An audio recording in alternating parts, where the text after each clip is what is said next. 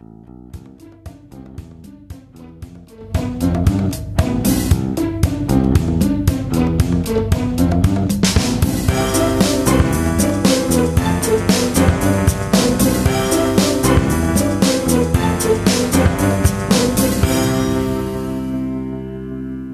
Es ist der 31. August 2017. Hier ist der Sendegarten. Ihr hört die Stimme von Martin Rützler.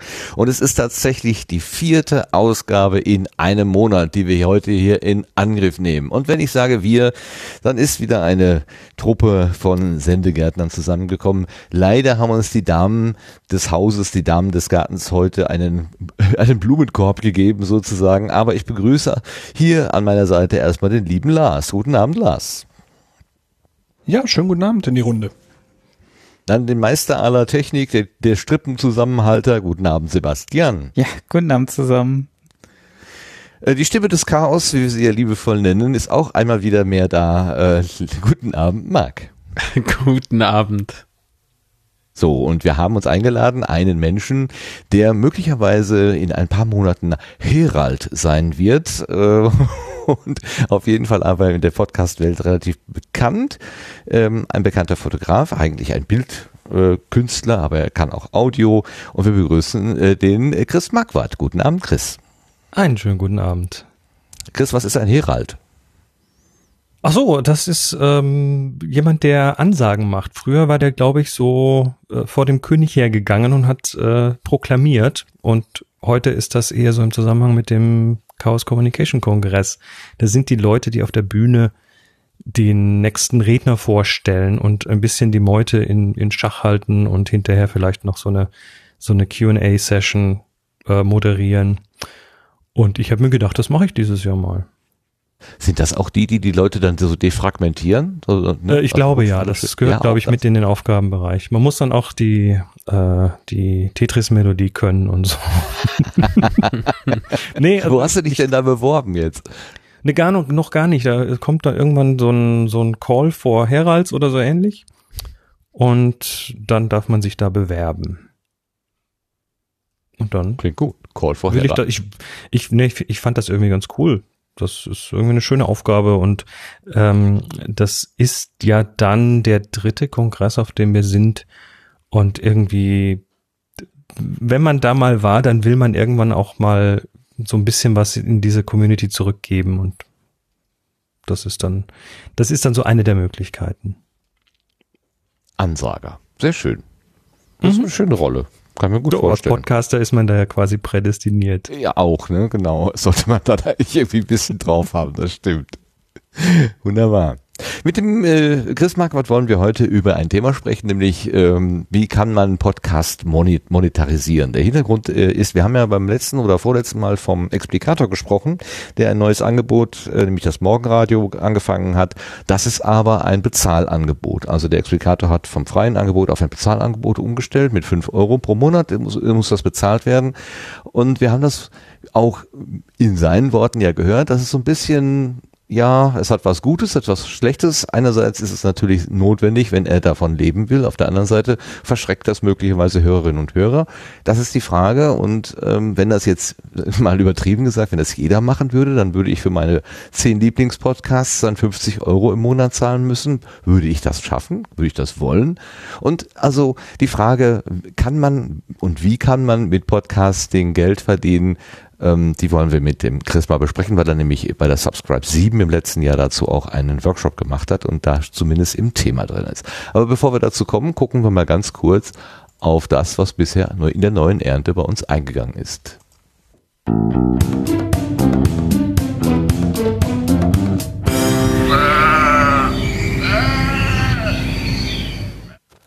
Und zur neuen Ernte kann ich nur sagen, es sind einige Podcast-Empfehlungen eingegangen für die Setzlinge. Da kommen wir ja dann später dazu. Das, da schon mal ganz herzlichen Dank an diejenigen, die äh, uns Hinweise gegeben haben auf ganz neue oder schon etwas ältere äh, Angebote, die wir ja dann Stecklingen nennen und nicht mehr Setzlinge. Ansonsten ist bei uns nichts eingegangen seit der letzten Woche. Ähm, ja, dann hat hat ja wohl auch keiner was Falsches gesagt, denn wenn wir was Falsches sagen, kriegen wir es ja sofort immer mitgeteilt. Okay, äh, ich frage nochmal eben zur Sicherheit bei Lars und Marc und Sebastian nach. Ist bei euch irgendwas angekommen? Nein. Bei mir ist nichts angekommen, aber ich hätte vielleicht ein Feedback. Und zwar, ich hab, musste ja äh, letzte Sendung ähm, eher weg. Leider. Ich habe die aber selbstverständlich nachgehört. Ganz brav. Und ich fand ähm, Sebastians Blütenschatz total geil. fand ich sehr gut. Also ich sollte vielleicht noch sagen, was sein Blütenschatz war, ne? Äh, Das, Das wäre eine Hilfe, äh, ja. Podstock äh, im Allgemeinen.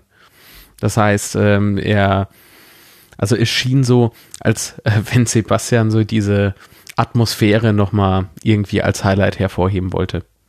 Stimmt das? Ist das richtig, Herr Studiolink? Ja, und ich kann ja gar keinen da bevorzugen. Das wäre ja schlimm, wenn ich da irgendeinen rauspicken würde. Das wäre ja auch so schwierig bei dem ganzen Guten, ähm, was da gelaufen ist. Und äh, man kann die Videos ja jetzt auch nachgucken. Und ja, das, ähm, das wäre schwierig, da jemanden raus oder ein, ein, einen Blütenschatz noch rauszugreifen aus dem ganzen Ja.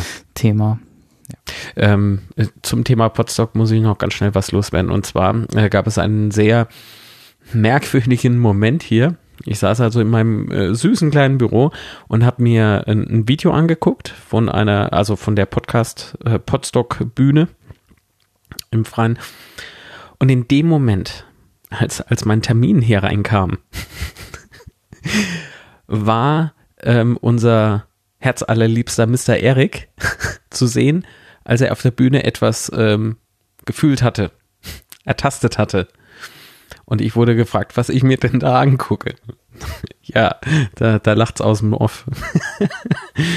ah, naja, ist egal, das war's schon. Also wer, wer mehr wissen möchte, was der Erik da wohl getastet hat, der kann ja mal äh, auf YouTube gucken, Podcast, äh, nee, hier, Podstock oder auf podstock.de gucken. So, das war's. Aber wir waren bei Feedback. Lars, ist irgendwas bei dir reingekommen? Nee. Bei mir war ganz, ganz viel Ruhe. Das klingt aber auch gut. Weil wenn, wenn viel Ruhe ist, kann es nichts Schlechtes sein. Oder nicht nichts Schlechtes dabei sein. Genau. Also, nicht geschimpft ist gelobt genug. Insofern war alles in Ordnung. Sehr gut. Dann hindert uns nichts daran, einen Schritt weiter zu machen, unser Programmablauf und schon auf die Gartenbank zu kommen. Dann tun wir das doch auch.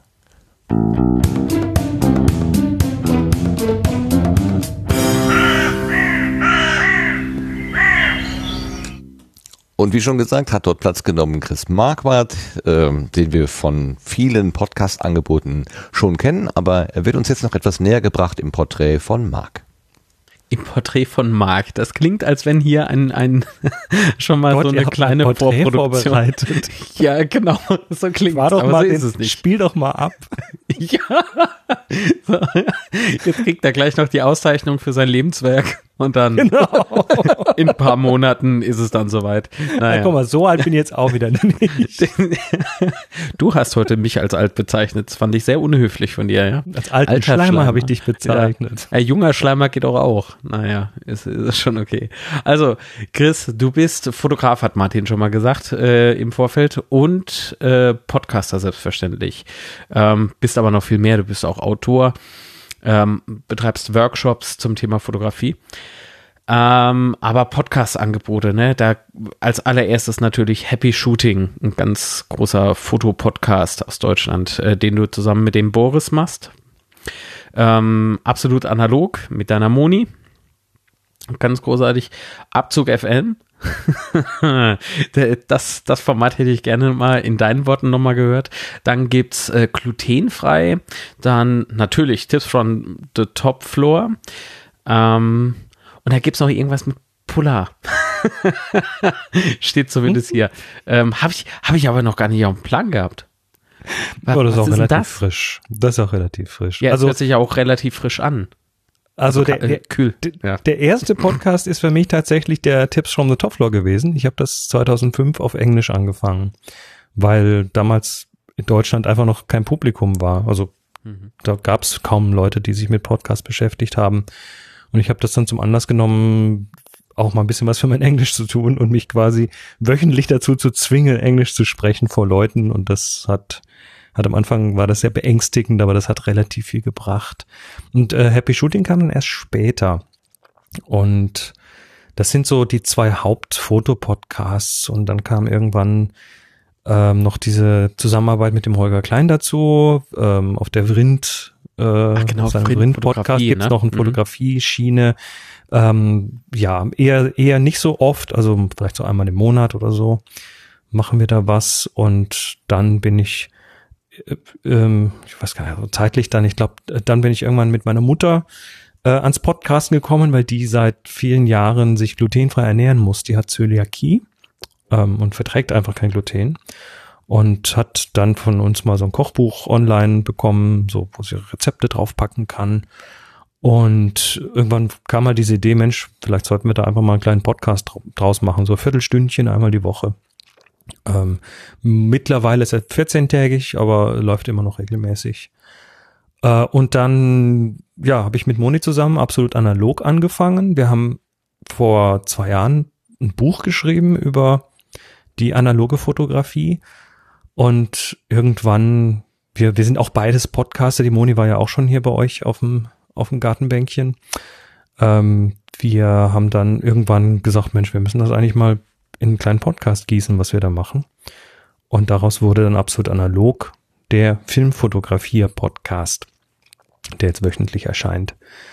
Ähm, und ja, das, dieser Curiously Polar, der ist tatsächlich so das neueste Kind und äh, und zwar waren wir, also ich ich mache im Rahmen meiner Fotografie und Fotopodcasts eben auch einige Fotoreisen und bin dann die, jetzt äh, im Mai war ich mit Moni zusammen oben in äh, auf einem Schiff an der an der Westküste von Spitzbergen unterwegs.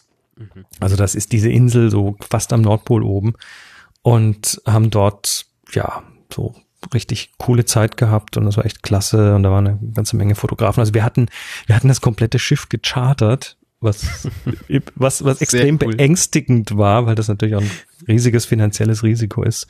Wenn du dann sowas charterst und du kriegst das nicht voll, dann hast du echt was am Hacken. Aber es hat ja geklappt und wir waren dann da oben und äh, dort habe ich dann den Mario Acquarone kennengelernt. Der ist ein Italiener, der in Norwegen lebt, äh, in der Arktis. Der ist, ähm, äh, ach Gott, was ist er? Forscher für Marine Mammals, also für Meeressäuger. Und ähm, der hat unsere Reise dort geleitet, also so als, als wissenschaftlicher Leiter quasi. Und ähm, der Mann, der war dermaßen gut drauf.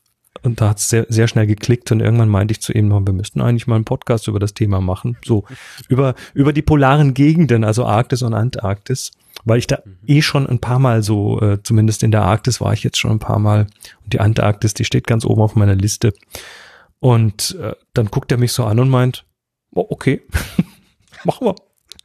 Und daraus ist das gewachsen. Und jetzt äh, greifen wir die ganzen Themen, die sich da rumdrehen, greifen wir jetzt in diesem Podcast Stück für Stück auf. Und das ist extrem viel Zeug. Also ähm, da, da, also ich dachte am Anfang so, oh je, kriegen wir genügend Themen zusammen. Dann haben wir mal angefangen, eine Liste zu machen. Und wir haben halt wirklich, wir haben jetzt schon über, über diverse Orte, die es da oben gibt, gesprochen, überhaupt was das ist, über, über äh, Klimaveränderungen, die sich dort oben besonders deutlich zeigt, über den Global Seed Vault, diese, diese äh, Samen, äh, sehr, sehr gut, Samengutbank im Permafrost da oben, wo die quasi das Backup für die, für die Pflanzen dieser Welt ist äh, über, über verschiedene Tiere, über wie man mit Schneeschuhen umgeht, warum, warum Eis an den Gletschern manchmal blau ist. Ähm, du kannst mit, also das ist unglaublich, was es da an äh, Themen gibt, die man da mal besprechen kann. Und für mich war das, äh, erst ein paar Jahren war das, war, war diese Gegend da oben so interessant geworden, ähm, dass ich, ja, dass ich gemerkt habe, wie wenig ich eigentlich selber drüber weiß. Und jetzt in dem Moment, wo ich quasi selber Sachen lerne über die Arktis und über die Antarktis, ähm, ist das total sinnvoll, das einfach auch in so ein Format zu gießen, weil ich kann tatsächlich noch die dummen, naiven Fragen stellen. Und er ist halt der Profi und kann sie beantworten und ich kann, ich kann blöd nachfragen und das funktioniert echt gut. Hat, äh, hat, hat indirekt natürlich auch wieder ein bisschen was mit Fotografie zu tun, weil ich bin natürlich wegen dem Fotografieren da oben gelandet. Das wäre jetzt so die Anschlussfrage gewesen, aber weißt du, eh, eh, ob wir überhaupt genug Themen haben? Ihr habt so viele Themenfelder, jedenfalls äh, schaue ich gerade auf ganz viele. Natur, Geschichte, äh, Kultur, Politik, also das, pff, Alles. Das, das hört ja nie auf. Nee, das also ist, ist äh, und, und im Moment sogar, sogar noch mal nicht, nicht wirklich interaktiv. Wir sind jetzt erst bei Folge 18. Ähm, und dann, wir haben noch keine echten großen Interaktivitätskanäle, also kein Chat oder sonst was. Ähm, das wird auch so im, im Bulk produziert. Das heißt, wir machen so fünf, sechs Episoden am Stück, äh, die dann eben raus, rausgeschedult werden. Und ähm, da ist das mit der Interaktivität ein bisschen schwierig. Aber das wird irgendwann kommen, also dass dann Fragen kommen und so weiter. Davon gehe ich jetzt einfach mal aus. Okay, sehr cool. Ähm, ich würde gerne nochmal darauf zu sprechen kommen, ähm, wie du eigentlich zum Podcasting gekommen bist. Es ist eigentlich irgendwie gefühlt immer das Gleiche, aber bei dir, wenn du, wenn du schon gleich irgendwie als, als Macher auch unterwegs warst ähm, und deswegen äh, die englische Sprache sozusagen angewandt hast, ähm, wie, wie, wie kamst du damals eben auf diesen Trip, äh, einen Podcast zu machen? Naja, ich wollte früher immer schon mal, als ich noch in Tübingen gelebt habe, da gab es so einen, so einen Unisender und da wollte ich eigentlich immer schon mal irgendwas machen, also eine Sendung machen. Dann habe ich feststellen müssen, dass wenn ich da eine Sendung mache, dann wird die höchstens mal abends um elf laufen und dann hören irgendwie zehn Leute zu. Und das war irgendwie nicht so cool. Und als dann das Thema Podcast auf die auf den, auf, aufs Tapet kam, hat mein Bruder mich darauf hingewiesen, der Peter. Meinte, du guck mal, guck dir das mal an. Und ich habe mir das angeguckt und dann war mir relativ schnell klar, dass, äh, dass ich da ein Zuhause finde. Und dann habe ich innerhalb von ein paar Tagen hatte ich meinen ersten Podcast fertig. Also da, ich, ich hatte innerhalb von wenigen Tagen, ich glaube zwei oder drei Tage, äh, hatte ich drei Folgen Tips from the Top Floor aufgenommen, äh, hatte den RSS-Feed am Start und ähm, ja, habe damit rumgespielt und habe das dann einfach mal online gestellt. Ich weiß gar nicht mehr in welche Portale. Da war iTunes noch, hatte noch keine Podcasts. Und dann kam irgendwann die iTunes 4.9 war es, glaube ich, äh, wo dann Podcasts eingebaut waren und da habe ich äh, dann gleich den Feed eingetragen und es hat es hat irgendwie 24 Stunden gedauert und dann waren aus den damals 500 Hörern 5000 geworden. Also das hat sich über Nacht verzehnfacht. Mhm. Ähm, und ich, ich hatte am Anfang immer das Gefühl, naja, so nach zehn Folgen hast du alles erklärt, was die Fotografie betrifft. so in meiner Dummheit und Naivität. Äh, und dann war das natürlich überhaupt nicht so, sondern dann kamen halt die Fragen, dann kamen von den Leuten äh, sofort so dieses, du machst da jetzt gefälligst weiter, du kannst es nicht aufhören. Und dann bin ich halt, ja, bin ich dabei geblieben und äh, habe im, im Nachhinein das Beste war, das war das Beste, was mir überhaupt jemals passieren konnte, weil bis dahin habe ich so so sowas wie das äh, mit mit der entsprechenden Regelmäßigkeit äh, irgendwie immer mal wieder fallen lassen, aber dann war plötzlich so ein ja, das das du du machst da was und das gibt dir unglaublich viel zurück. Also das weiß jeder Podcaster, der mal so ein bisschen Feedback bekommt, dass äh, dass das zwar erstmal beängstigend ist, aber auch irgendwie total gut tut, wenn einem dann auch jemand mal erzählt, dass man, dass man da was macht, was dem vielleicht irgendwas bringt. Mhm. Besonders wenn ähm, so der erste Feedback-Schock weg ist, da wirst du süchtig nach. ja, schon, ja, schon. Also, naja, ich, ich weiß gar nicht. Also süchtig.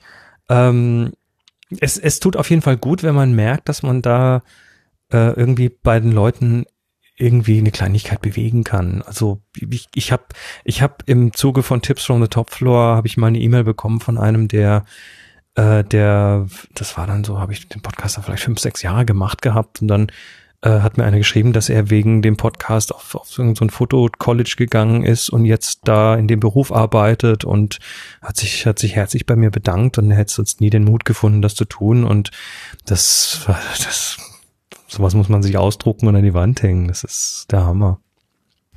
ja, absolut. Wenn du, wenn du äh, Leute so motivieren kannst, Und dann gibt's natürlich Ja. Leute, die, die einem, äh, die einem schreiben, dass man, äh, dass man endlich mal diese blöde Musik ändern soll. Also es, Feedback kommt natürlich in jeder Art und Weise.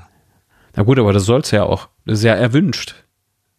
Also, ja, klar. äh, Nö, ist auch okay. Ohne Feedback gibt's ja auch gar keine äh, Entwicklung, oder?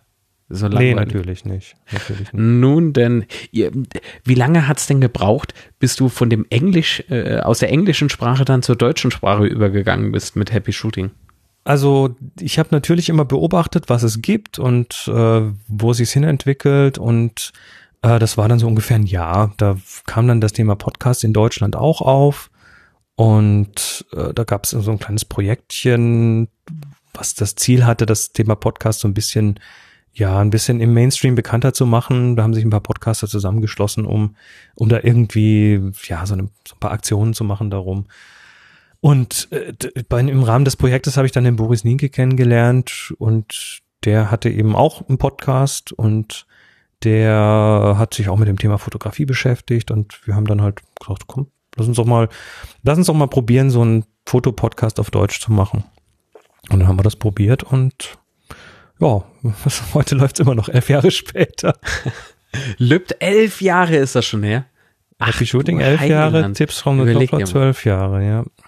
Ja, Hut ab.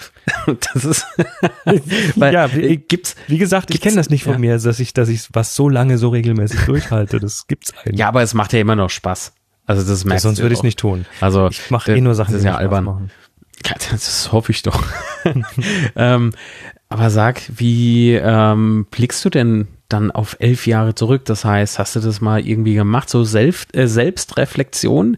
Ähm, das heißt, äh, was hat sich alles getan? Was hast du vielleicht äh, beim Machen dazugelernt oder von anderen, die ja nicht abgeguckt, aber vielleicht so inspirieren lassen? Gibt's da irgendwie so, äh, so Momente? Also was mich, ähm, wa- was, was sich verändert hat, ist, dass ich einfach ähm, viel mehr ich selbst bin im Podcast. Also ich habe auf, auf Tipps von der Toffler habe ich in den ersten 50 Episoden habe ich immer alle Äs und Ös rausgeschnitten und so Zeug.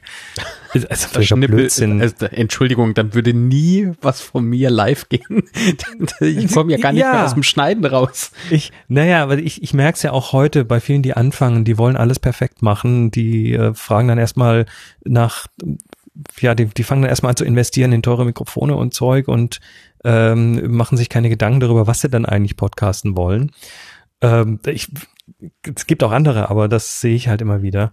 Und ich habe mich ja selber auch so ein bisschen erwischt äh, dabei, dass ich dann manchmal viel zu, ja, wie sagt man denn da, viel zu, ähm, ja, viel zu sehr auf darauf geguckt habe, wie ich rüberkomme und wie das irgendwie nachher sich anhört und habe dann so, so einen Perfektionismus gehabt, der der dem Ding letztendlich nicht gut getan hat. Und erst als ich dann mal angefangen habe, das Ganze so, so zu lassen, wie es ist, äh, kam dann auch immer mehr das Feedback, hey, jetzt ist aber richtig cool, jetzt wird's aber besser und so. Und äh, ich glaube, das ist wirklich eine der größten Änderungen, dass ich halt jetzt mich vor jedes Mikro stelle und habe keinen Stress mehr, wie, wie ich mich anhöre oder ob ich äh sag oder ob ich irgendwelche anderen Worte immer wieder sag. Das ist mir irgendwie wurscht und seit es mir wurscht ist, äh, ist es auch besser. Also kommt, kommt, Ja. wird authentischer dadurch. Ja, das wollte ich eben sagen. Weil ich glaube, ich, ich weiß, was du meinst mit diesem, ja, ich wollte, ich wollte äh, äh, perfekt, was Perfektes raushauen. Das ist so ich eine will schon, dass es gut ist, ne? Das, das muss Ja, man schon. ist, also, äh, klar, aber ganz ehrlich, sein. perfekt, was ist, was ist schon perfekt? Wo bleibt da die persönliche Note noch, ne? Und, und Äh, dir fällt natürlich mit der Übung, fällt es dir auch dann leichter, ähm, äh, du, du wirst einfach durch Übung besser. Das ist egal, was man Absolut. tut. Wenn man, wenn man jeden Tag äh, zwei Stunden schwimmt, dann, äh, dann, dann kann man das plötzlich richtig gut. Ähm, und so genau ist das mit dem Podcast. Also du wirst natürlich auch besser mit der Zeit, aber ähm, ja, ich habe, ich habe, also heute auch, macht man halt mal einen Fehler, ist das halt so. Man ist doch ein Mensch. Jedenfalls sollte man davon ausgehen. ja, ach Gott, Happy Shooting, Happy Shooting mit Chris. Ähm, und jetzt irgendwie so dieser, dieser, dieser Sprung mache ich jetzt ähm, nicht zu glutenfrei, nein, auch nicht zu absolut analog, aber zu Abzug FM. Das, das ist ja alles außer überproduziert. Äh, Ich meine, die anderen Podcasts sind selbstverständlich auch nicht überproduziert, aber das ist Abzug FM. Ist das gar nicht ja produziert. Authentischer, authentischer geht's ja irgendwie kaum noch. Was Also- ist, was ist denn das? Wie, wie, wie, das? Das erinnert mich irgendwie an so einen kleinen äh, Personal-Podcast. Ist es Äh, ja auch. Ja. Da Also erzähl Abzug- mal, erklär mal. abzugfm.de, ähm, dann den haben, das ist ein Podcast, der unregelmäßig erscheint, der zwischen 10 und 20 Minuten lang ist pro Episode und äh, Episode kann man es eigentlich schon gar nicht nennen, weil Episode setzt immer so eine Kontinuität voraus, die es aber da gar nicht gibt. Ähm, wir sitzen am Küchentisch hier im Haus und äh, reden in ein iPhone. Und das Ganze wird dann über auf Phonic auf einen Firz geworfen und quasi, äh, also die, die, die, das eigentliche Produzieren, also sprich das, das Bearbeiten, überlassen wir auf Phonic und Firz. Das wird also, das haben wir quasi damit so weit automatisiert, äh, dass, es, dass wir das direkt nach dem Aufnehmen per Knopfdruck rauspublishen und dann ist das online eine Minute später oder zwei. Und das sind wir. Äh, da erzählen wir ein bisschen, was hier in der, in der Villa abgeht. Also wir haben hier, äh, wir mieten ein Haus in der Nähe von Hannover, das wir liebevoll die Viewfinder Villa nennen, weil das äh, groß genug ist, dass wir hier auch Workshops machen können und das auch mehrmals im Jahr tun. Da kommen also immer wieder mal so äh, Leute her, so bis zu zehn Leuten geht das ganz gut. Da wird dann unser Wohnzimmer in den, in den Seminarraum umgebaut und das Haus steht quasi zur Verfügung für Fotoübungen und es geht da meistens um Fotografie. Und das heißt, wir haben halt immer Sachen, die hier passieren und manche Leute interessiert das und die hören sich das dann halt an, wenn wir mal wieder über, keine Ahnung, wo war man, ähm, also, oder wenn wir irgendwo unterwegs sind zusammen, ähm, dann, dann machen wir da auch mal irgendwas. Also wir haben zum Beispiel von der letzten Subscribe, äh, haben wir eine Folge gemacht. Wir waren jetzt auf der Maker Fair und haben dort, ähm, äh, ja, und haben dann drüber sinniert, was wir da alles gemacht haben. Oder als wir in Spitzbergen waren, haben wir eben dort oben auch ein paar Folgen aufgenommen und so weiter. Ähm, und ja, ich, also ich, ich halte es immer hoch als, als Beispiel auch für wie wenig man eigentlich braucht, um einen Podcast zu machen. Also okay, die Küche ist nicht wirklich ideal, weil das ist ein hoher Raum, der hat der halt ein bisschen, ähm, aber so ein iPhone äh, kann schon richtig gut klingen. Und äh, so ein Auphonic, der macht das dann schon irgendwie gerade. Und äh, so ein Firz, der published einen das dann, ohne dass man sich da groß mit beschäftigen muss. Also es ist alles so, ja, man kann mit, also das ist, das ist der low-techigste Podcast, den ich mache und äh, der funktioniert. Also zumindest so für das, was, für das, was er sein soll, äh, finde ich, funktioniert er ganz gut. Na, wunderbar.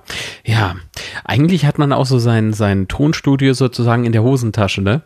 Also wenn man davon jetzt ausginge, wenn du nicht Du? gerade, also Wenn ich unterwegs bin, wir, wir haben jetzt zum Beispiel auf der letzten Happy Shooting, nee, das ist nicht die letzte, aber wir haben jetzt irgendwie so vorproduzierte Folgen gemacht, es kommt also noch eine Folge.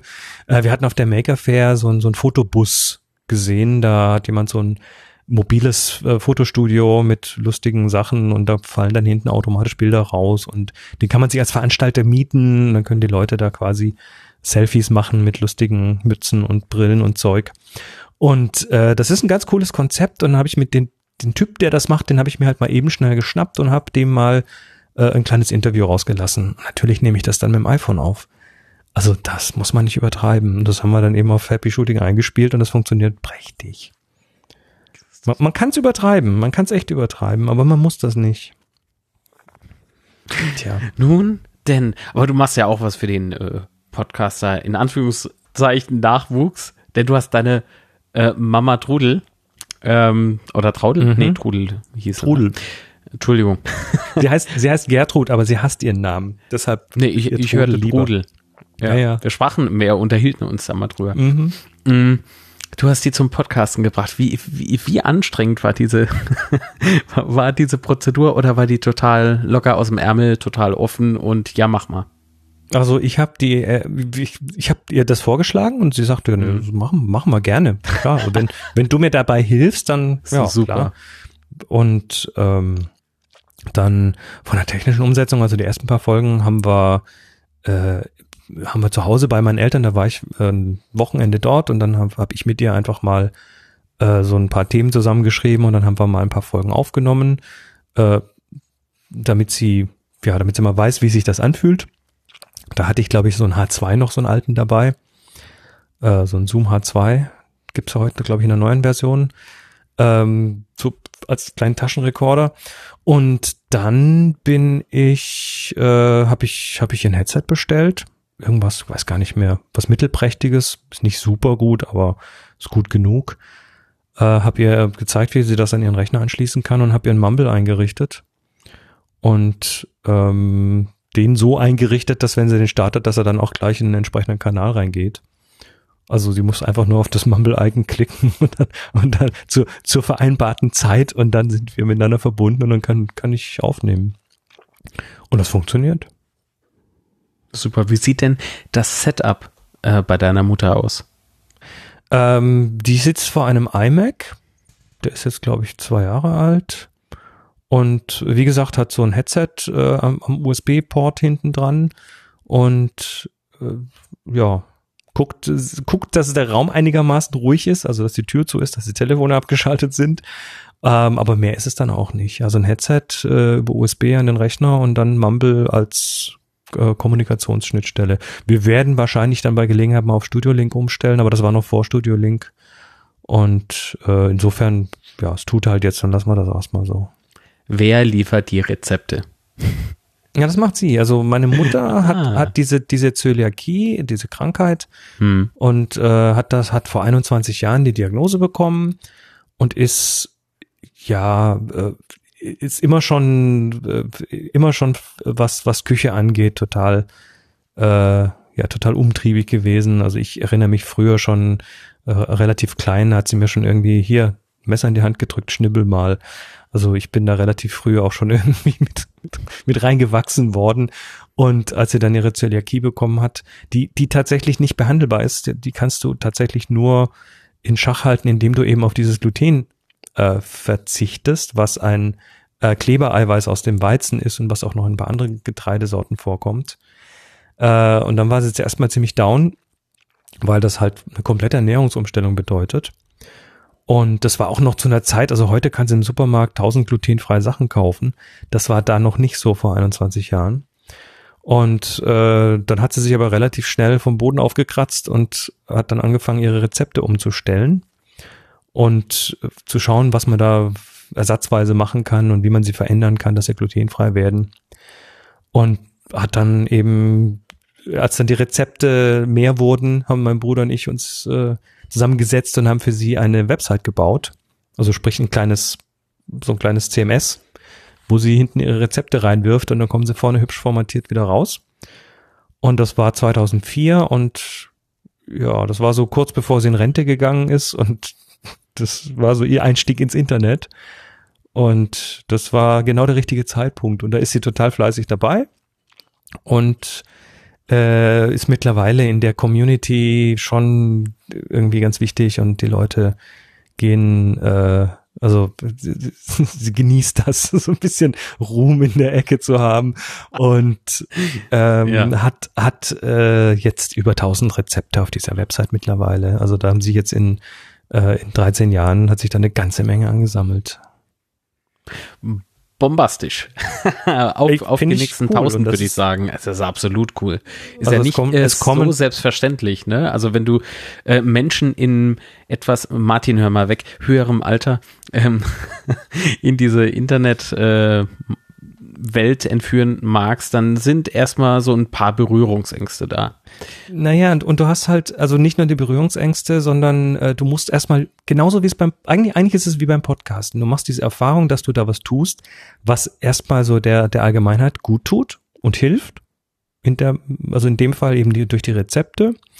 Und äh, das ist, für mich ist das so ein bisschen Karma-Prinzip, ne? Du wirfst halt was rein, aber es, das, du wirfst erstmal was in dieses große Nichts-Internet rein Mhm. und dann kommt vielleicht was zurück, aber vielleicht auch nicht. Und wenn dann irgendwas zurückkommt, dann beflügelt das ja, dann macht das ja, dann tut dir das ja gut, dann spornt dich das an und dann willst du weitermachen. Und so ist das eben bei ihr. Das hat sich richtig toll äh, so, so selbst hochgeschaukelt. Und das, äh, das ist total toll anzuschauen. Also ich finde das wunderschön. Ja, so, so bleibt es dann auch hoffentlich äh, weiterhin spaßig. Ja. Auch natürlich wie die Frau Mama. Ähm, jetzt muss ich so ein bisschen den Schwenk aufs Thema kriegen. ich habe noch, ähm, hab noch eine Frage ja, zu, zu, Chris selber, also genau gesagt zwei Fragen. Das eine ist, äh, dein erstes Angebot hieß äh, Tipps from the Top Floor. Was ja. bedeutet in dem, in dem Sinne Top Floor? Topfloor ist das obere Stockwerk, weil ich das damals unterm Dach angefangen habe in meiner kleinen Dachwohnung. Ähm, und dann hatte ich ein eigenes Studio und dann, das war auch auf dem oberen Stockwerk und das hat sich dann irgendwie. Also ich, ich habe ich hab mir, also mittlerweile heißt der Podcast Photography Tips from the Top Floor. Aber ursprünglich hieß er tatsächlich nur Tips from the Top Floor. Ich habe also das, was ich da tue, gar nicht, oder das, worüber ich spreche, gar nicht, be bewusst nicht in den Namen mit reingenommen weil ich dachte, mir ist es eigentlich wichtiger, einen, also ich wollte, die Inhalte wollte ich nicht offen lassen, das war schon klar, dass es um Fotografie geht, aber ich wollte lieber einen Namen haben, der, der, der bei den Leuten eher im Kopf bleibt. Und dann dachte ich, Tipps from the Top Floor, das passt ganz gut mit den zwei Ts und so. Ähm, und das hat auch ganz gut funktioniert. Nur irgendwann, als dann eben die, die, ich sag mal, äh, das, also als die Menge der Podcasts zum Thema Fotografie einfach deutlich mehr wurde, weil das, das drehte dann irgendwann richtig auf. Äh, dann habe ich gemerkt, ich muss doch noch irgendwie dieses äh, Photography mit in den Titel reinnehmen, weil äh, sonst werde ich einfach nicht gefunden. Dann wirst du irgendwann von SEO überschwemmt. Und dann habe ich halt Photography Tips from the Top Floor ausgemacht, äh, um so ein bisschen äh, da äh, die, die Suchmaschinen zu füttern. Okay. Aber tief in meinem Herzen ist es Tips ja. from the Top Floor. Ich hätte jetzt die Befürchtung, dass also die da oben, also in der Topfloor, die wissen immer alles besser sozusagen, dass da auch ja, so eine negative das, Konnotation drin liegen könnte irgendwie. Das Feedback habe ich so ein, zwei Mal bekommen, aber ganz selten. Also ja, ich, ich gebe ja zu, das mag äh, vielleicht an, für den einen oder anderen mag das einen leicht arroganten Touch haben, aber dann ist es halt so. Also, weißt du, das, das Ding ist, äh, ich ich habe gar nicht den Anspruch, irgendwie für alle zu sein. Also wer wem es gefällt, der soll es mitnehmen, wem es nicht gefällt, ja, ist es auch okay. Ähm, und vielleicht so, so ein zu glatt ist dann auch vielleicht potenziell, ja, zu gefällig, ne? Das will ich auch nicht sein. Also natürlich, also ich bin Ecken und Kanten gro großer Verfechter von der Idee, dass der Anbieter erstmal das Angebot definiert und, und, dann darfst du natürlich dein Angebot auch nennen, wie es dir halt gefällt. Und wenn die Dachkammer ähm, Namensgeber ist und es, dann steht da eben Topfloor, ja gut, das ist halt ja. so. Ja, du, okay. ich, ich bin mir aber sehr, ich bin mir dessen sehr, sehr wohl bewusst, dass das auch äh, falsch verstanden werden kann. Aber du, es ist wie es ist. Hm. Und äh, dann eine naheliegende Frage ist, gerade wenn du mit einem visuellen Medium zu tun hast, also mit Fotografie, beziehungsweise den Ergebnissen der Fotografie, äh, warum dann ein Audiomedium zur Verbreitung? Wäre da nicht sinnvoller, ein Video zu machen, wo man die Sachen dann auch zeigen und besprechen kann? Also ich hatte tatsächlich in den frühen Tagen auch immer wieder mal eine Videoepisode dazwischen. Ich habe also quasi äh, das gemischt auf dem Feed, ähm, was ja, also he heute wird man da auf YouTube gehen, aber zu dem Zeitpunkt äh, war es halt ein Fotopodcast, ein, ein Audiopodcast mit ab und zu mal Videofolgen.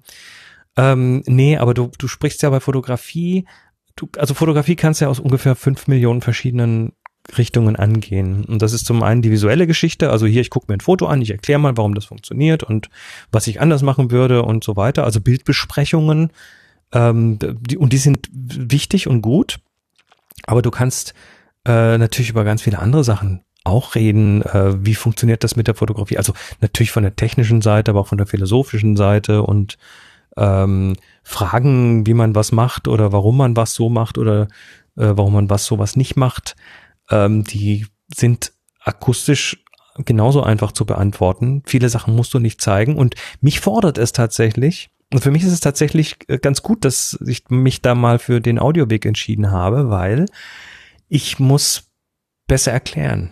Ich muss mhm. klarer erklären. Und das hat mir dann letztendlich bei meinem zweiten Standbein weitergeholfen, weil ich mache auch Fotoworkshops und unterrichte Fotografie. Und dieses sich zwingen müssen, die Sachen möglichst klar und einfach zu formulieren, äh, die bringen einem dann natürlich auch was, wenn man dann das anderen Leuten in der Gruppe irgendwie beibringen möchte.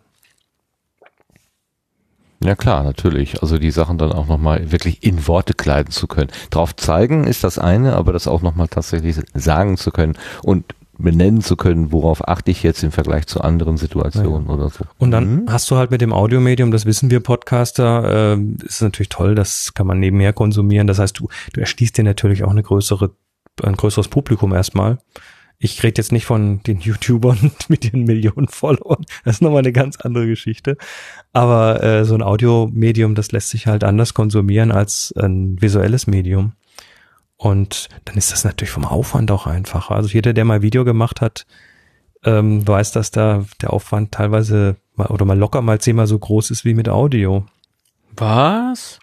Ja. Das glaube ich nicht. ja, gut, du machst das natürlich mit Links, das wäre schon klar. Ja, frag nicht. ja, aber ist doch so. Also Audio ist einfacher produziert als Video. Und ich bin mal, ich bin natürlich auch ein bisschen faul, also insofern passt das doch super zusammen.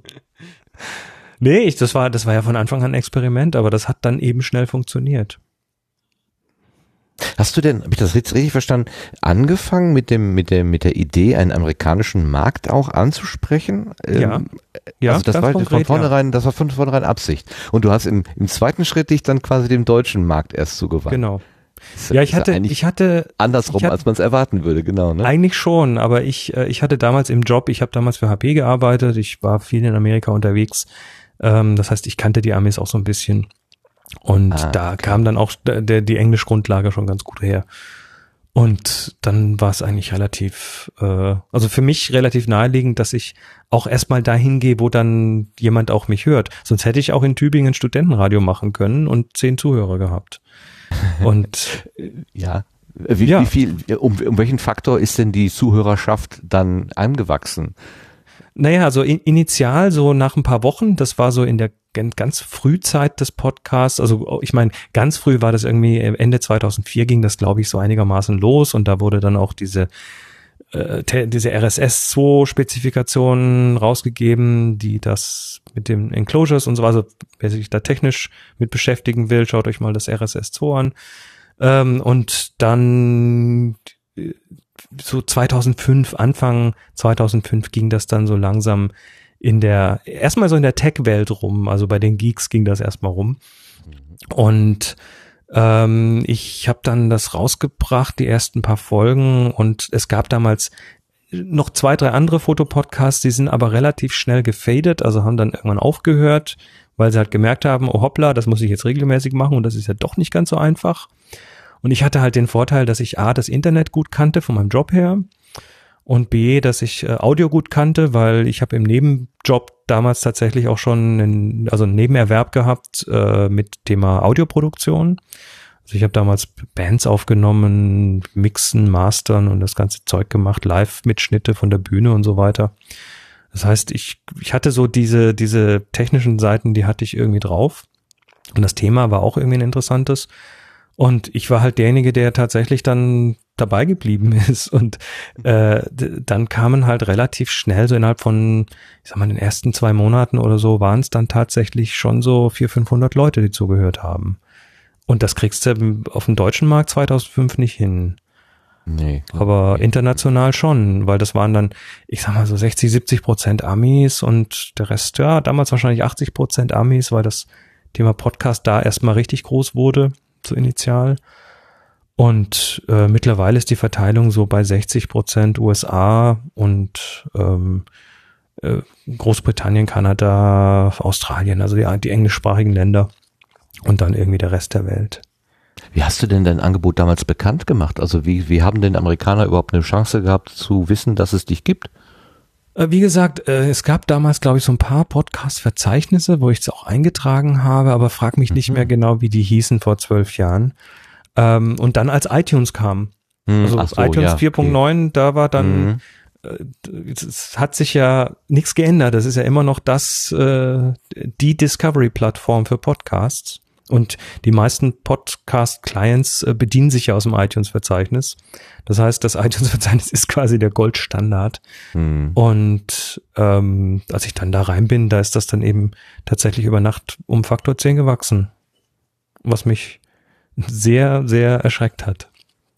Aber auch, aber auch gefreut hat. Ja, Tja.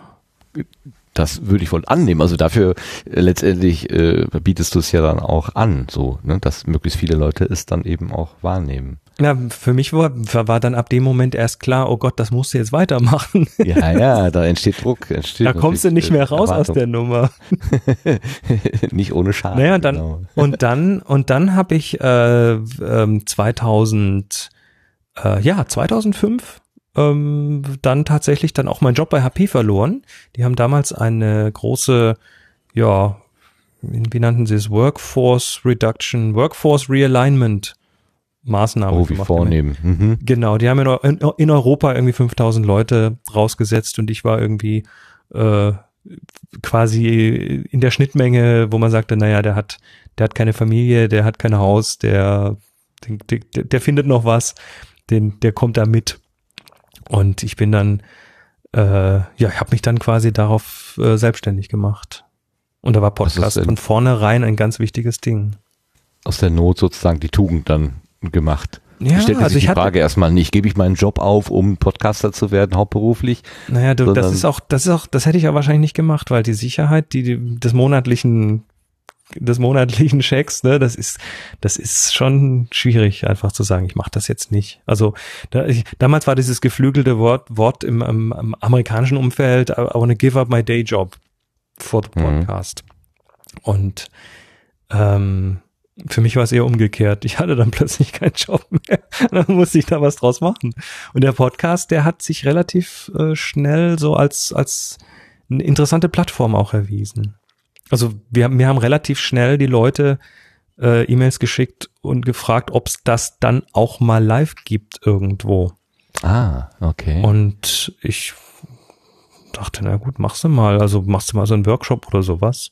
Und habe dann in Tübingen einen Workshop angeboten und äh, da kamen dann halt plötzlich Leute aus aller Herren Länder. Also da sind Amis angereist und Briten angereist und äh, Deutschland und jemand aus Holland und ich wusste nicht, wie mir geschieht.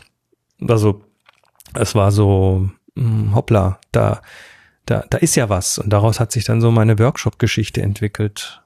Die habe ich mir eigentlich nicht ausgedacht, sondern die wurde mir eher so, da wurde ich eher so reingeschubst. Das ist Ja. ja auch ein irres Erlebnis, wenn man so, also so einen Schritt macht und dann kommt der zweite, der dritte mehr oder weniger. Mhm. Naja, so im, Rück, automatisch im. Rückspiegel, im Rückspiegel merkst du, dass wieder alles zusammenhängt. In dem Moment ist einfach, du kannst ja nicht voraussehen. Also in dem Moment ist einfach so, hm, mal schauen, wo das hinführt. Lass mich mal hier gucken. Und ich kann also nicht behaupten, dass das alles geplant gewesen wäre. Aber ich, ich rück, rückblickend muss ich sagen, dass, äh, dass diese, dass dieser April 2015, wo ich das angefangen habe, äh, das ist quasi für alles, was danach kam in meinem Leben, äh, 100% bestimmend gewesen. Also ohne diesen Podcast wäre alles andere komplett nicht so passiert. Wow. Bist du ein mutiger Mensch? Ich werd mutiger. Also wenn du selbstständig bist, dann wirst du automatisch mutiger, sonst musst du das aufgeben. Ich, ich, also ich habe damals dann eben so, ja, so hier Grafikdesign, Webdesign. Ich habe dann irgendwie so meine meine meine visuell kreative Schiene eben reingelegt, habe dann eben auch die, diese Audioproduktion gemacht und habe im Prinzip wäre mein idealer Kunde der Musiker gewesen, der eine einen, eine Aufnahme braucht, um eine CD zu produzieren, die Fotografie dazu braucht, äh, das Grafikdesign dazu braucht, die Vervielfältigung dazu braucht äh, und alles von mir so ein One-Stop-Shop kauft. Das war auch eine sehr hehre Idee. Dummerweise sind Musiker in der Regel nicht, äh, nicht reich. Das heißt, ich, das Problem war dann einfach, äh, dass dann halt, also ich habe dann, ich habe dann ganz viel so, da kommt dann eine, eine junge Hip-Hop-Band aus Tübingen, die fragt, ob ich ihre CD mastern kann und äh, da kannst du natürlich jetzt auch nicht viel nehmen, wenn da so drei 16-Jährige gerade sich da im, im Keller zu Hause irgendwie so ein Ding zusammengezimmert haben.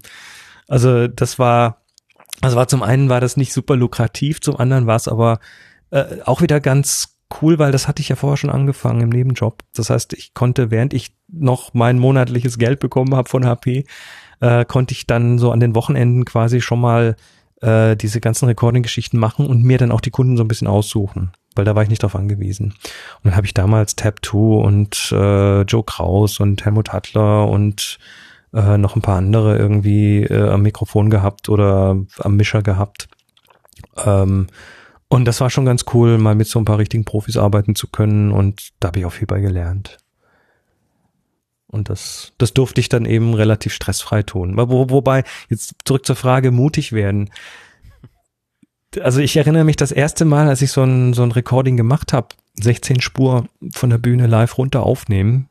Äh, das war, äh, das war echt, wie sagt man auf Englisch, nerve-wracking. Also ich habe da nervenaufreibend. Ich nervenaufreibend. Ich habe, ich habe äh, sehr große Tropfen geschwitzt. Also ich hatte wirklich sehr, sehr viel Stress dabei und ähm, wenn das nicht läuft und also da hing dann nicht so viel dran, weil ich denen das auch gesagt habe, Leute, ich habe das noch nicht gemacht, äh, ich habe auch nichts verlangt dafür. Ne? Ich habe gesagt, ich will das jetzt einfach mal testen. Ja gut, mach mal. Ähm, und das, das war sehr nervenaufreibend, aber irgendwann merkst du, und zwar auch mit den Workshops, äh, habe ich dann gemerkt, das funktioniert dann tatsächlich am besten, wenn ich einen Workshop ankündige. Der muss ja in der Zukunft liegen, damit die Leute Zeit haben, den zu finden und sich dann noch anzumelden und zu planen und so weiter. Ähm, das heißt, ich, ich, ich, ich mache was auf die Website, was in dreiviertel Jahr in der Zukunft liegt. Und in, natürlich habe ich in dem Moment das Ding noch nicht bis ins letzte durchgeplant, sondern ich habe ein, ein Skelett, ich weiß, wo es hingehen soll. Und ich, ich plane dann eben äh, während das Ding auf mich zurollt und die Leute sich anmelden. Also die Detailplanung. Und diese, also da musst du schon erst ein bisschen Mut haben, mal sowas einfach da rauszustellen, ohne dass es irgendwie bis zum Schluss durchgeplant ist, weil du weißt noch nichts. Du hast einfach, oder weißt noch nicht viel. Du hast einfach erstmal so ein, ja, so ein Gerüst nur. Und das hat Mut erfordert, aber anders geht's irgendwie nicht. Also du musst das tun. Und mittlerweile ist es tatsächlich so, dass ich ähm, also das, irgendwann kamen dann auch noch Fototouren dazu, also mit richtig Reisen und so. Ähm, und ich, ich habe jetzt schon Sachen für 2019 in der Planung.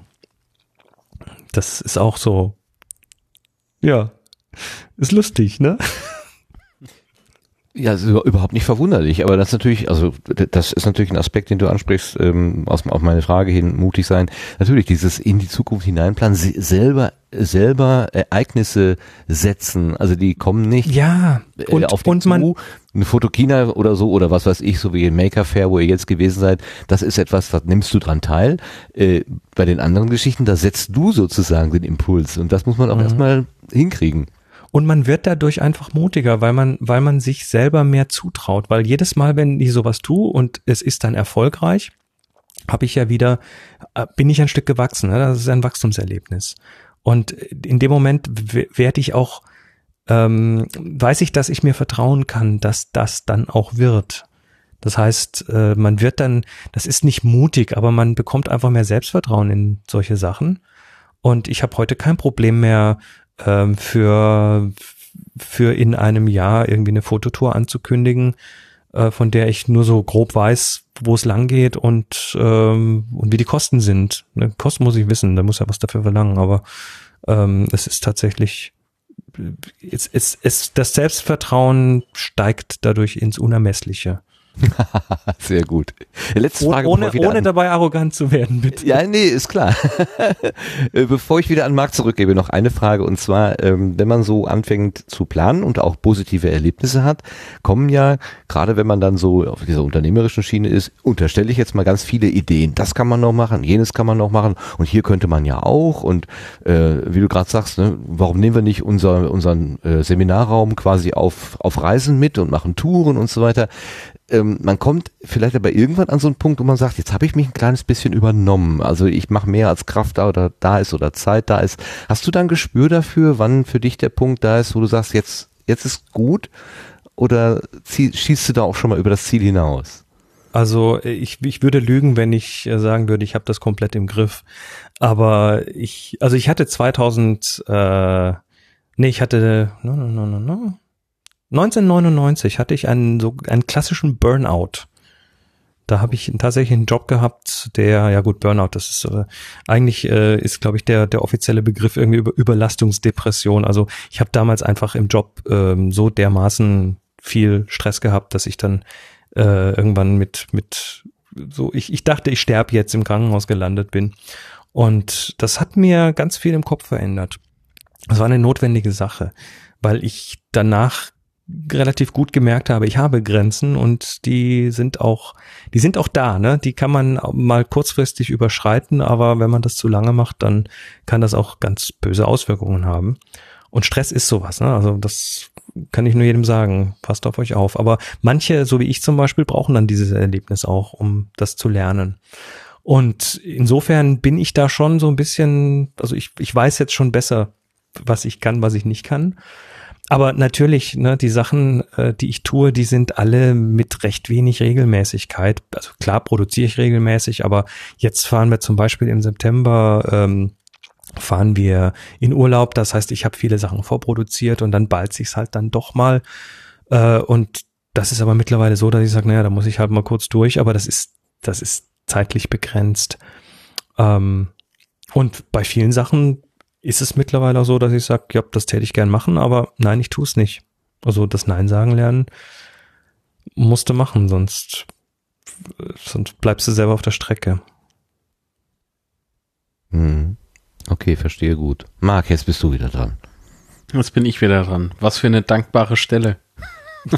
ja, ich habe es runter moderiert und muss es wieder hochholen. Energie! Ja, ja, Energie. Nee, aber das, das stimmt schon. Äh, Mut gehört aber irgendwie überall dazu, oder? Egal, ob du selbstständig bist oder nicht. Irgend- Wenn man was erleben hat- will, dann Ja, irgend, irgendjemand mutig. hat mal gesagt, die interessanten Sachen passieren am Rand. Nicht da, wo du, nicht, nicht, nicht auf dem, nicht auf dem kuscheligen Sessel, sondern das, du musst halt ein bisschen, ein bisschen raus aus der Komfortzone musst du. Und dann wird es plötzlich spannend und cool.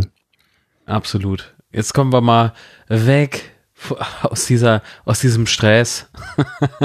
So, und, und, Was für ein Stress. Kommst, ja, ja, und kommen zurück zum Podcasting. Ja, Podcasting. Ähm, du sprachst anfänglich mal, ähm, dass du gerne eine Show im Radio ähm, gemacht hättest oder hättest du gerne gemacht, so rum. So wird ein ich mal draus. gerne gemacht. Ohne, ohne genau. bestimmtes Thema. Einfach, ich wollte immer schon mal mich vor ein Mikrofon setzen Hauptsache und irgendwas vom Mikrofon erzählen. und labern. Genau. Das war, das war, das war mal ursprünglich die Motivation damals. Sehr cool. Jetzt äh, habe ich das damals falsch verstanden oder bist du nicht sogar auf einem Sender auf jeden Fall äh, nicht in Deutschland ab und an mal zu hören? Ich glaube Sonntagabends.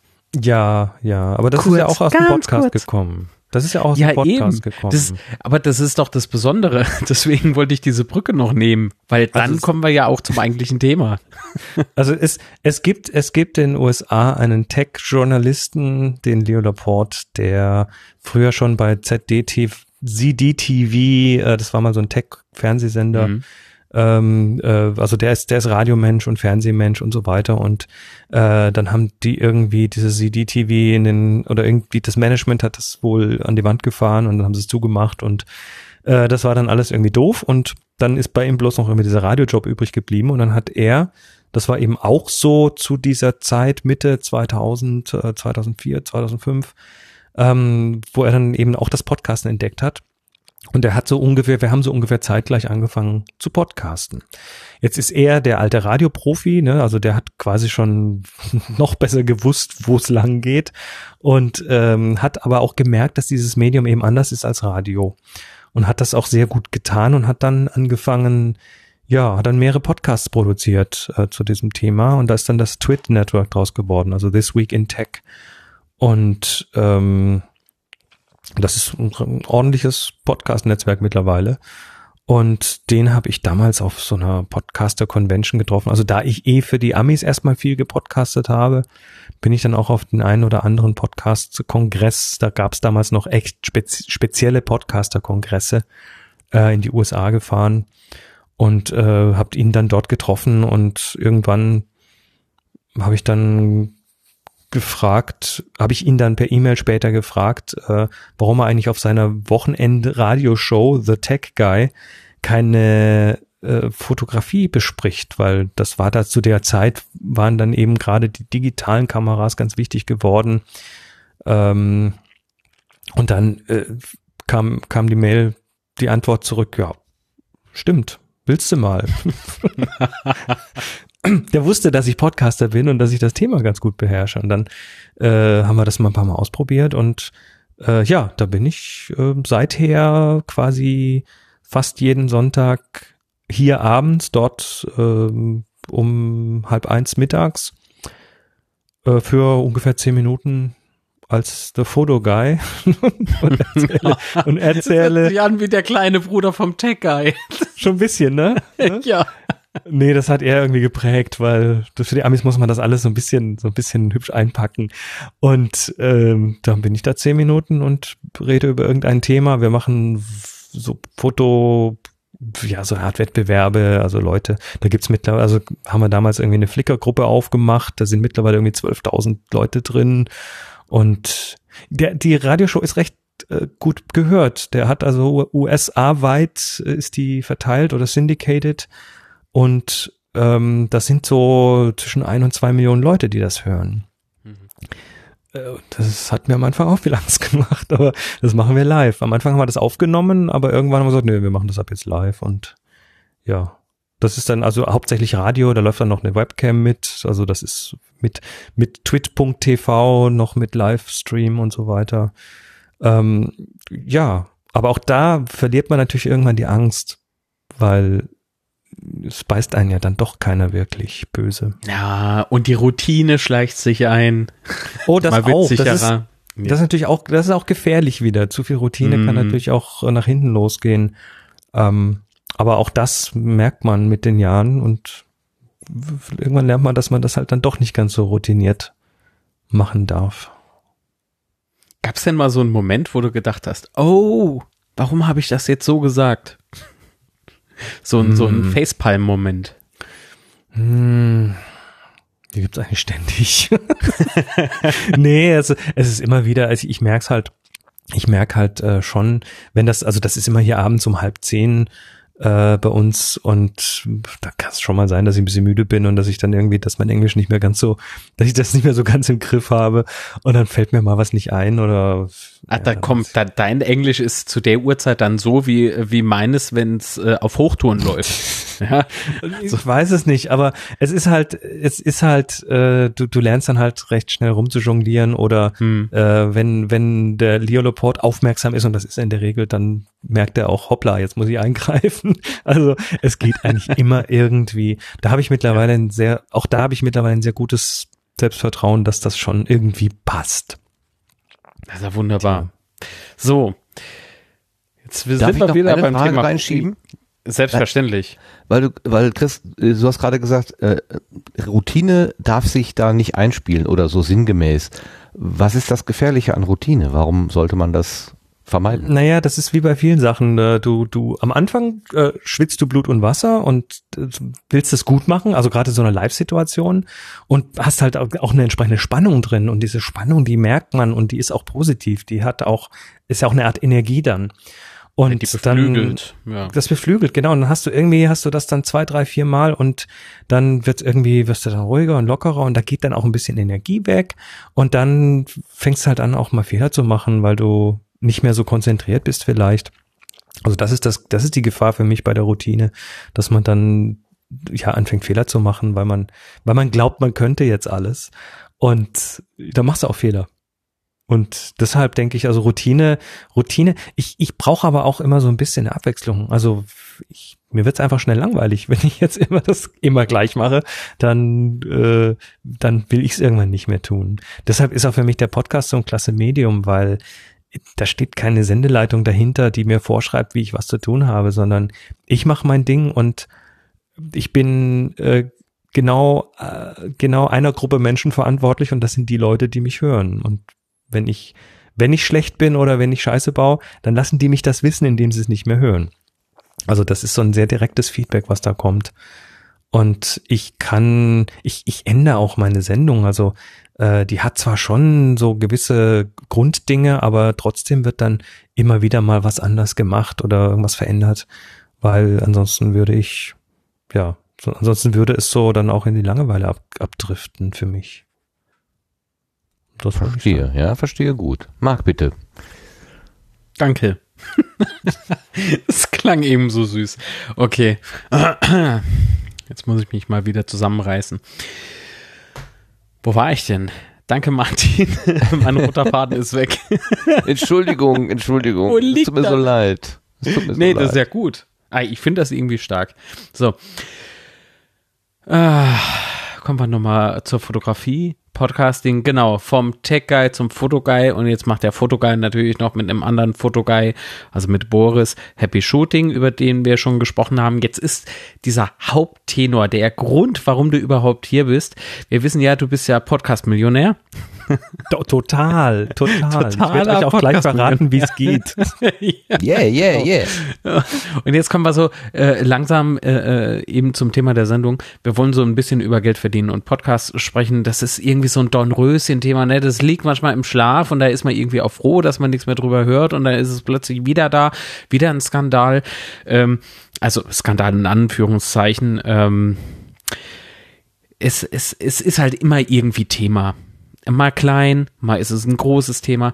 Jetzt machen Amerikaner regelmäßig und relativ äh, groß produziert Werbung in Podcasts. Das klingt ähnlich eben wie beim Radio, dass so ganze Blöcke reingeschnitten werden. So kenne ich es jedenfalls. Ich rede jetzt natürlich nur aus meiner Perspektive. So viele amerikanische Podcasts habe ich noch nicht gehört. Aber die, die ich gehört habe und die Werbung beinhalten, da klang es eben so wie so ein Radioeinspieler. Jetzt ist das, ähm, ich glaube, so eine Geschmacksfrage. In Deutschland hat sich äh, in der Podcast-Szene natürlich auch jetzt schon so, oder in der Podcast-Landschaft, ich rede lieber von der Landschaft, so, so eine, mh, so eine andere Art und Weise der Werbekommunikation, kann man das so sagen, oder Werbeplatzierung eingeschlichen, die ich auch sehr angenehm finde. Und zwar, man macht ein Thema daraus. Das heißt, äh, nicht zwingend Matratzen. Mit Matratzen und Müsli-Werbung habe ich nach wie vor meine Probleme. Aber bei Happy Shooting habt ihr beispielsweise auch Werbung enthalten. Ähm, Werbung von einem äh, gemeinsamen Bekannten und der führt, äh, wie es der Zufall so will, natürlich ein, ähm, ja, wie sagt man, Fotozubehörunternehmen, äh, Geschäft. Ja. Ähm, habt ihr, habt ihr von Anfang an gesagt oder, oder irgendwann gesagt, oh nö, jetzt wollen wir auch ein bisschen Geld mitverdienen oder äh, war das dann so eine glückliche Fügung, dass man mit Ingo damals zusammenkam? Also ich, ich glaube, ich muss erstmal kurz äh, ein bisschen ausholen, nicht so nicht zu weit allerdings. Ähm, die Frage ist erstmal, wie kann man überhaupt mit dem Podcast Geld verdienen? Das ist immer so die Frage. Das sind ja manche, die da podcasten sagen, wow, das wird ich reich und berühmt. Ähm, und dann ganz blöd aus der Wäsche gucken. Ja, das dachte ich auch mal. Nee, also äh, äh, also du kannst natürlich, du kannst natürlich einen Podcast für Geld verkaufen, kannst sagen, hier, ich mache jetzt äh, Folgen und die kosten Geld und das müsst ihr im Monat was einwerfen. Das gibt das Modell, das machen ja auch manche. Ähm, Moment, welches Modell meinst du? Also so ein Abo-Modell. so ein Abo-Modell, ja, ja. Mhm. Mhm. Ähm, und dann gibt es natürlich das Thema äh, Werbung im Podcast und damit den Podcast äh, zu finanzieren.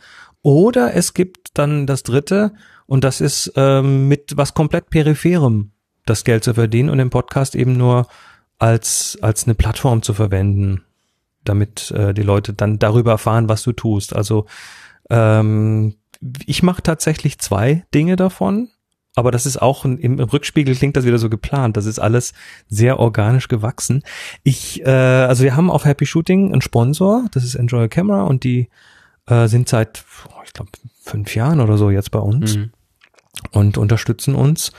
Und, ähm, und dann mache ich eben diese Workshops und Touren und ich bin mittlerweile äh, so frei, meine Plattformen dann zu verwenden, um darauf auch hinzuweisen.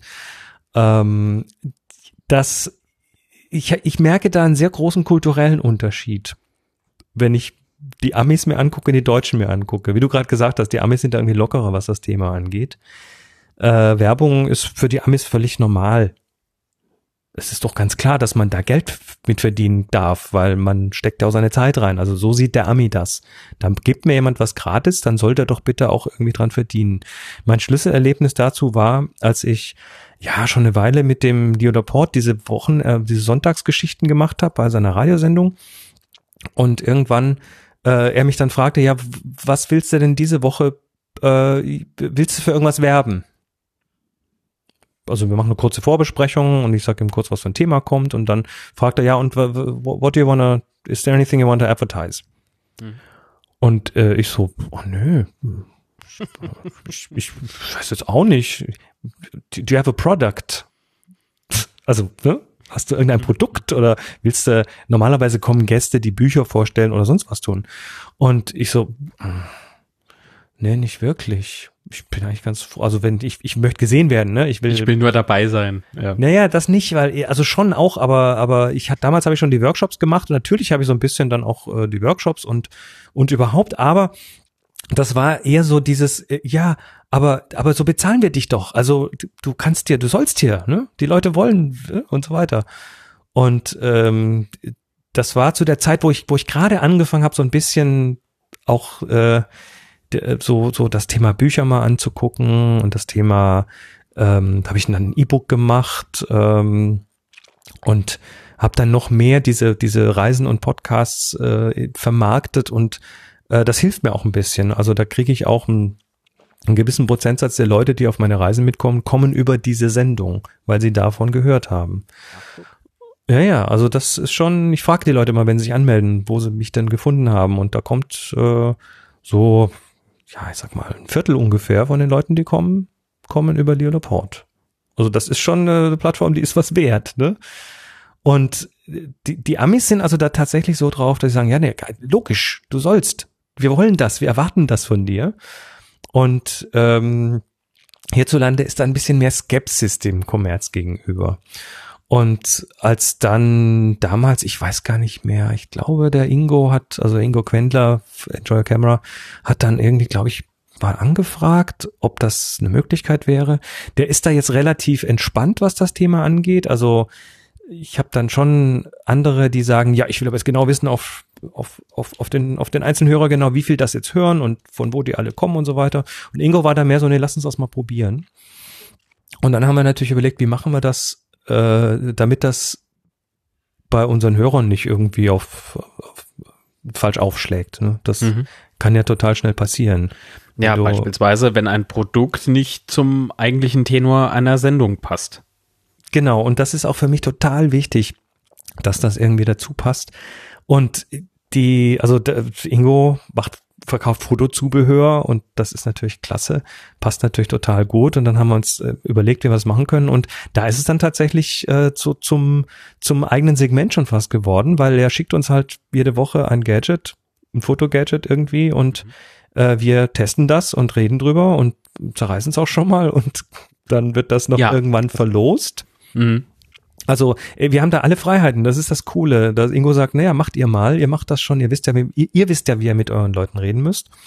Ihr kennt euer Publikum, ich kenn's nicht. Und das Resultat ist halt, dass, ja, dass wir dann auch sehr offen sind, sehr ehrlich sind und das Ding dann auch noch äh, in der Regel in eine Verlosung geben. Äh, wir machen dann auch so Bilder-Review oder so ein Bilderwettbewerb, wo die Leute Fotos einschicken und dann äh, wird halt was äh, verlost, was wir von Enjoy Camera bekommen haben für die Sendung. Das heißt, äh, alle haben was davon, alle haben irgendwie auch eine, eine Information dadurch und dann ist das plötzlich gar nicht mehr so Werbung, Werbung, Werbung, sondern es hat halt auch einen gewissen Wert. Ich habe aber auch schon Firmen abgelehnt. Also bei Tips from the Top Floor wollte mal wollte mal Visa bei mir werben, die mit den Kreditkarten. Mhm. Und da habe ich gesagt, ne, so Blödsinn. Also das hat ja mit die sind doch viel zu klein zu tun. ja, ja. das, ja. also äh, da, da habe ich mir, da habe ich mir einen relativ lukrativen Werbepartner äh, eben nicht gegeben, weil, weil das, das fand ich dann irgendwie doof. Äh, andererseits, ne, es kann natürlich auch anders gehen. Also ich glaube, die Geschichte habe ich auf das Subscribe erzählt. In den Frühzeiten der, der, der von Tips from the Top Floor war ich äh, unter Vertrag bei ähm, Mevio hießen sie später, die, die, Adam, Adam Currys Firma damals. Also die haben quasi Werbetreibende für Podcaster. Die haben Werbetreibende mit Podcastern zusammengebracht und haben äh, dafür noch irgendwie ein bisschen, bisschen Zwischenkohle abgegriffen. Und äh, die haben dann mal bei mir angefragt, ob ich für Partida Tequila werben möchte. und Partida Tequila ist ein Tequila-Hersteller aus Mexiko. Foto schön trinken, großartig. Und dann habe ich, dann ja. habe ich zurückgeschrieben und sagte, Blödsinn, was soll ich damit denn tun? Also das war, das war klasse. Und äh, dann, dann wedelten die mit 1500 Dollar ja. für eine Werbung auf einer Videofolge. Und ich so, okay. Wie hieß das Getränk nochmal? Partida Tequila. Also ja, ja. das 1500, war, nee, wie heißt euer Getränk? Ja, für eine genau. Episode, das war tatsächlich, das war tatsächlich mit Abstand das lukrativste in dem Bereich, was ich jemals für eine Folge bekommen habe. Und dann, äh, dann, dann, da habe ich natürlich erstmal angefangen zu schwitzen. Okay, du willst die Kohle haben, aber wie kannst du das jetzt so hinbekommen, dass dir nachher nicht die Hörer die Bude einrennen? Weil A, ist das Alkohol, und eigentlich will ich nicht für Alkohol werben. Äh, und B, hat das ja mal mit Fotografie gar nichts zu tun.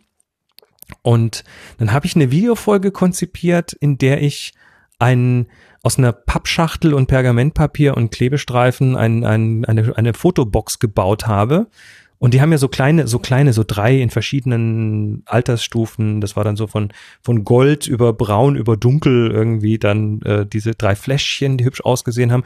Und dann habe ich eben diese Fläschchen als Fotoobjekte genommen, habe ja. da nebenher gezeigt, wie man so eine Kiste baut, wie man sich ein tolles Fotolicht für Produktstudio macht und äh, hab aber natürlich, also ich habe das ganz offen, ne? hab gesagt, Leute, das ist hier gesponsert von Partida Tequila, aber wir machen jetzt mal was Cooles mit Fotografie und die Dinger waren immer im Bild und am Schluss bin ich noch zu einem befreundeten Barkeeper in, damals noch in Tübingen gefahren und habe dem noch die Flaschen vorbeigebracht. Der hat noch einen Cocktail draus gemacht und das habe ich gefilmt und ähm, und dann habe ich diese Folge online gestellt hab die 1500 Dollar abgegriffen und hab, und hab ganz, ganz, ganz, ganz fest das Genick eingezogen und auf den Shitstorm gewartet.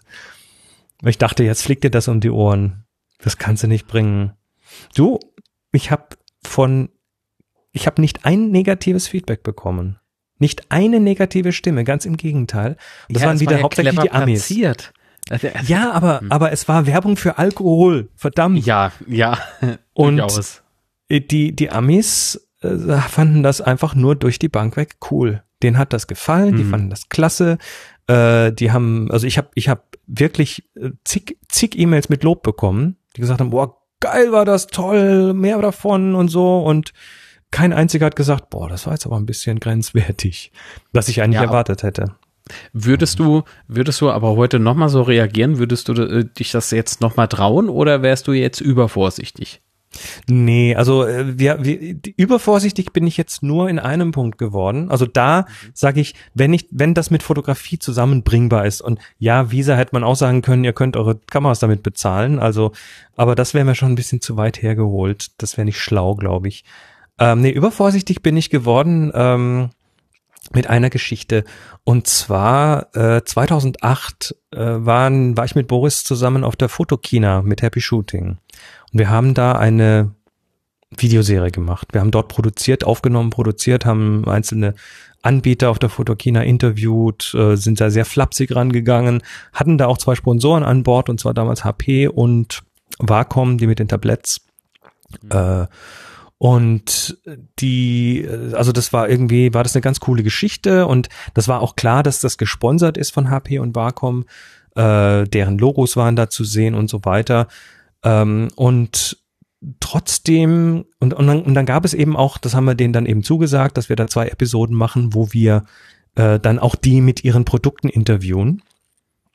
Ähm, und äh, wir haben nicht, ich glaube nicht deutlich genug hundertmal gesagt, das ist eine gesponserte Folge, jetzt kommt gesponserter Content.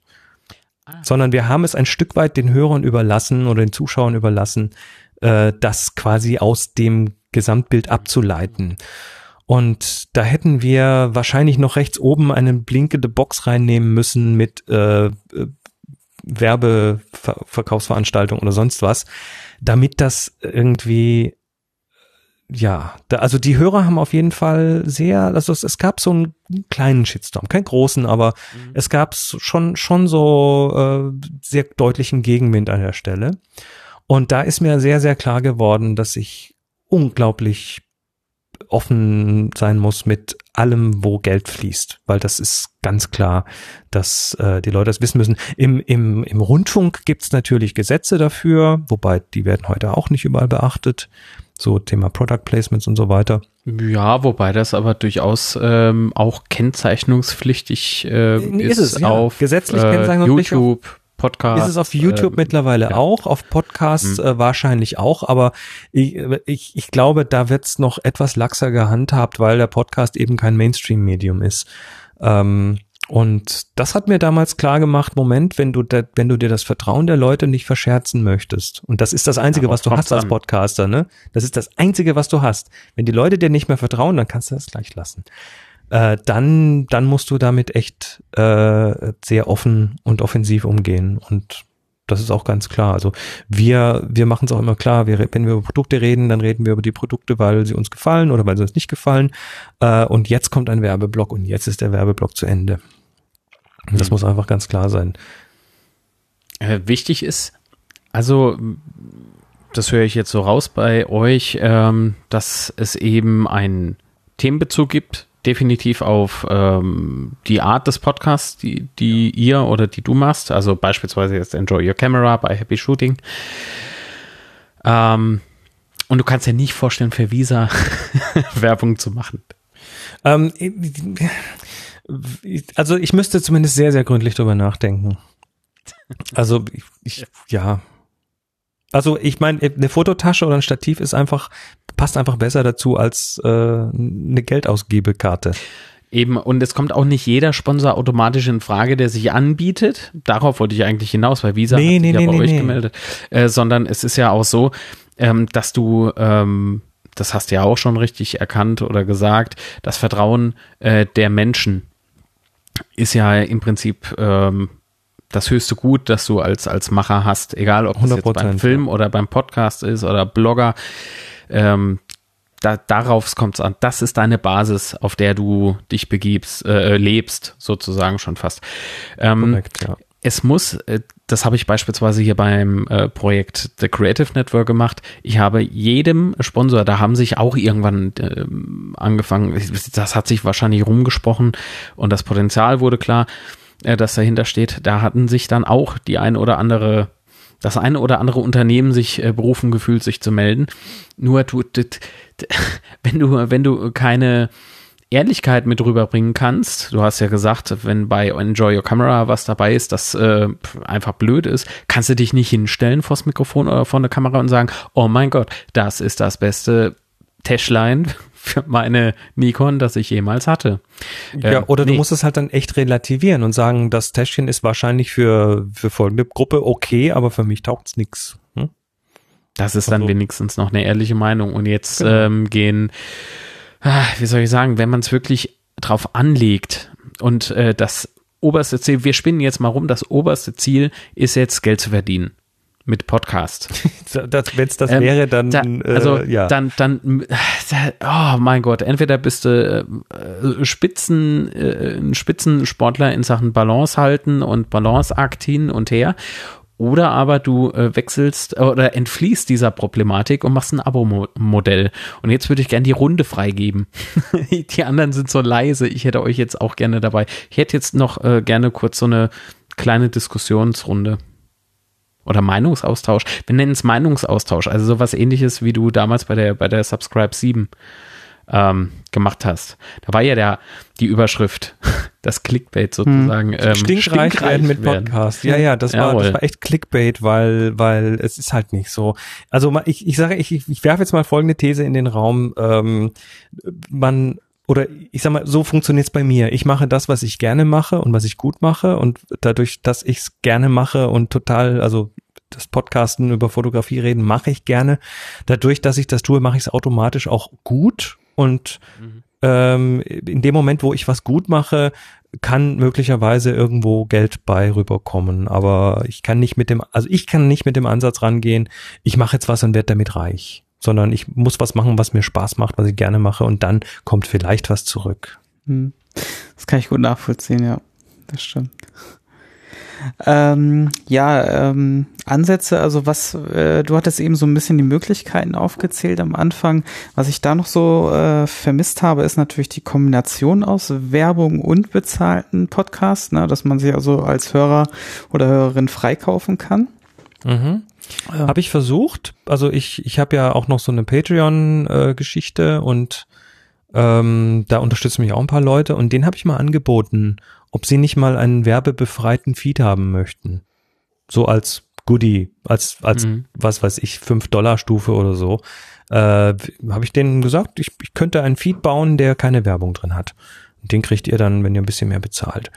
Und ich habe auch innerhalb kurzer Zeit irgendwie zehn Antworten gehabt. Und die haben, die waren alle alle identisch, insofern, dass sie gesagt haben, lass den Scheiß, die Werbung ist doch cool, wir lernen doch was davon, äh, nimm das nicht raus, das bringt uns nix. Ähm, und das war durch die Bank Amis und Europäer. Also mhm. insofern, ich glaube, das ist mittlerweile auch so ein bisschen in der Erwartungshaltung der Leute drin.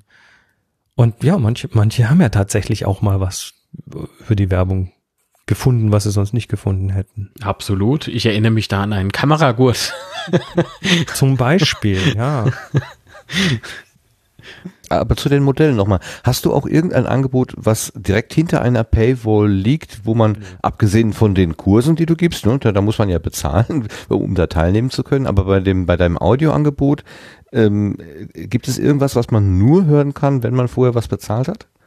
Nö, ähm, das will ich auch nicht. Also ich, ja, es, ich, ich habe, ich habe noch nicht mal konkret drüber nachgedacht, weil für mich solche Modelle eigentlich, ich, ich finde sie doof, ehrlich gesagt. Also ich persönlich, ähm, ich, ich will das, was ich tue, eben tun und das Geld verdienen kommt, kommt dann hinterher und nicht als, als treibende Kraft. Es ist schön, wenn man damit Geld verdienen kann. Es ist manchmal auch notwendig, Geld zu verdienen. Natürlich muss ja von irgendwas deine Brötchen bezahlen. Aber ich, ich also der Ansatz funktioniert für mich halt nicht, ähm, Sachen zu machen, um um Geld zu verdienen. Das ist bei mir in der Fotografie genauso. Ich fotografiere das, was mir Spaß macht und was ich schön finde. Und ich fotografiere nicht äh, so, damit es dann auf Plattform XY möglichst viele Herzchen bekommt. Äh, das wäre für mich der falsche Ansatz. Naja, aber als Workshop-Anbieter hast du ja ein Produkt, was du annoncierst, wie wir das vorhin besprochen haben. Also in sechs Monaten ist Workshop XY mhm. und wer dann teilnehmen muss, der muss sich vorher ein Ticket kaufen. Der kommt nur dann rein, wenn er irgendwie. Das ist eine Paywall, ganz klar. Ne? ganz klar. Das ist eine Paywall und also in dem in dem in dem Seminarangebot, was du verkaufst. Ähm, oder die Reisen, die du anbietest, ähm, da ist es ganz klar so ein Pay-Modell. Aber bei dem Audioangebot eben nicht. Da machst du tatsächlich einen Unterschied. Ja, ja, ja. Ähm, letztendlich, klar, ich muss ja auch irgendwie Geld verdienen, aber selbst bei den, bei den Workshops und Fotoreisen mache ich ja nichts, wo ich, was ich tue, um nur Geld zu verdienen. Ich, ich kannte mal einen Fotografen, der, der war da ziemlich, äh, ja, abgebrüht über die Jahre, der war schon ein bisschen älter und der meinte, naja, wenn du Geld verdienen willst, dann musst du, dann musst du so, so, ähm, so Aktfoto-Workshops machen. Da kommen dann die Leute. Da mietest du dir irgendwo einen, einen, Saal und dann mietest du dir irgendwo ein Model und das, sich, das zieht sich dann aus und dann kommen schon die Leute und zahlen auch dafür. Ähm, ja, könnte ich machen. Aber tue ich's? Nö, weil ich, ich die Sachen gerne mache. Also ich mache die Sachen, die ich gerne mache. Und wenn ich irgendwo hinreise, dann mache ich das in erster Linie mal, weil ich da Bock drauf habe. Und wenn ich über ein Thema rede, mache ich das, weil ich da Bock drauf habe. Also ich, ich habe mir bisher noch wirklich kein Thema jetzt äh, genommen, wo ich mich total hätte verbiegen müssen, weil, also das kann, das kann natürlich schon mal passieren. Also wenn jetzt eine Firma XY kommt und sagt, wir wollen Sie für unsere Belegschaft, äh, wollen wir von Ihnen ein Seminar haben zu Thema XYZ äh, und da bezahlen wir richtig gut dafür, dann äh, mache ich da schon mal was, was in irgendeiner Form passiert jetzt nicht oft, aber äh, was dann eben deren Bedürfnisse auch genau trifft, weil das ist dann, wenn es gut genug bezahlt ist, ist das auch ein Stück Schmerzensgeld. Aber, aber äh, wenn ich die Sachen mache für mich, dann, ich mache die Sachen für mich erstmal. Mhm. Ich wollte das mir so ein bisschen aus so einer Marketing-Perspektive, ich bin totaler Laie, was das angeht, aber wenn ich mir halt vorstelle, Ja, ich, mach ich, eine- ja auch eine- eigentlich, ne? Ich, ich baue eine Paywall auf, dann habe ich immer einen eingeschränkte, äh, eingeschränkten Nutzerkreis. Also tatsächlich nur die Leute, die tatsächlich dann auch irgendwas gemacht haben vorher, irgendeine Vorleistung erbracht haben. Wenn ich das offen halte, dann habe ich zumindest die Möglichkeit, äh, dass ich auch zufällige Kundschaft äh, erreiche, die, die also quasi barrierearm, wenn man sagt, gut, du musst dir fünf Minuten Werbung anhören, das ist zwar eine Barriere für manche, aber äh, relativ einfach. Also ich kann sozusagen breiter streuen. Der, der, der, der, der, der in Anführungszeichen Masseneffekt ist größer, als wenn ich eben ein, ein Angebot für 20 Personen mache. Ja, und muss dann halt in dem Moment dann das, das Medium halt nutzen, um andere Sachen zu verkaufen. Oder du machst dann noch diese Kombi, dass du sagst, okay, es gibt hier einen Teil, äh, einen Teil Gratis-Content und dann gibt's aber auch noch einen Teil Bezahl-Content. Das ist dann die Plus oder so. Das machen ja auch welche. Ähm, Ja, die, die Larissa, die hatte uns mal erzählt, dass sie diese äh, Slow German Angebote macht, also Audio gesprochen, äh, Deutsch langsam gesprochen als Audioangebote und die dazugehörigen Übungshefte, diese kleinen äh, Seminarbücher oder was, die verkauft sie dann sozusagen. Also da ist das Audiomaterial der, der Werbeträger für etwas anderes, was man dann Mhm. tatsächlich veräußert. So könnte man Naja, das, aufbauen. das ist dann ja schon richtig mit einem Konzept. Also Mhm. das ist auch, finde ich, auch gar nicht verwerflich, weil äh, letztendlich wird ja dann dein Publikum dir schon zeigen, ob das funktioniert oder nicht, ob sie das mögen oder nicht. Ähm, und also für mich ist halt wichtig, dass das, was ich da tue, dass ich das, dass ich das so, so, dass ich das so machen kann, dass ich dann irgendwie immer noch mich im Spiegel anschauen kann. Und das ist für mich ganz wichtig. Also so die, das, das, das, das große Wort dafür ist immer so die, die Integrität wahren. Ne?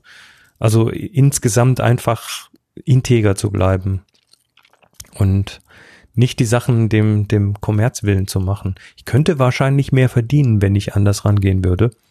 Aber das ist nicht mein Ansatz. Dann lieber ein bisschen weniger. Der Simon Dückert hat in der Diskussion da bei der Subscribe 7 die Entrepreneurs on Fire erwähnt, die relativ erfolgreich sind in Amerika mit ihrem Angebot. Und er hat besonders hervorgehoben, dass sie ihre gesamten Einnahmen und die, die Geldströme, die da hin und her fließen, dass sie die absolut transparent machen. Also, dass sie wirklich sagen, so und so sieht das bei uns aus. Wäre das dann auch so ein Ansatz, den du dann verfolgen würdest, dass du sagst, ich will es möglichst klar machen, was ich hier treibe, integer sein für meine äh, Zuhörerschaft oder äh, ist das nicht ganz dasselbe? Also ich mache es, ich mache es ja klar, was ich tue, indem ich den Leuten sage, jetzt ist Werbung, das hier ist bezahlt und äh, und damit bin ich echt. Was ich nicht tue, ist, dass ich jetzt irgendwo meine meine Einnahmen hier auf den auf den Teller lege. Ja. Das ist Nee. das das ist das ist hier in Deutschland äh, ist das echt ein Thema. Also das das könnte ich wahrscheinlich in Amiland besser machen, aber in Deutschland ist dann ganz schnell auch Neid da. Richtig. Also Kom Kommerz wird immer skeptisch betrachtet. Du sagst, ja genau, ich bin ja der Reiche. Nee, nee, aber du, du, du, ähm, ja, ich, ich sag das jetzt ironisch, weil das ist ja auch nicht so. Ähm, der, der, ähm, du erzählst ja deinem, deinem Kollegen auch nicht, wie viel du verdienst, obwohl ihr beide wahrscheinlich den gleichen Job macht. Hm. Möglicherweise unterschiedlich viel verdient. Das ist ja Möglicherweise steht in meinem Vertrag drin, dass ich das nicht darf, sogar. Ja.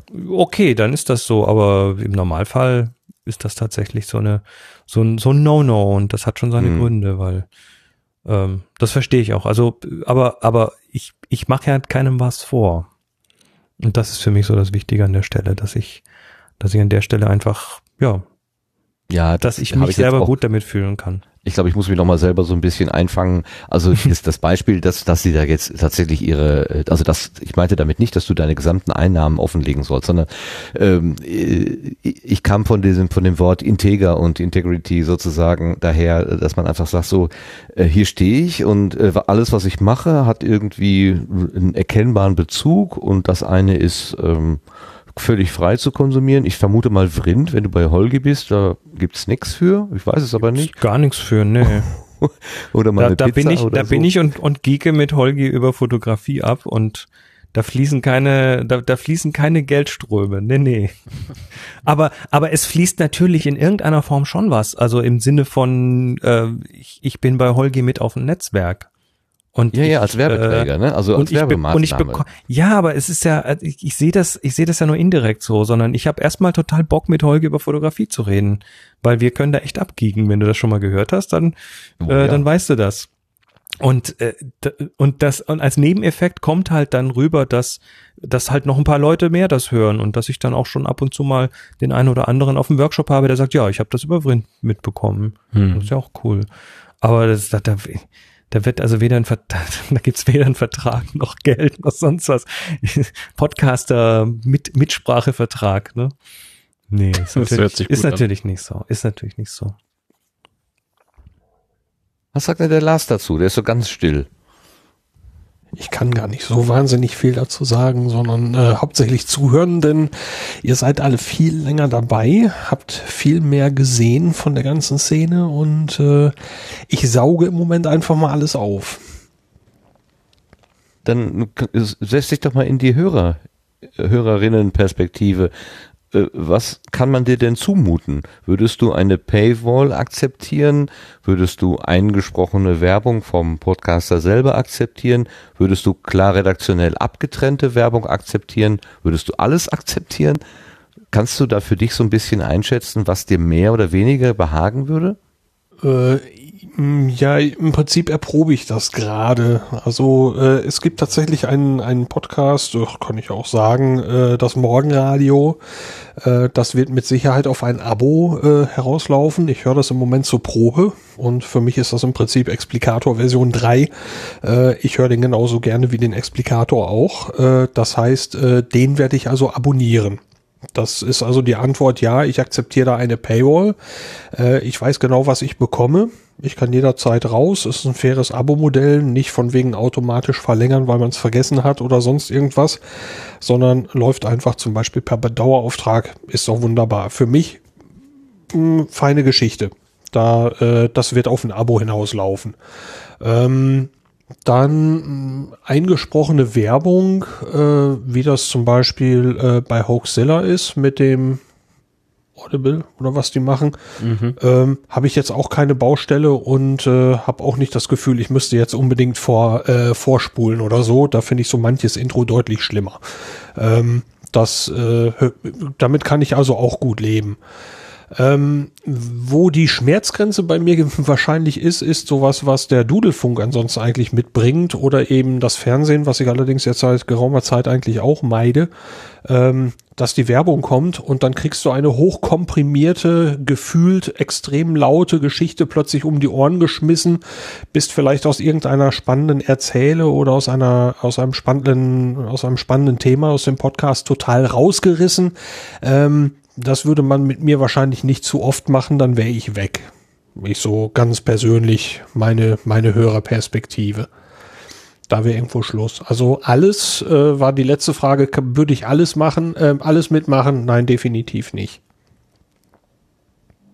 Ja, es erinnert mich so ein bisschen an das, was Martin Hase in der Diskussion sagte, da war das Subscribe, die Intimität des Hörens, also die Werbung wird dir sozusagen direkt ins Ohr gepresst.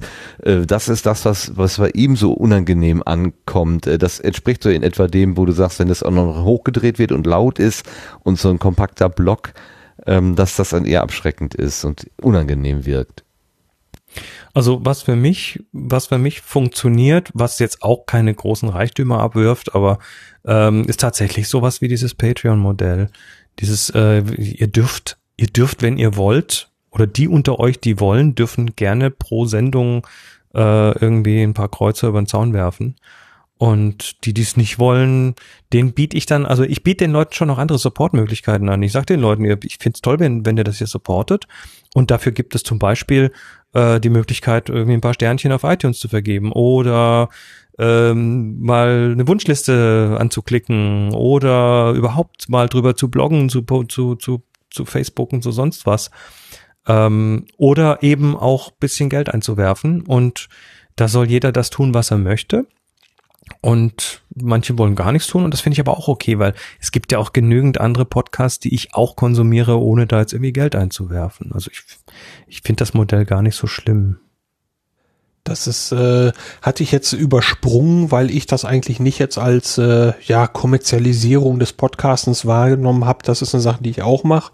Ähm, ich habe also früher äh, hauptsächlich geflattert und als Flatter dann irgendwann mal für mich quasi unbrauchbar und na, un, nicht mehr nachvollziehbar äh, funktionierte oder nicht funktionierte. Irgendwann war ihm nicht mehr klar, warum ist das da jetzt passiert? Ähm, und da hört beim Thema Geld irgendwann die Frage, äh, der Spaß auf, weil ich keine Ahnung hatte, ob irgendwas von meinen Buchungen überhaupt da noch angekommen war.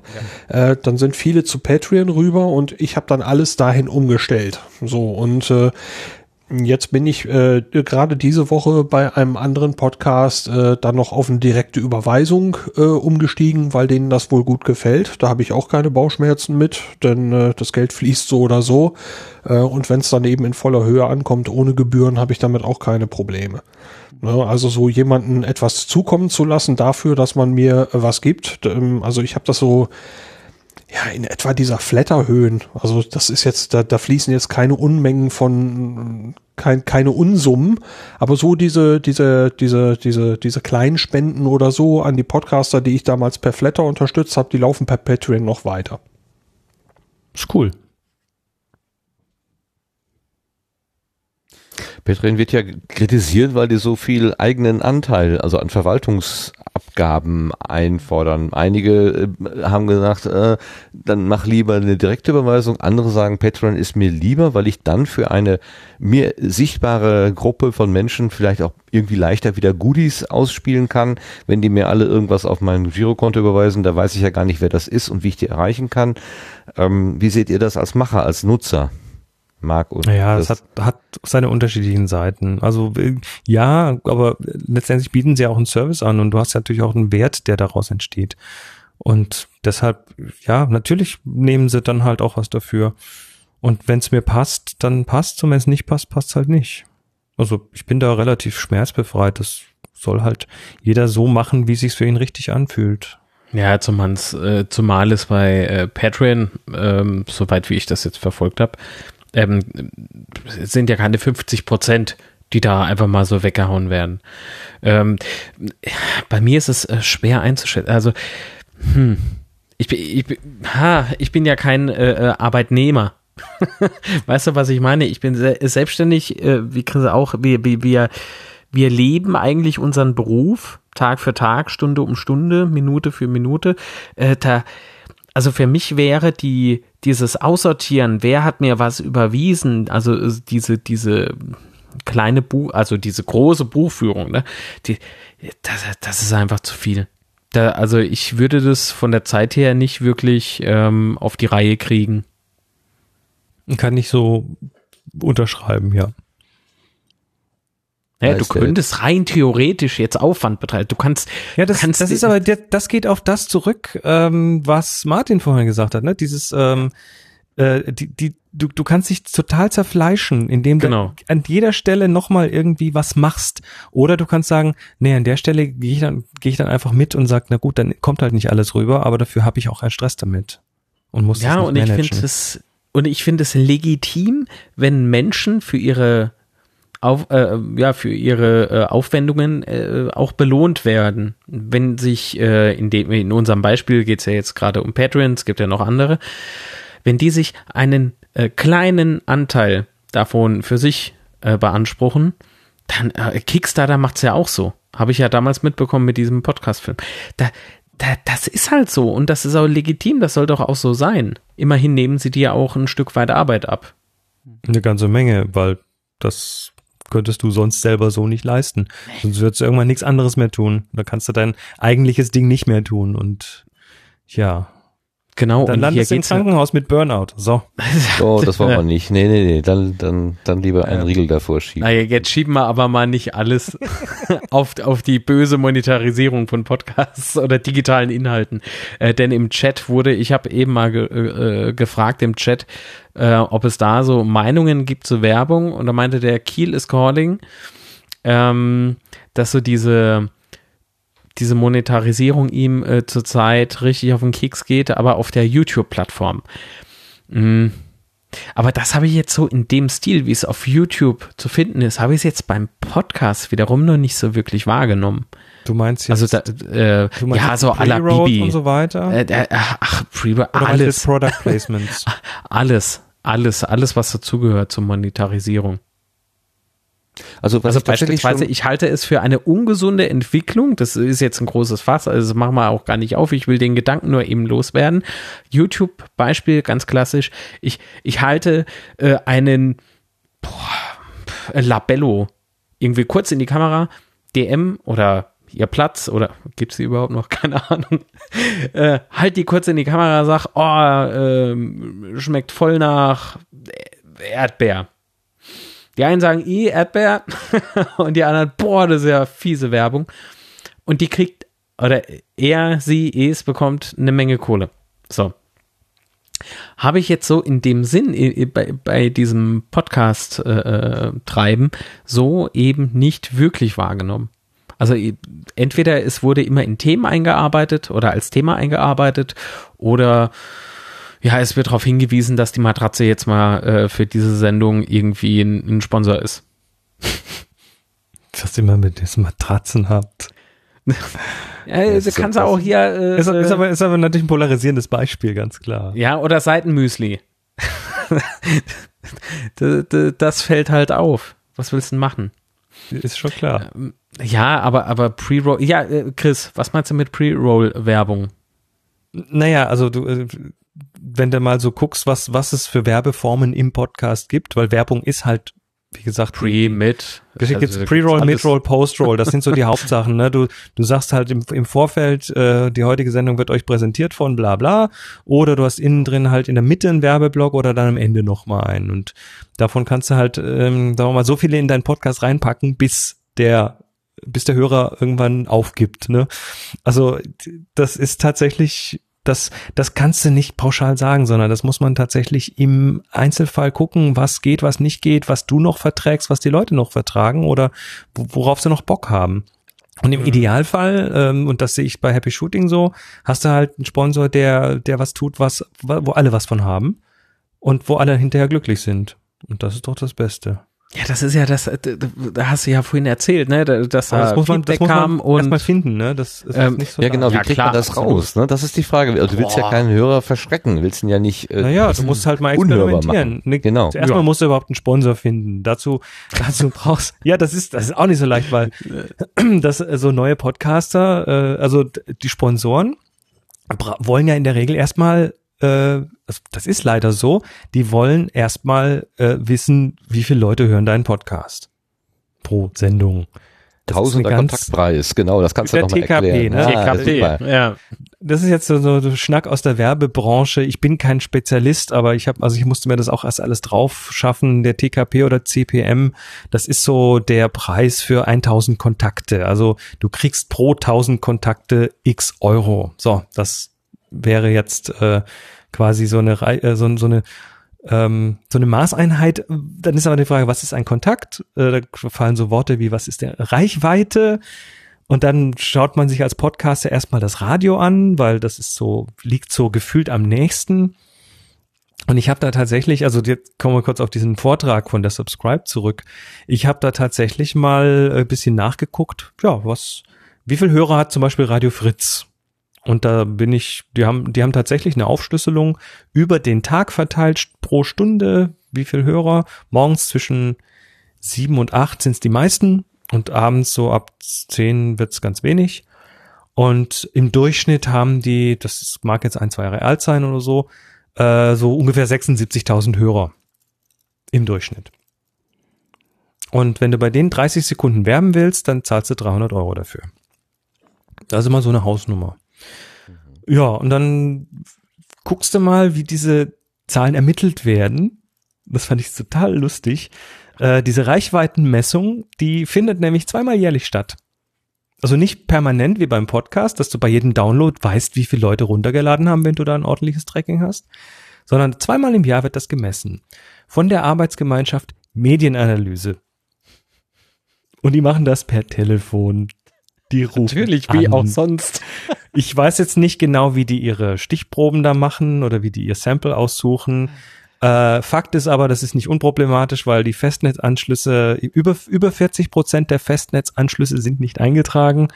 Das heißt, die können also schon mal 40 Prozent der Leute mit Festnetzanschlüssen nicht erreichen. Wie das mit den Mobiltelefonen ist, keine Ahnung. Äh, es ist also nicht ganz unproblematisch. Außerdem ist das natürlich, Radio ist aufgeteilt in Sendegebiete. Das hat der Podcast auch nicht. Das also, äh, und das verwässert, weil natürlich das Radio auch wieder heute viel online gehört wird. Also da fällt dann quasi das Sendegebiet auch irgendwie flach. Und du kannst die Medien nicht wirklich vergleichen, weil Podcast hörst du überall, ne? Radio hörst du halt, wenn da irgendwo in der Nähe ein Radio läuft. Also die Leute haben heute selten so Transistorradios auf der Schulter, so wie früher. Ähm, dann hast du halt beim, beim Podcast eher so ein, ich nenne es immer so Vollkontakt. Also wenn dein Podcast 30 Minuten lang ist, dann hören die meisten Leute auch 30 Minuten zu. Und du hörst halt einzeln. Und beim Radio ist es halt, na, das läuft halt irgendwo. Und dann hörst du halt mal mit oder auch nicht. Und du hast halt beim Podcast viel weniger Streuverluste. Also wenn ich im Radio werbe für, keine Ahnung, für Seitenbacher Müsli, dann, Sag das nicht, ich krieg Kopfschmerzen.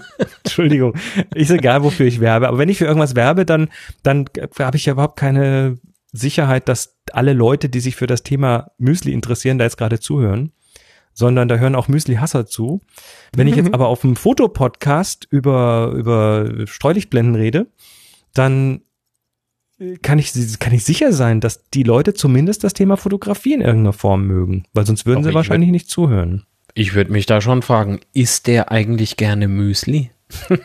Wenn er über Streulicht spricht. Trinkt der gerne Tequila? Ja. Zum Müsli?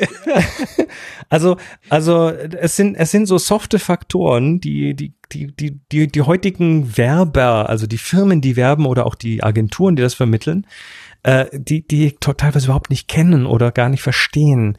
Das ist denen relativ egal, weil die sind halt die traditionellen Medien gewöhnt, wo man wo man dann irgendwo aus so einer Arbeitsgemeinschaft Medienanalyse halt zweimal im Jahr irgendwelche Hörerzahlen rauskriegt. Die verstehen den Podcast nicht. Und das macht es natürlich schwierig, dann da irgendwie Zahlen dran zu tun. Also ich habe mal geguckt, wo diese typischen TKPs liegen.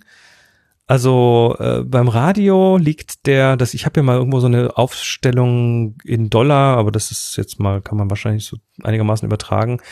Äh, beim Radio ist der TKP zwischen 1 und 18 Dollar. Das heißt, für 1000 Hörer kannst du zwischen einem und 18 Dollars für eine Werbung bekommen. Beim Fernsehen sind es 5 bis 20 US-Dollar und beim Podcast liegt es irgendwo bei 20 bis 45 US-Dollar. Das heißt, der Podcast ist damit schon höher bewertet, weil er wenig Streuverluste hat. Aber du hast natürlich beim Podcast weniger Hörer, weil diese traditionellen Medien doch noch mehr erreichen oft. Das ist jetzt bei, wenn man jetzt mal die YouTuber mit reinnimmt, ist das schon wieder eine andere Geschichte, weil die haben ja teilweise als einzelne, als einzelne YouTuber ein Publikum, was äh, viele Fernsehkanäle gerne hätten. Ähm, aber so bei dem Podcast und der Podcast ist halt doch noch viel Nische, ähm, hast du in der Regel weniger. Und ich sag mal, was, was ist realistisch, äh, was, was man ansetzen kann? Also erstmal, man muss natürlich überhaupt mal was haben, was diese, was diese Firmen interessiert. Ne? Wenn du kein Thema hast, dann kommt auch keiner und macht bei dir Werbung. Ist halt so. Also ähm, wenn ich jetzt, also für unseren Abzug FM, für unseren Zuhause in der Küche hier Podcast mit dem iPhone, äh, da wird es nie irgendjemand geben, der darauf werben möchte, weil wir reden über alles und nichts.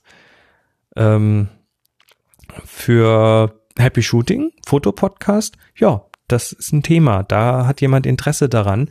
Du musst ja immer, immer jemanden finden, der eine Gruppe von Menschen erreichen möchte, um da sein Serviceprodukt oder sonst was hinzubringen. Und das ist halt, ähm, in dem Moment, wo du ein ordentliches Thema hast, ist das gut. Und ein Thema, was Nische ist, dachte ich immer, wird super funktionieren. Also das Thema glutenfrei zum Beispiel, Podcast mit meiner Mutter. Ähm, da haben wir auch mal ein bisschen rumgefragt. Da sind die Firmen aber alle sehr traditionell in dem Bereich. Also Essenshersteller, Mehlhersteller, die durch die Bank weg eher mal sehr skeptisch sind, was das Thema angeht. Und da, wie sie wollen da Geld? Hm, lieber nicht. Also das ist tatsächlich unglaublich abhängig von dem, was man da tut. Wie setzt denn deine Tarife an? Also ich will jetzt keine Zahlen, äh, Zahlen wissen, aber du musst doch irgendwie äh, eine Diskussionsgrundlage haben, wenn jemand kommt und sagt, ich äh, hätte gerne eine Werbung bei Ihnen untergebracht dann kannst du sagen, ja, hier, ich muss aber mindestens x Euro pro irgendwas, pro Sekunde, pro Minute oder was. Äh, was ist denn dein, deine Tarife, deine Tarifierung? Wie, wie setzt du das an? Also ich setze tatsächlich mal so ein TKP an von ungefähr 30. Also ich sag, äh, ich möchte, ich möchte pro 1000 Leute, und zwar für so einen Midroll-Block möchte ich äh, 30 Euro ungefähr haben. Und, und dann nimmst dann du die Anzahl der hoch, Leute, die dein, dein System dir ausspuckt. Die mein System mir ausspuckt, beziehungsweise auch da ist wieder so eine Geschichte, ähm, ich, ich, ich fahre das, ich habe das bisher über Podtrack gemessen und mache das mittlerweile über FeedPress. Also lass mir da die Statistiken raus und mache mir keine eigenen Statistiken an der Stelle. Und das hat einen ganz einfachen Grund.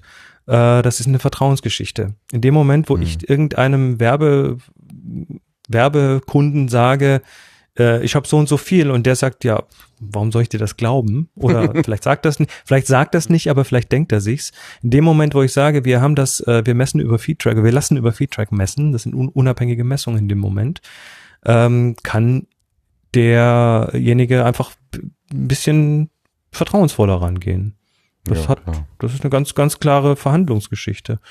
Ähm, ja, und viele, die dann werben wollen, also es werden in letzter Zeit werden es mehr tatsächlich. Das Thema Podcast ist wieder auf dem Vormarsch und es werden mehr, die immer wieder anfragen, hey, ich würde gern. Und dann sage ich, ja, da will ich so und so viel Geld dafür haben. Und dann sagen ganz viele, nö, machen wir doch nicht, weil sie sich das wesentlich kleiner vorgestellt haben. Ja, es kennt ihr vielleicht, ne? in dem Moment, wo man einen Blog oder sowas hat, kriegt man ganz viele Anfragen von irgendwelchen Firmen, die äh, einen Link platzieren wollen oder einen Artikel für einschreiben wollen, natürlich mit Produktlinks drin. Oder, äh, oder, also die, die im Prinzip die Plattform nutzen wollen. Oder wir haben ein neues Buch rausgebracht und wir schicken dir gerne ein gratis Exemplar. Darfst auch gerne drüber schreiben. Ähm, also dieses, dieses Gratis-Modell, ne? Die Blogger Mhm. sind ja froh, wenn sie irgendwas hingeworfen bekommen und die werden dann schon irgendwie spuren. Ähm, und da bin ich mittlerweile nicht mehr. Also das, das ist für mich dann, ich, ich, ich bin dann knallhart. Also wenn eine Anfrage kommt von jemandem, der sagt, oh super, du hast ja ein tolles Blog auf Tips from the Top Floor. Dann schreibe ich freundlich zurück und sage, Sie haben bei Ihrer umfangreichen Recherche sicher festgestellt, dass es sich nicht um einen Blog, sondern um einen Podcast handelt. Wir haben Werbeplätze. Sie können gerne Werbe Werbung buchen. Äh, folgende Plätze sind frei. So und so viel will ich dafür haben. Ähm, und da wird in der Regel nichts draus, weil die gar nicht erwarten, dass sie da was für bezahlen müssen. Aber da sind schon auch mal interessante Gespräche draus gewachsen. Also, ja. Die, die Zahl 30, die du gerade genannt hast, ist das ein Erfahrungswert von dir? Ja, Warum ist es nicht ist ein 25 oder 35? Einfach so. Weil es halt mal irgendwas, also es gab mal, es gab, warte mal, ich muss mal das Zitat raussuchen, zum Thema, wie hoch ist denn so ein, darf so ein TKP beim Podcast sein? Ähm, äh, Zitat von Herrn Wunschel von 2009, das ist also schon ein paar Jahre her, schreibt, der TKP liegt bei 150 bis 300 Euro je nach Intensität der Einbindung. Das ist reines Wunschdenken. Mhm. Ähm, Horizont ist, glaube ich, ein Magazin, hat 2016 geschrieben, der durchschnittliche TKP liegt bei Podcasts zwischen, also jetzt amerikanischen Podcasts zwischen 20 und 45 US-Dollar. Ja, und da habe ich mich mal beim Europreis irgendwo in der unteren Mitte eingereiht und gesagt, so, das will ich mal haben. Und darauf äh, ziele ich. Und das klappt mal, aber auch nicht wirklich immer viel. Ähm, aber da der Podcast nicht meine Haupteinnahmequelle ist, bin ich jetzt auch nicht darauf angewiesen. Also wenn jetzt ich keine Werbung auf dem Podcast habe, dann ist das doof, aber dann ist das halt so.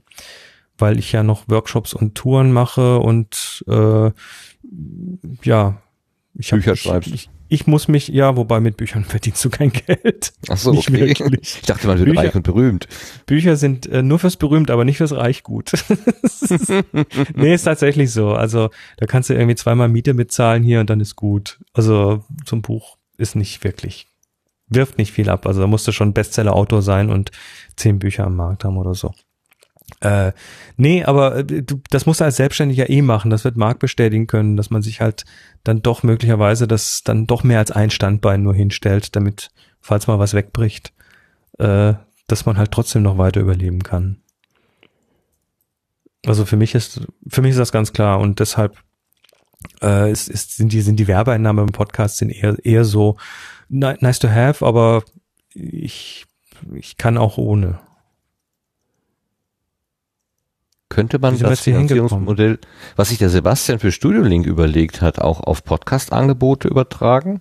Was denkst du, Sebastian? Äh, ja gut, im Prinzip ist es ja das schon so ein bisschen mit dem Spendenmodell, was natürlich bei mir dazu kommt, dass ich da dann sage, okay, es ist mindestens ein Euro. Das heißt, das wäre dann ja schon eine, eine Paywall, die, äh, wo der Benutzer dann quasi bestimmt, wie viel ihm das dann wert ist. Ich denke schon, dass man das anwenden könnte. Ist halt, halt natürlich ein bisschen aufwendiger, ne, weil jetzt ist Man muss das managen, ne? ja, genau. ähm, also, ja, also bei Patreon läuft es ja im Prinzip auch so ein bisschen, wenn da kannst du ja auch äh, ähm, ja entsprechende ähm, äh, helfen mir mal gerade auf die Sprünge, ich weiß gerade nicht, wie diese So- so Zielmodelle, Levels, ja genau, äh, kannst du ja da auch Wo, wobei, was viele nicht wissen, du kannst bei Patreon auch diesen, also diesen Mindestbetrag ein Dollar, kannst du auch unterbieten, ne? Kannst auch sagen, ich gebe nur 30 Cent pro Einheit. Das kannst du da noch ändern, aber ähm, da kriegst du halt nichts dafür.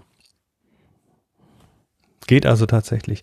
Ähm, dieses, dieses, ähm, dieses Pay What You Want Modell, das haben wir mal getestet. Ich habe ja mal äh, mit dem Timo Hetzel zusammen diesen, diesen Video-Workshop produziert für Lightroom. Und äh, da war das, da ist das Pay-Modell so, so eigentlich Pay What You Want, aber natürlich schon äh, mit einem Mindestpreis und mit einem mittleren Preis und mit einem hohen Preis. Und der Mindestpreis ist halt für die Leute, die es, also das ist eher so, ein, so eine Gewissenssache dann, wo du sagst, okay, wenn du jetzt, äh, ich glaube, ich glaube, er hat's dann so, wenn du, wenn du nur mit dem Smartphone fotografierst, dann ist der Mindestpreis okay, wenn du mit der Taschenknipse fotografierst, dann ist der Mittelpreis okay. Und wenn du Profi bist, dann zahl bitte den hohen Preis. Und ähm, dieses Pay-Modell ist lässt den Leuten quasi frei, wie viel sie zahlen. Und ähm, aber trotzdem ist es ein Mindestbetrag zumindest. Und äh, das macht bei den Leuten äh, anscheinend ein ganz ordentliches Gefühl. Also das ist so, dass die das dann auch leichter akzeptieren, weil sie können sich ja entscheiden. Und nach am Ende kommt dann irgendwas in der unteren Mitte raus, aber äh, wenn man nur den Mindestpreis genommen hätte, wäre weniger bei rausgekommen.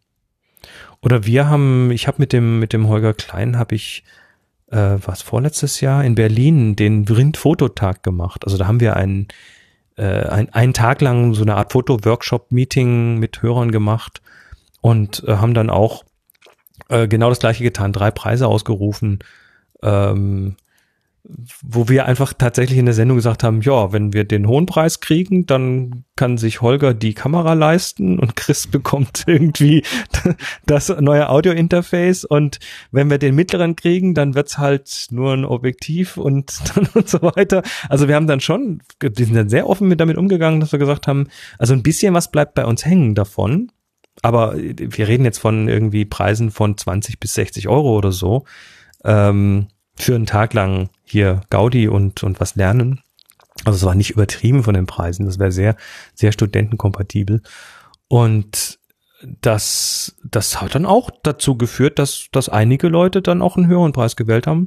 So wie bei den Kongresstickets. Ne? Du kannst ja auch einen Unterstützerpreis wählen. Du kriegst nichts, nichts anderes dafür, zahlst aber ein bisschen mehr. Dafür bekommen dann manche Leute, die wenig Geld haben, halt ein günstigeres Ticket dafür.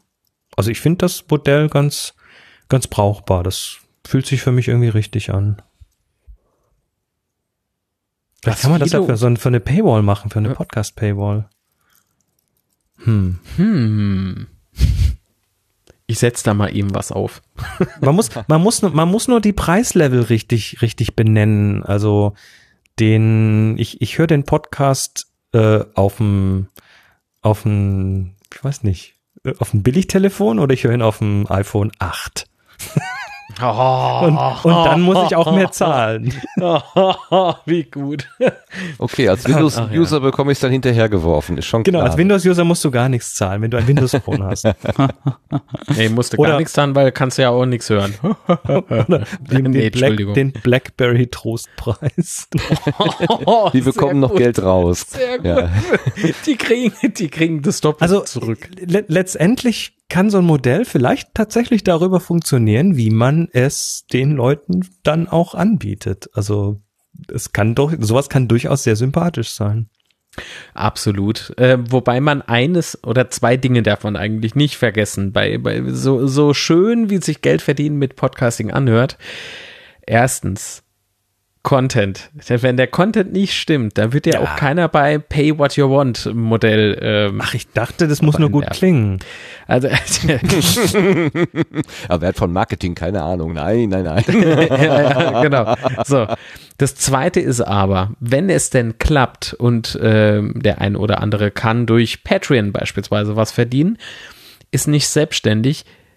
Man, man, man müsste dann dennoch an die Steuer denken.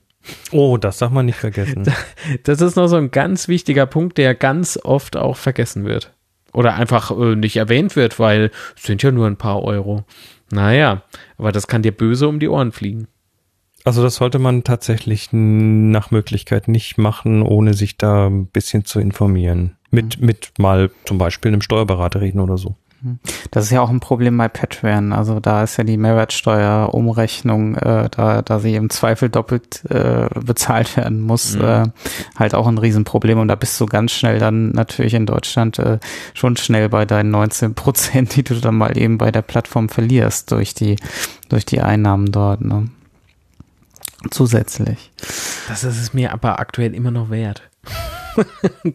Ja, Steuer, Steuer ist ein doofes Thema, aber man, man muss sich, man muss sich dann irgendwann mal mit beschäftigen. Ich bin ganz froh, dass ich da mittlerweile eine Steuerberaterin habe, der ich das in großen Teilen ja einfach mal so rüberschieben kann, weil ich will mich damit so wenig wie möglich beschäftigen. Musst du aber trotzdem tun. Das ist halt leider so in unserem Land. Ist aber überall so übrigens. Tja, Du hast in dem jetzt, jetzt ist die Stimmung raus, ne? Jetzt ist Nee, die nee, nee, nee, Ja, ich überlege ja, gerade, ob ich, das ich jetzt habe der von Moment Steuer ist, gesprochen, jetzt alles kaputt. jetzt ist alles kaputt. Ich habe nur überlegt, ob jetzt der Moment ist, dieses, diesen Gedanken vielleicht einzubringen, weil du bei dem, bei deinem Vortrag da ähm, so skizziert hast, dass Deutschland den amerikanischen Verhältnissen etwa zehn Jahre hinterher ist und eine Monetarisierung, die du da 2005 bis 2007 erlebt hast, dass wir die jetzt zwischen 2015 und 2017 hier in Deutschland so erleben, so diese Welle eigentlich. Und ähm, ich weiß, vielleicht kann man das nicht wirklich übertragen, aber was ich halt ähm, bisher so sehe, ist, wir haben ja diese Szene der Hobby-Podcaster, ähm, die, also diese Independent-Szene hier in Deutschland, mehr oder weniger. Und äh, siehst du auch eine Parallele, dass sich, dass diese, diese unabhängige Szene vielleicht irgendwann mal ähm, aufhebt, auflöst. Also wenn ich jetzt dran denke, äh, an das, was der Dirk Prims uns von der Podcast Movement aus USA jetzt gerade vor ein paar Tagen erzählt hat, dass eben ganz viele ähm, professionelle Anbieter dort Stände gehabt haben und im Prinzip diese Konferenz auch überhaupt erst möglich gemacht haben, trotzdem die Tickets immer noch sehr, sehr viel Geld gekostet haben. Ähm, die scheinen an der Stelle so eine unabhängige Szene nicht oder nicht mehr zu haben, sondern da sind äh, so, so Wirtschaftsinteressen eingezogen. Äh, ist das eine Entwicklung, die du für Deutschland auch siehst oder eher nicht? Also ich sehe natürlich die großen Podcast-Netzwerke, sei das jetzt Twit oder Five by Five oder sonst was, die, die äh, richtig viel Kohle einfahren, weil sie teilweise 30 oder mehr Podcasts haben und äh, damit, also nach der Rechnung, die ich vorhin aufgemacht habe, mal mindestens irgendwie ein paar hunderttausend äh, Dollar im Jahr Umsatz machen müssen damit. Das ist dann in der Realität wahrscheinlich sogar noch mehr. Ähm, ja, ich, ich, also ich glaube, wenn überhaupt, dass man vielleicht eine Parallele so ein bisschen ziehen kann zum Thema Bloggen. Ne?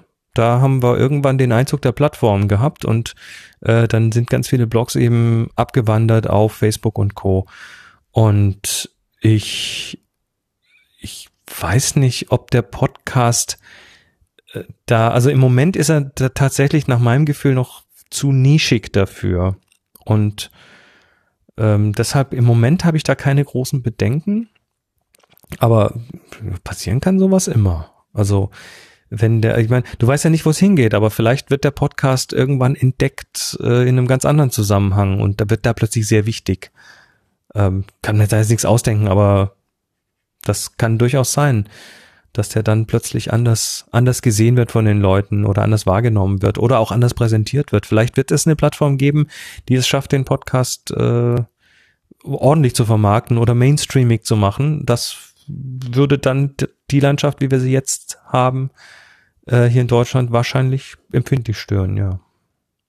Äh, was ich halt sehe, ist, dass das Wort Podcast in der öffentlichen Diskussion zunehmend häufiger vorkommt, aber damit dann Angebote verbunden werden, mit denen ich mich überhaupt nicht auf eine Stufe stellen äh, Naja, du, du sprichst jetzt auf diesen letzten Artikel da an, oder? Zum Beispiel, ja. Diese 20. Wo, wo die, wo die wichtigsten Podcast-Influencer Deutschlands genau. äh, drin sind und die Hälfte davon, zwei Drittel davon kannte ich gar nicht. Genau. Das ähm, ja, das ist aber immer aus der Wahrnehmung dessen, der das schreibt. Ne? Wenn ich jetzt meine Podcastliste auspacken würde von meinem Podcatcher, dann würde wahrscheinlich auch Leute irgendwie zwei Drittel davon noch nie gehört haben. Also, und ich, ich halte einige davon für sehr influential. Hm. Weil mich beeinflussen sie, sonst würde ich sie nicht hören.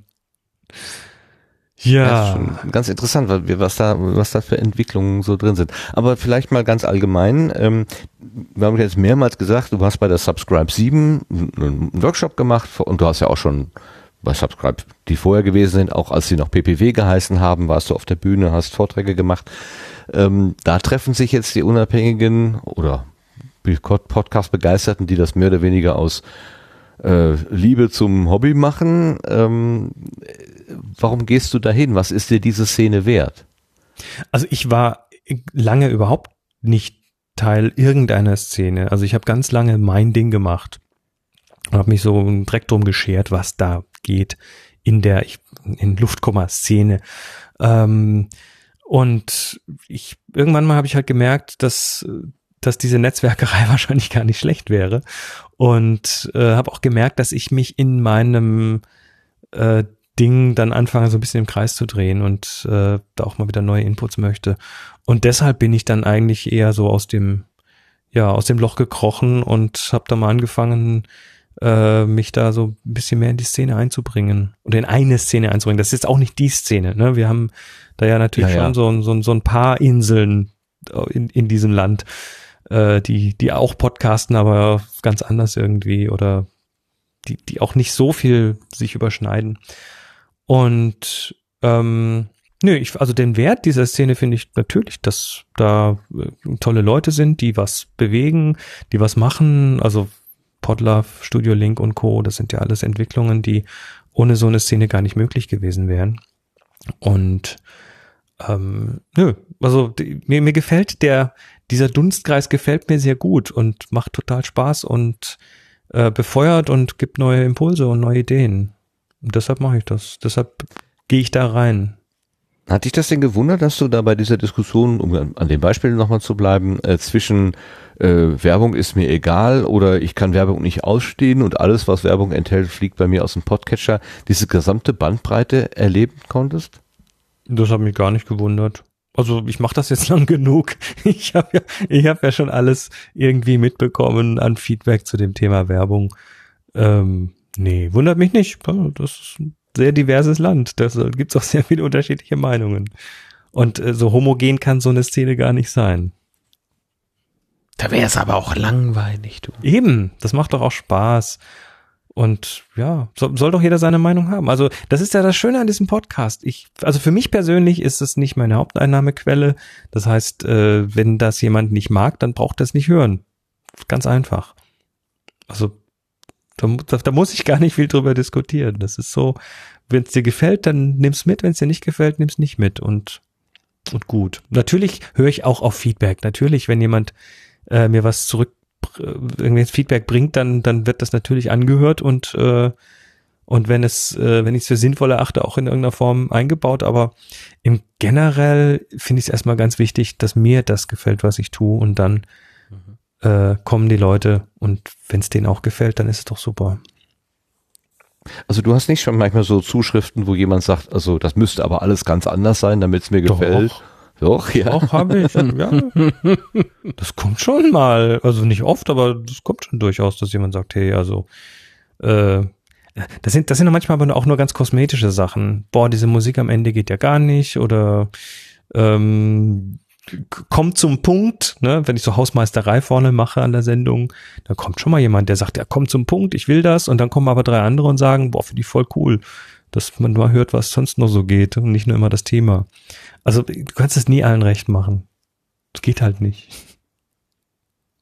Nee, das ist äh, auch eine Erfahrung, die ich selber schon gemacht habe. Und ich ja, bin auch nicht mehr bereit, großartige Kompromisse. Also ähm, ich hatte das mal in dem Gespräch mit Nora vom Omega Tau Podcast, kam das mal raus. Wenn dich ein Hörer an deine eigenen Prinzipien erinnert, weil du die aus äh, Schusseligkeit äh, vergessen hast oder so, und du hast dir eigentlich vorgenommen, ich will es so und so machen, dann machst du es aber nicht und ein Hörer sagt, schöner wäre es, aber es wäre anders und er, der erinnert dich im Prinzip mit deinem, mit seiner Rückmeldung daran, was du selber als Richtschnur hast, dann ist es natürlich gar keine Frage. Dann nehme ich das gerne in, äh, dankbar an. Aber wenn das was Abwegiges ist, wenn jemand sagt, das muss aber alles ganz anders sein und ich sage, nee, es soll aber genau so sein, ja, das ist kein Fehler, das ist Absicht, dass es so ist, äh, dann kann ich da auch nur sagen, ja. nee, tut mir leid, dann ich meine, was anderes, ja da kommen wir wieder auf das zurück, dass es mir schnell langweilig wird und dass ich halt ab, ab und zu mal was ändern muss. Und manche Menschen können mit, mit Veränderungen nicht gut umgehen und dann kommt natürlich auch mal ein Feedback.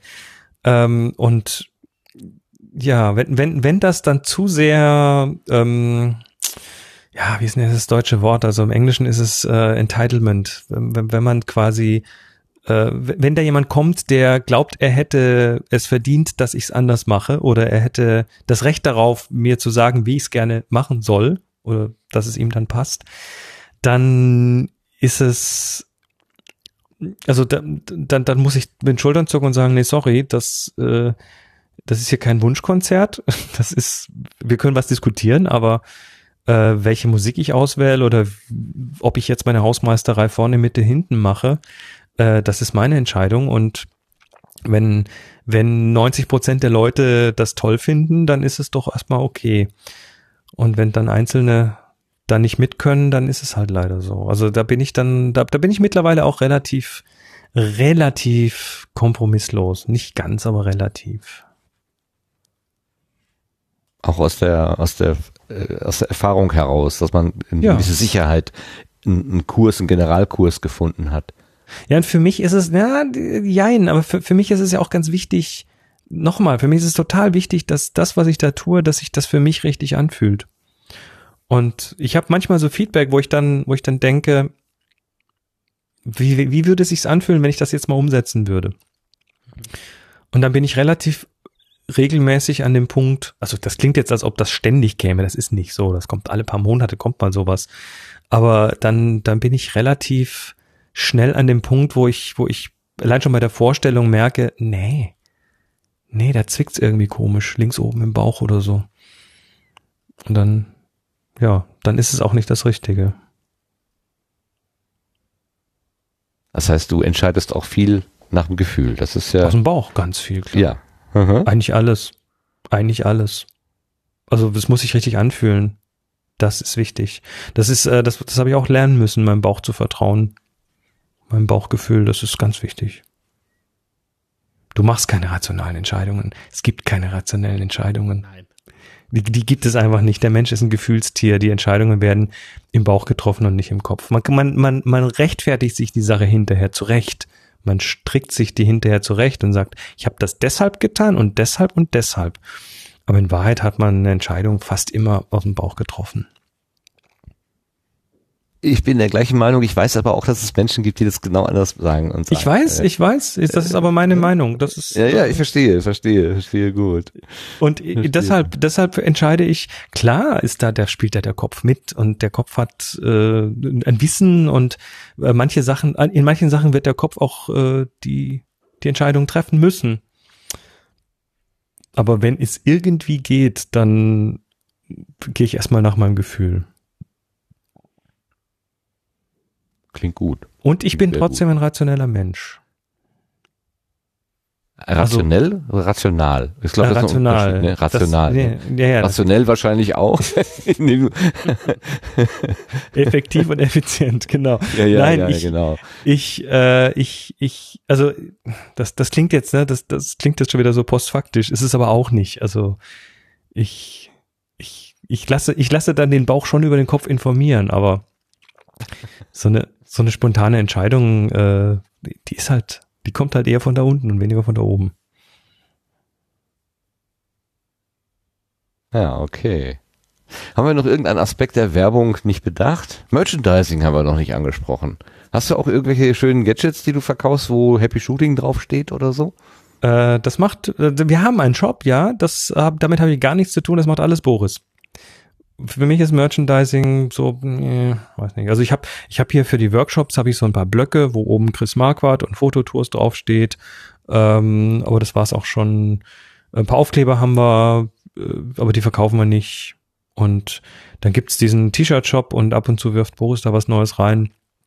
Äh, das läuft komplett unter seiner Regie. Der darf auch alles, was da hinten an Geld rausfällt, behalten. Äh, so, so physische Sachen verkaufen, finde ich anstrengend. Finde ich echt anstrengend. Ich habe das schon mal erlebt, ähm, damals als meine Mutter äh, auf ihrem, auf ihrem Kochrezepte, glutenfreie Rezepte Website, daraus ist ein Buch entstanden äh, mit dem GU-Verlag und dann haben wir die grandiose Idee gehabt, das äh, einen kleinen Buchhandel aufzumachen für dieses Buch. Also es selber zum Rabatt einzukaufen beim Verlag und es dann, dann weiter zu verkaufen. Und wir haben da so richtig Bestellwebseite und im Keller eine Palette voll Umschläge und Bücher und äh, das war dann, das war dann so ein richtig kleines Business und x Bestellungen. Und als das neu war, lief das auch ganz ordentlich, aber dann kommt der Nächste und schickt das Buch zurück. Ah, das ist doch nicht das, was ich wollte. Und dann guckst du das Buch an, was da zurückkommt. Und da ist hinten schon irgendwie Seiten umgeknickt und was weiß ich. Dann kannst du es wegwerfen. Und dann kommt der Nächste und sagt, ja, ich will es umtauschen, weil bla. Und dann hast du irgendwie, und die paar, die dann, also die meisten sind klasse, aber die paar, die dann immer so Stress machen, die machen dann alles irgendwie kaputt. Macht keinen Spaß. Also für mich ist deshalb so, physische Sachen verkaufen ist, ist für mich nicht mehr. Kann ich gut, gut verstehen. Gerade dieses mäkelnde Publikum. Da reicht einer unter Hunderten Reicht und alles ist Einer verdorben. von 100 macht Genau. alles kaputt und du Ja. bist nur noch und du ziehst so eine Fresse, weil einer so ein Arsch ist. Ja, und die gibt's halt immer wieder und das könnte alles so schön sein, aber es ist es halt nicht. Da bin ich dann so mit dem digitalen E-Book, okay, behalt's, ist okay, ne? Dann ist so, okay, kriegst dein Geld zurück, will ich gar nicht mehr, keinen Stress mit haben, aber sobald du anfangen musst hier, oh, und jetzt muss ich einen Versandaufkleber neu drucken und dann muss ich einen Umschlag aufmachen und dann hole ich da ein gammeliges Buch raus, weil das einer mit dem Auto überfahren hat und sagt, das ist nicht gut und was weiß ich, also, also da kriegst du, das- nee, mag ich, nein, nein, nein, nicht, nicht für mich, nicht für mich. Aber auch mit dem Happy Shooting T-Shirt Shop, das ist, das ist, glaube ich, so ein Spreadshirt-Shop. Da kriegst du eh nicht viel hinten raus, weil die schon so, so blöde Basispreise haben. Also Anstrengend. da hast du, da hast du dann Fulfillment von denen und Druck von denen alles und da brauchst du dich auch nicht drum kümmern, aber äh, also es ist, ist, ist, ist mir zu viel. Das ist eine dieser Geschichten, wo ich dann meine Energie bündeln muss und sagen muss, nee, mache ich nicht. Ich mache andere Sachen. Ja gut, Marc, haben wir noch irgendeinen Aspekt der Monetarisierung nicht angesprochen? Äh, wir, sprachen über Merch. Ist ja aktuell auch so ein Thema bei mir. Daher wusste ich irgendwie, was Chris jetzt gleich antworten wird. Ich habe nämlich unter den Patreon-Unterstützern, die Ich habe dir äh, da schon eine Antwort geschrieben. einer Hand abzählbar sind aktuell noch. Ähm, der, und da hat er mir im Prinzip das Gleiche geschrieben. In weniger Also mein- Worten, ja. Ja, ich konnte es äh, aus seiner Antwort herauslesen, äh, förmlich, ähm, oder ich sah dich plötzlich Antwort vor ein meinem einziger geistigen Auge. Seufzer, ne? So ein, Da- da- Das war eher so, Ja. boah, mach das nicht. ja. Also, ich meine, mach, mach das ruhig, dann lernst du, dass es keinen Spaß macht. Du, ich habe sowas schon ein paar Mal gemacht, also Ja, so ja. ist es ja nicht. Ähm, aber ähm, ich, ich kann den Gedanken da äh, absolut nachvollziehen. Gerade so, ich habe für meine Podcasts auch Tassen, weißt du, so ganz klassisch. Tassen oder Shirts, so. Aber die werden ja entweder zum Selbstkostenpreis oder einfach so verschenkt. Das ist aber keine Monetarisierung, das ist ja eher was zurückgeben. Also, oder wenn man es ganz geschwollen ausdrücke, Kundenbindung. wenn man davon ja da, dafür ist das ja auch dafür ist das ja auch ne? super ne dass äh, das also wenn wenn jemand dann die ganze Zeit mit der Tasse mit The Creative Network rumrennt ist es ja cool also das das macht dann vielleicht auch was wenn jetzt jemand hier so einen Blog von mir im Workshop so einen Blog mitnimmt dann sind da 25 Blätter drin und wenn er dann irgendwie noch ein paar Wochen später noch ein bisschen drauf rumkritzelt, dann erinnert er sich vielleicht auch noch mal ein bisschen an den Workshop, aber ich glaube, dem darf man nicht zu viel zumessen. Nee, nee, du musst einfach, ähm, also Jetzt sind wir ja in der Werbung. Also jetzt sind wir ja in Werbung für den eigenen Podcast sozusagen, für das eigene mhm. Produkt. Äh, das ist. Ähm, Wobei wir hatten heute zum Beispiel, wir wir haben wir haben äh, diesen einen Workshop äh, im Jahr, unseren berühmten Klostergeister Workshop, und da gibt es mittlerweile ein schönes Logo. Das hat mal so ein Kalligrafiekünstler gemacht, und da haben wir dann ein T-Shirt von gemacht. Und das haben jetzt auch manche Hörer an. Und heute schrieb einer bei uns im Happy Shooting Slack, dass äh, dass er unterwegs mit dem Klostergeister-T-Shirt in der Heide als Happy Shooter erkannt worden sei. Nein. Yeah. Der ältere, er schreibt dann aber, der ältere Herr wollte sich aber nicht outen. Also hat wohl nicht gesagt, wer er ist, aber hat ihn zumindest als Happy Shooter erkannt. Das, äh, das ist doch schön. Aber das passiert, glaube ich, nicht wirklich oft. Nee. Sei denn, du bist YouTuber und hast ein Millionenpublikum. Ach, YouTube. Das ist ein anderes Thema. Das ist eine ganz andere Welt. ähm, aber dennoch, ja, äh, also nee, wir, wir haben, glaube ich, alles durchgekaut. Wie gesagt, so äh, Shirts oder sowas ist nett, äh, um was zurückzugeben. Für Creative Network, das ist wiederum Film. Das ist vielleicht gilt es noch irgendwie so als Hobbyprojekt in Anführungszeichen, so nebenbei, neben, neben dem Kerngeschäft äh, ja dieser Film entstehen oder entsteht dieser Film. Das ist irgendwie schwer vergleichbar. Also mit Podcasts, wir haben alles durchgenudelt. Wir hatten jetzt die Abo-Modelle, richtig? Wir hatten die ähm, einzelnen Werbeblöcke, wir haben Thematisierung, äh, also Pre-Roll, Mid-Roll, Post-Roll. Was, wie will, wie will man noch? Ah, okay, gut. Du kannst natürlich noch einen Business-Podcast machen. Gehst du hin und, und sagst, äh, oder Company Podcast, ich mache für dich, äh, Firma XY, jetzt einen Podcast. Habe ich schon gemacht. Einmal im Monat, so und so viel. Ja, dann ähm, werfen wir, wie war deine Erfahrung damit oder wie sah dieses äh, Modell aus? Ähm, auch das, Mo das Modell war, ähm, also das war damals die Firma Pons, das sind die mit den Wörterbüchern. Ähm, das ging über eine Bekannte, die da gearbeitet hat, die hat uns da zusammengebracht. Und dann haben wir den Ponscast gemacht, ähm, den ich dann zumindest anfangs produziert habe. Ähm, ja, ich, das war dann halt ähm, quasi eine Folge pro Woche, wo sie irgendwelche interessanten Sprachdinge gemacht haben, mit, mit Muttersprachlern Englischen gesprochen haben, Interviews gemacht haben. Und äh, ich habe als äh, da tatsächlich nur als Produzent fungiert. Also die, die äh, Sprecherin war tatsächlich eine von der Firma und das war dann halt so wöchentlich mit Produktion, mit, ich habe mich um den RSS-Feed gekümmert, ich habe mich drum gekümmert, wenn da Feedback zurückkam, dass es bei den richtigen Stellen landet. Ich habe äh, das Ganze in die Podcast-Verzeichnisse eingetragen. Ich habe jede Woche geguckt, dass das ordentlich klingt und dass der Schnitt in Ordnung ist. Also ich habe eine reine Produktionsarbeit gemacht da. Ja? Und habe die eben nach Stunden abgerechnet. Also das war mhm. nicht jetzt irgendwie das, das war ein, ein Produktionsjob, war das. Mehr war das nicht im Prinzip. Mit meinem Podcast-Know-how, was ich da eben mit reingeworfen habe. Und dann haben sie das, äh, ja, so ein halbes, dreiviertel Jahr äh, haben, haben wir das gemacht und dann ähm, hat dort irgendwie, glaube ich, die hat irgendwie der Chef gewechselt oder so und dann wurde plötzlich alles unter die Lupe genommen und dann hieß es, äh, das ist uns zu teuer, das machen wir jetzt in-house und haben dann jemanden aus dem eigenen Team irgendwie dran gesetzt, der das dann auch produziert hat und das hat er auch nicht schlecht gemacht. Mhm. Aber das war kein Podcaster. Also der hat das halt irgendwie gemacht und ähm, das dann schon irgendwie gemerkt, dass er das nicht so mit Herz und und äh, Schweiß und Blut gemacht hat, sondern er hat halt gemacht, weil es muss. Und ja. äh, dann ist das Ding so mit der Zeit einfach so weggefisselt, dann war es halt irgendwann weg. Tja. Ja, das war jetzt noch ein Geschäftsmodell. Ansonsten hm. bin ich jetzt, glaube ich, haben wir es erschöpfend behandelt. Um, äh, nein, also ich weiß nicht, über was man da noch reden will. Also man hat halt alles durch irgendwann, ne?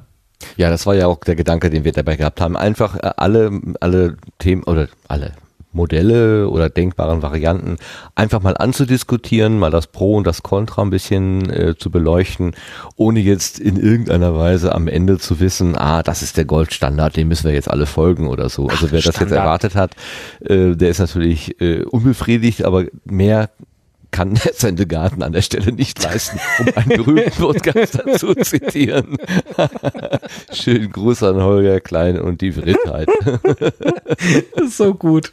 Ist ähm, herrlich. Nee, also mehr, mehr kann man da nicht machen und ich finde die, die Impulse, die Christa gesetzt hat, äh, sehr spannend und auch die Offenheit, mit der du das erzählt hast, also wirklich ähm, gut nachvollziehbar.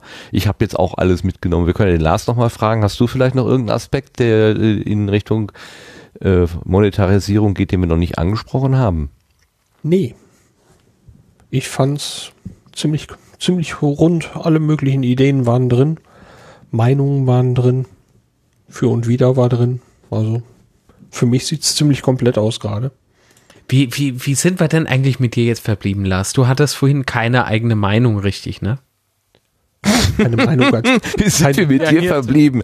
Freundchen, komm du nach Hause. Wieso? Ja, ja. Dann, dann, dann, hast du mir aber nicht gut zugehört. Ich habe schon gesagt, was für mich okay ist und was nicht okay ist. Das ist doch eine Meinung.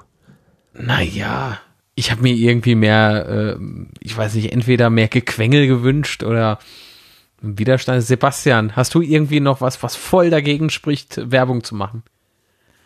Äh, nee, also das kann natürlich, das muss halt jeder für sich selber entscheiden und auch wie er es reinbringt. Das, das hat äh, ja Chris ganz gut äh, ausgeführt, ähm, glaube ich. Und äh, wenn es gut gemacht ist und sich gut in den Podcast einfügt, dann äh, habe ich da auch als äh, selber jetzt aus meiner Hörerperspektive wenig dagegen. Ähm, ja. Aber hast Außer, du nicht außerdem, ja. Ich sag, außerdem darf man ja so Sachen auch nicht übers Knie brechen. Also dieses, ich fange jetzt an und in einem halben Jahr habe ich alles in trockenen Tüchern, das ist utopisch. Ähm, bei mir haben manche dieser Entwicklungen, die, die ich jetzt da erzählt habe, haben ja auch tatsächlich zehn Jahre gedauert.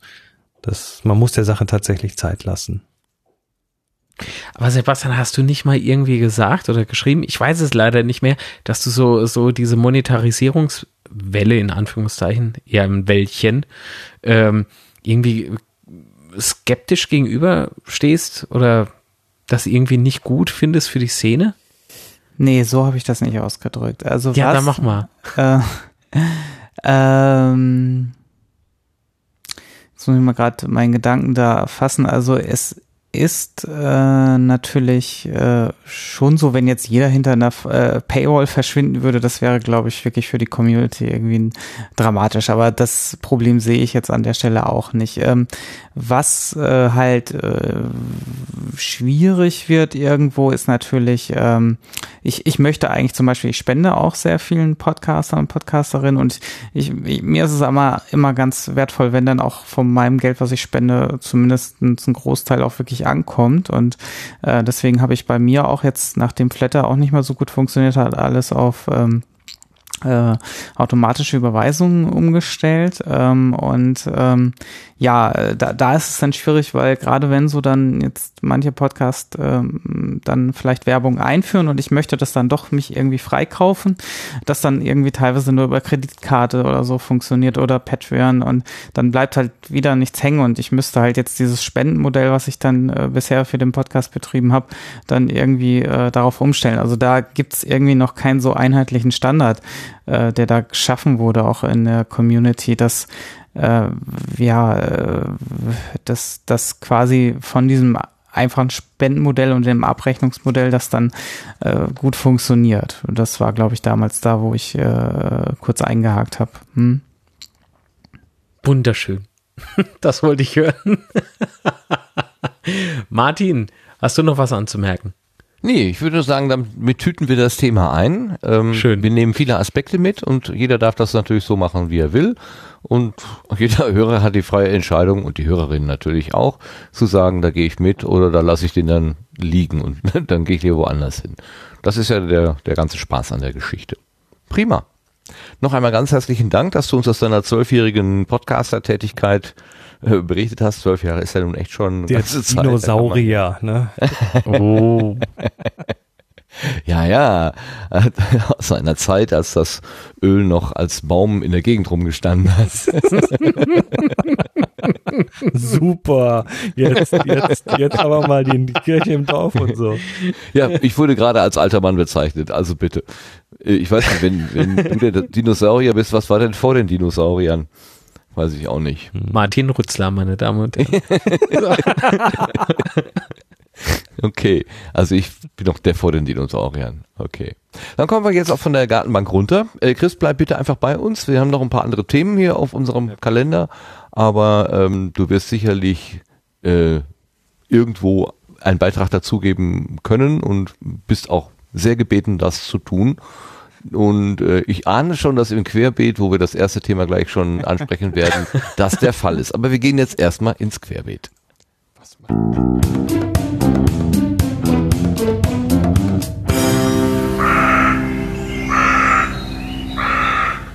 Da Ja, kann ich mal an den Sebastian weiterreichen. Der möchte uns nämlich etwas über äh, nicht so ganz gelungene Hotelbuchungen erzählen, zusammen mit dem 34C3. Was ist Ja. denn da los? genau. Rollen wir das ganze Pferd mal auf. Also, ähm, ja, im äh, Dezember findet ja wieder der Kongress statt. Ähm, dieses Jahr nicht in Hamburg, sondern in Leipzig. Und mit dem Ortswechsel, der dann irgendwo vor, ich glaube, ungefähr drei Monaten war es, dann offiziell bekannt gegeben worden ist, ähm, ging dann natürlich die Bestellwelle an Hotels los. Und ähm, da gibt es so ein, zwei oder drei Hotels, die ziemlich nah am Messegelände sind. Und äh, ein Hotel, das NH-Hotel, ähm, wurde, war auch sehr beliebt.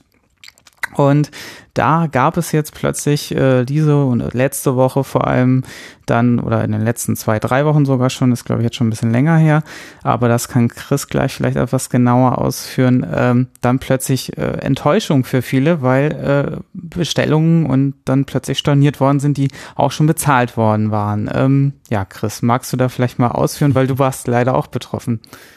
Ich äh, war auch betroffen und ich glaube, ich habe es auch ein bisschen mit losgetreten. Also was passiert ist, ähm, so, so viel ich weiß, ich muss das immer relativieren, ne? Also äh, oder oder äh, ja, also was was was passiert ist, ich habe ähm, auch wie viele anderen an diesem 15. Mai, als der äh, als der CCC den Kongress angekündigt hat offiziell, äh, habe ich Hotelzimmer gebucht und zwar im NH im NH Leipzig Messe und das haben sehr viele gemacht. Das haben zu viele gemacht.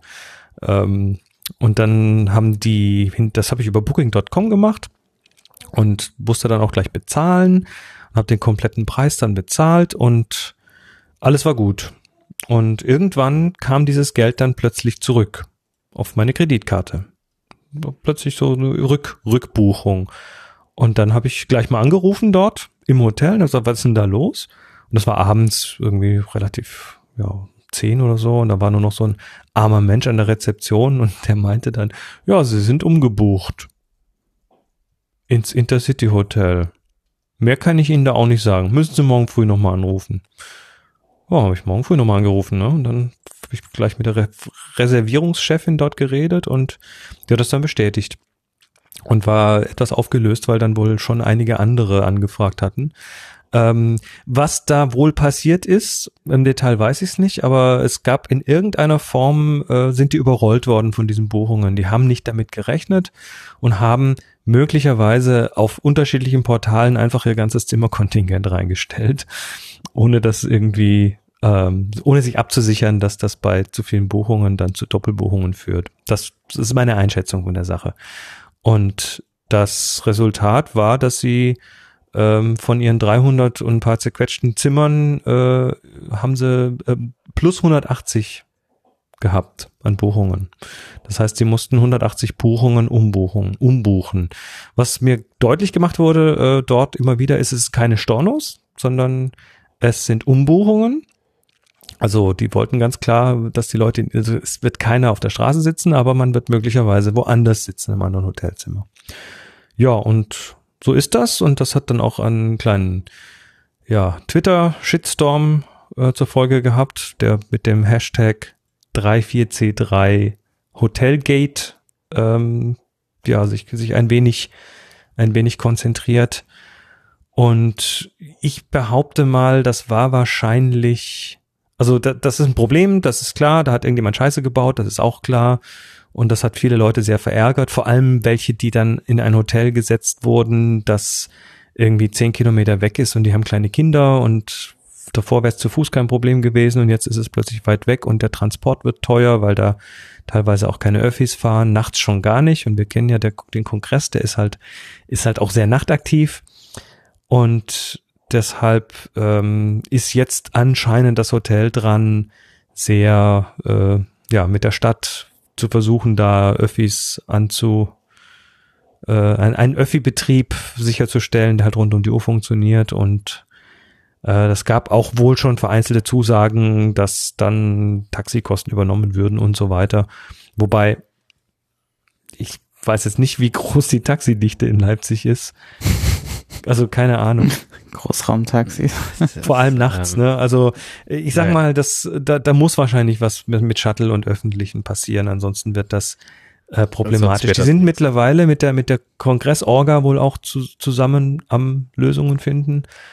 Ähm, letztendlich würde ich jetzt mal sagen, ich, ich find's doof, aber okay, was willst du jetzt groß machen? Die können keine Zimmer aus dem Keller schnitzen, das geht nicht.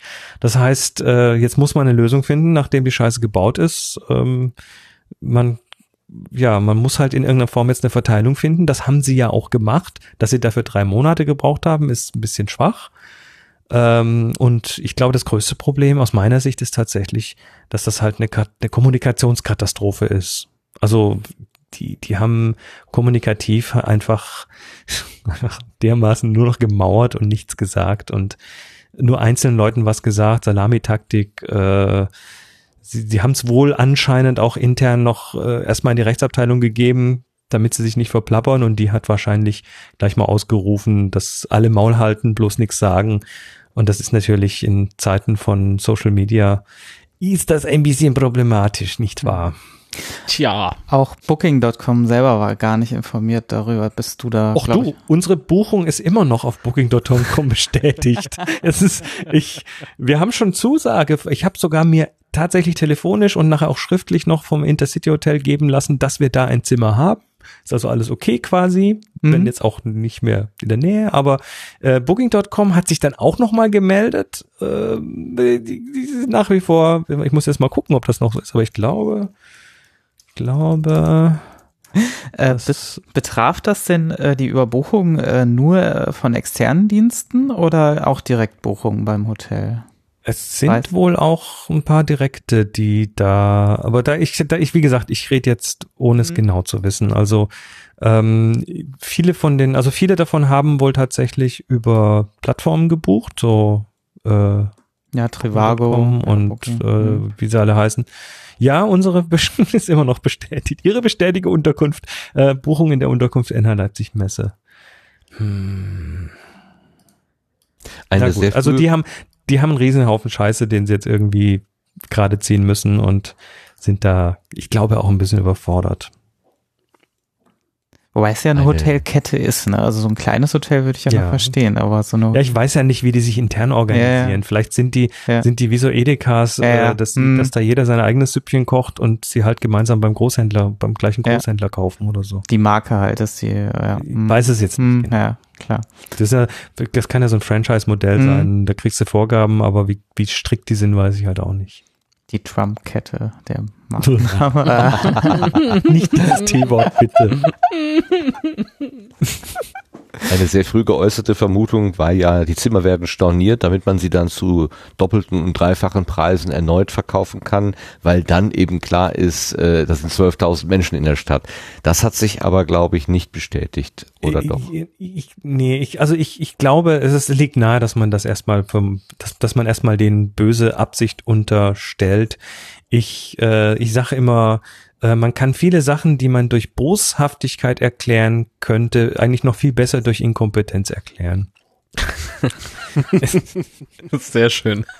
Ja, es ist halt oft so, dass es nach außen erstmal aussieht, als ob da jemand mit Absicht was Böses getan hat, aber in Wahrheit sind halt da ein paar Leute dran. Ich will da jetzt hm, keinem persönlich so nahe treten, aber irgendjemand hat halt Scheiße gebaut und hat es auch hinterher noch länger getan. Sonst wäre das ja alles viel runtergegangen und viel, viel glimpflicher abgegangen. Ja, jetzt sind sie gerade dabei und versuchen das irgendwie zu fixen, angeblich. Und ich hoffe mal, dass da bald, dass da bald mal eine richtige Aussage kommt, weil im Moment Immerhin hat jetzt der NH Hotels äh, Twitter-Account tatsächlich mal kommuniziert und nicht nur gesagt, rufen Sie bitte unsere Hotline an, wir kümmern uns, ähm, sondern die haben jetzt tatsächlich Informationen kommuniziert auf Twitter mit dem Hashtag äh, C3, äh, 34C3 Hotelgate. also wow, wow, drei, wow, wow. hoch. drei Tweets, also die, die sind, werden jetzt Boah. langsam wachen sie auf. Zwei davon allerdings identisch, also eigentlich nur zwei Tweets. Na, immerhin, ne? Wo es nicht regnet, da tröpfelt es dann wenigstens. Sehr schön. Ah. Gut, ich glaube ja. Ich, ich, es, es kam dann natürlich von denen, äh, als ich da telefoniert habe, auch die, noch der Vorwurf gegenüber dem CCC, dass man hätte ihnen ja nicht Bescheid gegeben oder so ähnlich. Also man, wenn die es gewusst hätten, das was Ähm. auf weil sonst ist Weihnachten immer tote Hose. Äh, dann kam aber gleich das Gegenargument von CCC-Seite, sagen, ja, sollen wir denen rechtzeitig Bescheid geben, dass sie jetzt ihre Preise anziehen müssen oder was? Ja, richtig. Ja, die, mit der Aussage kann ich ja mal so gar nichts anfangen. Richtig, naja. Also was, was soll das denn? ja, so ein Rechtfertigungsversuch. Egal, also es ist auf jeden Fall ein Big Mess. Schlechter, schlechter Rechtfertigungsversuch. Ich hoffe jetzt, dass das dann irgendwie einigermaßen abgeht. Leipzig muss sich halt, also das ist ein Kulturschock, ne? CCC und Leipzig, das ist ein Kulturschock und zwar ein ganz Das wird so geil. das wird so gut. Das ist halt, das ist halt kein Konferenzzentrum, sondern eine Messe und deshalb sind auch da direkt daneben relativ wenig Hotels. Ähm, wie Ach, viel wo sind denn alle da? Also, üblicherweise. das sind doch schon ein paar. Das sind doch zwei ja, oder aber ich drei. weiß es nicht. Also äh, ich meine, in. Hamburg, Hamburg war extrem verwöhnt, was dann Ja, ja, klar. Ja, Und gut. Das ist ja Leipzig ist halt nicht, ist halt nicht so da.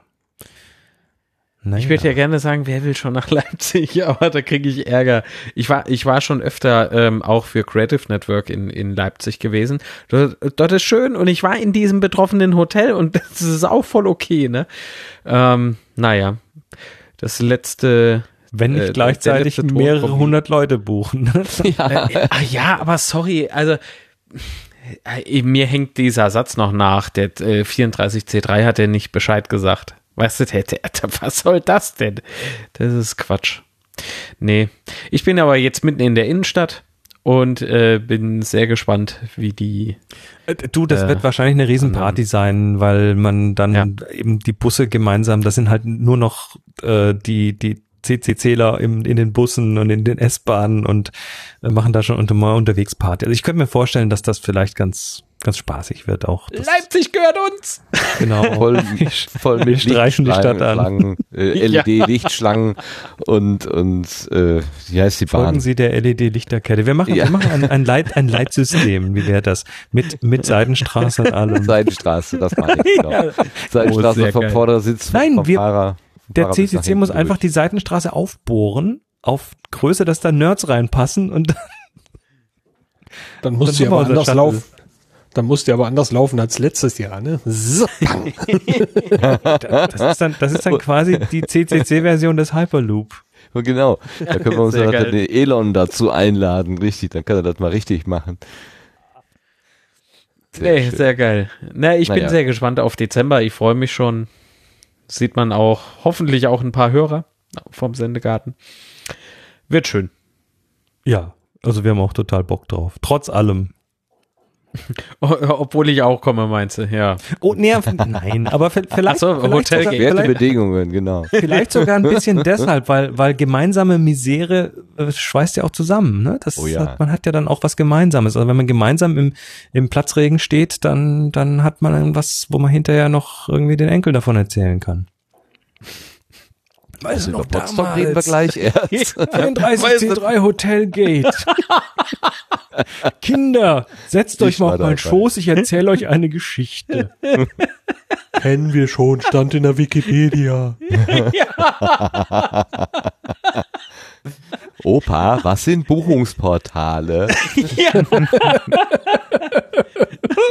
Was war denn damals eigentlich so ein NH-Hotel? Was heißt denn das? naja. Warum habt ihr den Beamer nicht benutzt? Genau. Wieso seid ihr überhaupt mit dem Bus gefahren? Was ist ein Bus? Genau. Oder Straßenbahn, was immer. Okay, bevor wir hier total abdrehen, gehen wir lieber wieder zurück zu, ähm, Zu spät. Äh, seriösen Themen. Äh, also, wir schauen mal, was es mit dem NH-Gate auf sich hat. Vielleicht werden wir hinterher alle Freude, Friede, Freude, Eierkuchen. Am Ende stehen die noch bei der Abschlusskundgebung, Abschlussveranstaltung auf der Bühne und werden beklatscht. Ich bin mal gespannt. Irgendwas wird da bestimmt passieren. Das kann nur So. was Ironisches sein.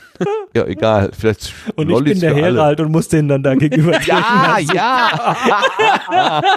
Super. Idee. Ich, ich sehe das alles schon vor meinem geistigen Auge. Das ist so gut. Oh Gott.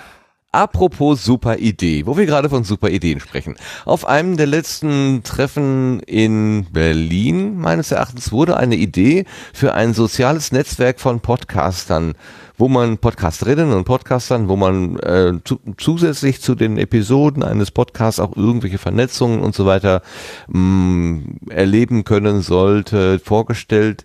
Podcast-Scene oder Podcast-Szene, ich weiß nicht mehr genau, wie es hieß, war das. Dann war da lange Zeit gar nichts, dann haben sie sich jetzt wieder mal gemeldet und der Lars hat sich die ganze Sache mal angeschaut.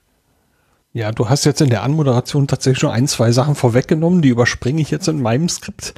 Ähm, Verdammt, die haben sich Entschuldigung. In der Zwischenzeit, nö, kein Thema. Ähm, es war eben ruhiger geworden und zwischenzeitlich war auch mal die Webseite ganz weg. Da war dann nur, ich glaube, die Typo 3 äh, Default-Seite oder sowas zu sehen.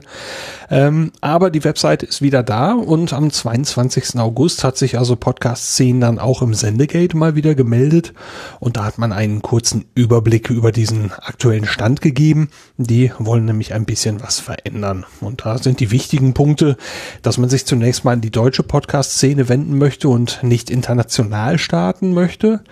Ähm, man möchte auch nicht als vollwertiges soziales Netzwerk starten, sondern wohl mit einem eingeschränkten Feature-Set, also mit, mit weniger Funktionen beginnen. Und äh, man hätte das Entwicklerteam auf drei Personen aufgestockt, die sich die Bereiche Server, Web und Android teilen. iOS soll dann folgen, wenn die anderen Sachen fertig sind oder wenn man eben zwischenzeitlich einen Entwickler dafür findet.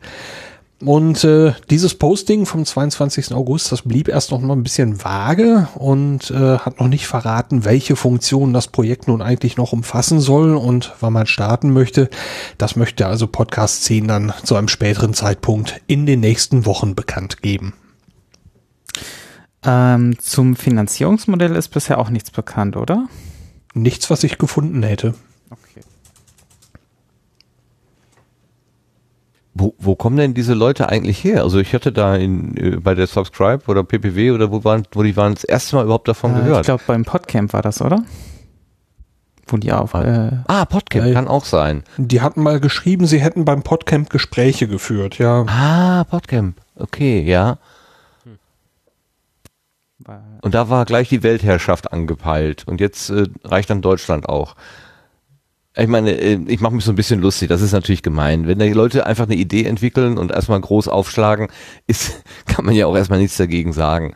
Ähm, ich will gar nicht so, äh, so, so, so despektierlich darüber sprechen. Du wirst doch jetzt nicht zum Troll werden, sag mal.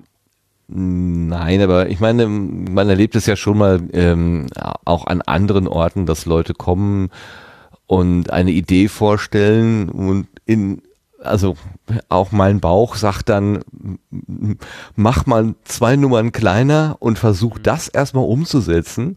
Ähm, denn eine Idee haben ist das eine, eine Idee umzusetzen ist das andere und eigentlich zählen nur umgesetzte Ideen und nicht irgendwelche in den Wind geredeten.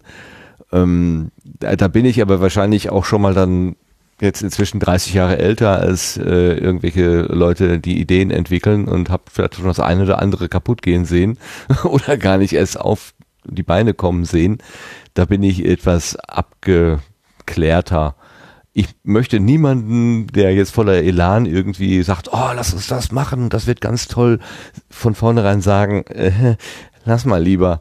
Aber es kommt mhm. bei mir schon so manchmal so dieses, ja, told you so hoch, wo ich dann denke, naja, merkst du schon, ähm, ne, also bei, bei etwas realistischer Planung oder beim realistischen Angucken. Aber ich kann das nur aus der Entfernung betrachten. Ich sehe da halt ein gewisses Muster, was ich an anderen Orten auch schon häufiger gesehen habe, weiß aber nicht, ob das bei, bei dem Fall dann auch so der, der Fall gewesen ist. Also muss ich mit meiner aber, hm. Aussage auch vorsichtig sein. Ja, also das, das, das Problem ist ja auch so ein bisschen, es ist wirklich sehr undurchsichtig. Also mir ist auch nicht wirklich klar, was da, äh, was das Vorhaben genau ist, was, was die Revolution sein soll, genau an dem Dienst und was, was genau besser oder anders gemacht wird. Ähm, und da besteht natürlich die Gefahr drin, dass sie jetzt einfach am Markt vorbei entwickeln und vielleicht selber irgendwie ganz coole Ideen haben, aber die von der Zielgruppe halt nicht wirklich erfasst werden, weil, hm, also das war zumindest auch mein Ansatz damals auf die, äh, mit der Podcast-Community in Kontakt stärker zu treten, um da erstmal Feedback zu holen, was wird überhaupt benötigt und äh, wird, ja, wo, wo sind die Features, die benötigt werden und ähm, wenn man das natürlich nicht früh genug macht, dann und das äh, quasi so im stillen Kämmerlein macht, dann besteht natürlich schon schnell die Gefahr, dass man wirklich einfach komplett vorbei entwickelt an, an der Zielgruppe. Und ähm, ich weiß nicht, ob das hier der Fall ist. Vielleicht kriegen wir das nur nicht mit, weil die sich in anderen Communities bewegen als wir ähm, oder in anderen Teilen der Community bewegen. Das kann ja auch sein. Aber ja, ich glaube, ähm, da, da wäre noch ein bisschen mehr Kommunikation tatsächlich ganz sinnvoll. Ja, vielleicht. Also es sind ja jetzt alles nur Spekulationen. Ich weiß auch nicht, worum es geht. Ähm, naja, also, also was, wir haben eine Meinung. jetzt? Nee, ja, selbstverständlich. Es geht ja, es geht ja äh, um äh, ein Projekt, das entsteht. Vielleicht sind sie einfach nur zu früh rausgegangen, also zu früh in die Welt hinausgeschrien. Vielleicht sind sie eben noch nicht äh, so weit, um das so zu releasen wie ursprünglich geplant. Genau, es soll irgendwie ein vollwertiger Podcatcher sein mit sozialen ja, Funktionen. Da, ne? Nein, ja. äh, falsch. Ich habe mich in etwas unglücklich ausgedrückt. Jetzt merke ich es langsam etwas auch. unglücklich ja. ausgedrückt. Das kann ja, jedem mal passieren. also ich, ich sitze da so ein bisschen im ähnlichen Boot wie der Martin, dass ich auch, weil ich halt schon relativ viel Zeug gemacht habe, so eine naja, so eine, so eine gewisse Abgebrühtheit habe an der Stelle und sage, naja, brauchen wir das wirklich oder ist das, geht es in die richtige Richtung? Andererseits erinnere ich mich natürlich auch sehr gut an Situationen, wo ich selber irgendwie so ein, so ein, ja, die, die Weltlösung aus dem Boden gestampft habe. Zumindest dachte ich das.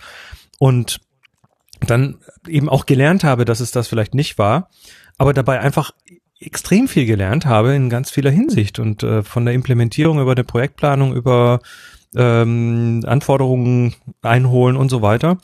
Und vielleicht müssen die das einfach tun, damit sie am Ende dann auch was draus lernen können. Also ich weiß es nicht. Vielleicht wird's ja auch was. Also Tja. Genau. Wir sollten uns Lassen freuen, dass die Jungs sich wieder oder Mädels, also die, die Truppe sich wieder gemeldet hat, mhm. dass sie irgendwie äh, einen Relaunch oder wie auch immer man das nennt, also so einen zweiten Anlauf irgendwie versuchen und dass sie sich nicht ganz haben abschrecken lassen. Ja. Also das ist ja eigentlich was Positives. Ja, und einfach mal das Angebot darstellen, zu sagen, kommt mal auf die Subscribe und erklärt das doch mal in einem Vier-Augen-Gespräch oder vor allem in einem Workshop oder so. Dann, dann kann man über das Projekt mal ein bisschen besser reden. Dann? Also einfach diese Gespräche suchen. Das wäre gut, genau. glaube ich. Ich werde gerade im Chat äh, für, als der Martin ist gemein getitelt. Ja, manchmal rutscht mir sowas raus. Entschuldigung, ich, ich habe es nicht so böse gemeint, wie es geklungen Ach, hat. Ach, manchmal. So, so. Hm. Ja, ich doch. No. Also bei dir schon mal öfter, aber ansonsten manchmal. es ist so wunderbar. Nee, okay. Gut. Dankeschön, War. Lars, dass du uns auf den aktuellen Stand gebracht hast. Behalt das bitte im Auge und halt uns weiterhin auf dem Laufenden. Mach ich. Super. Im Gespräch mit Chris vorhin schon ein, zweimal, ein oder zweimal erwähnt, die amerikanische Konferenz Podcast Movement, wo Podcasterinnen und Podcaster in Amerika zusammengekommen sind. Eine von zwei großen Konferenzen, glaube ich, so, die man im Jahreskalender findet. Ähm, der Dirk Prims ist da gewesen. Dirk Prims ist ja auch bekannt, der war schon mal hier auf unserer Gartenbank. Äh, der ist dort drüben gewesen, also rübergeflogen und hat ähm, ein paar Eindrücke in sein Handy gesprochen. als Periskopaufzeichnung, aber wenn man sich das Audio anhört, kommt man auch ganz gut zurecht und deswegen haben wir uns hier erlaubt, mal so drei Minuten aus seinem Periskopangebot, was man im Sendegate in ganzer Länge sehen kann, mal zusammenzufassen. Und das hören wir uns jetzt einfach mal an. So, ähm, also ich bin jetzt hier auf Podcast Movement und ich habe versprochen, dass ich ähm, ja mal so einen Eindruck mit nach Hause nehme und das per Periscope teilen werde. Und das möchte ich jetzt auch mal gerade kurz tun.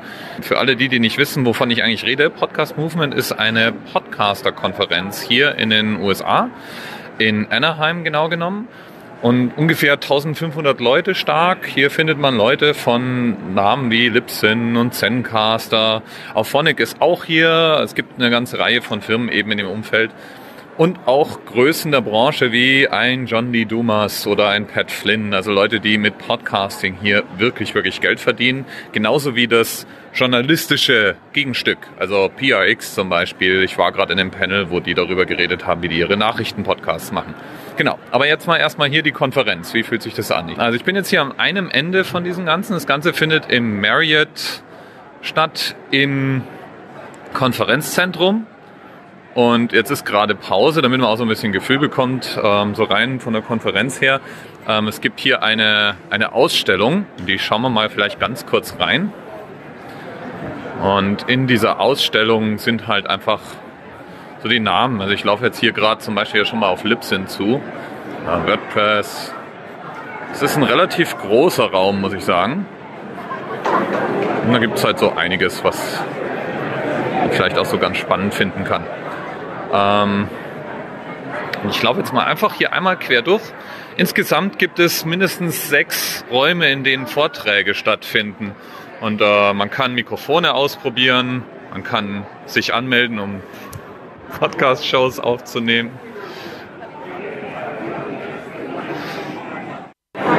Ja, und das war's jetzt erstmal. So generell. Ähm, inhaltlich ist es so, dass das Podcast-Movement sich enorm natürlich auch mit der Business-Seite beschäftigt. Ah, vielleicht zeige ich euch mal hier so diese Logos ein bisschen näher. Also. Das gibt natürlich schon irgendwie coole T-Shirts ab, würde ich sagen.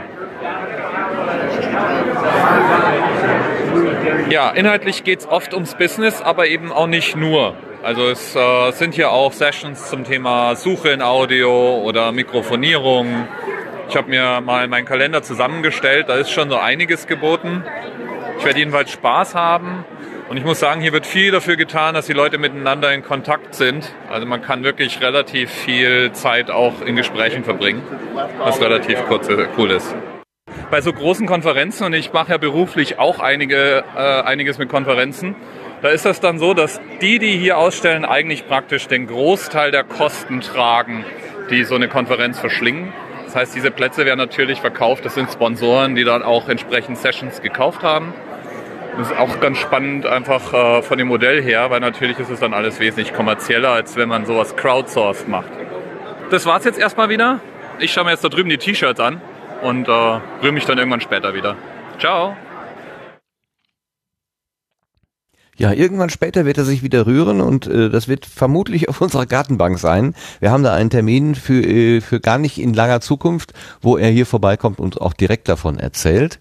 Insofern ist es auch völlig okay, dass wir das hier benutzen, das Material. Das hat er übrigens freigegeben und wenn ich das richtig verstanden habe, nicht ganz äh, ohne den Impuls des Sendegartens auch erst aufgenommen. Also ich hatte ihn gebeten, uns einen kleinen Audiobeitrag zu machen mit seinen Erlebnissen und das ist im Prinzip diese äh, Zusammenstellung, die er da im Sende Sendegate gemacht hat. Er hat an, äh, sorry, ja, er hat äh, auch seine Eindrücke abschließend dann nochmal länglich in Textform dargestellt. Also wer sich mal einen Eindruck verschaffen möchte, wie Podcast Movement aussieht. Ähm, ein, ein, ein längerer Teil des, ähm, des Periskop ähm, Rundgangs, den habe ich hier nicht mehr eingespielt gehabt. Ähm, da geht er einfach mal durch diesen großen Saal, wo diese Aussteller stehen und da, da kommen so Firmen wie Interview Connections, äh, das sind Leute, die vermitteln äh, Podcast-Gäste in Shows.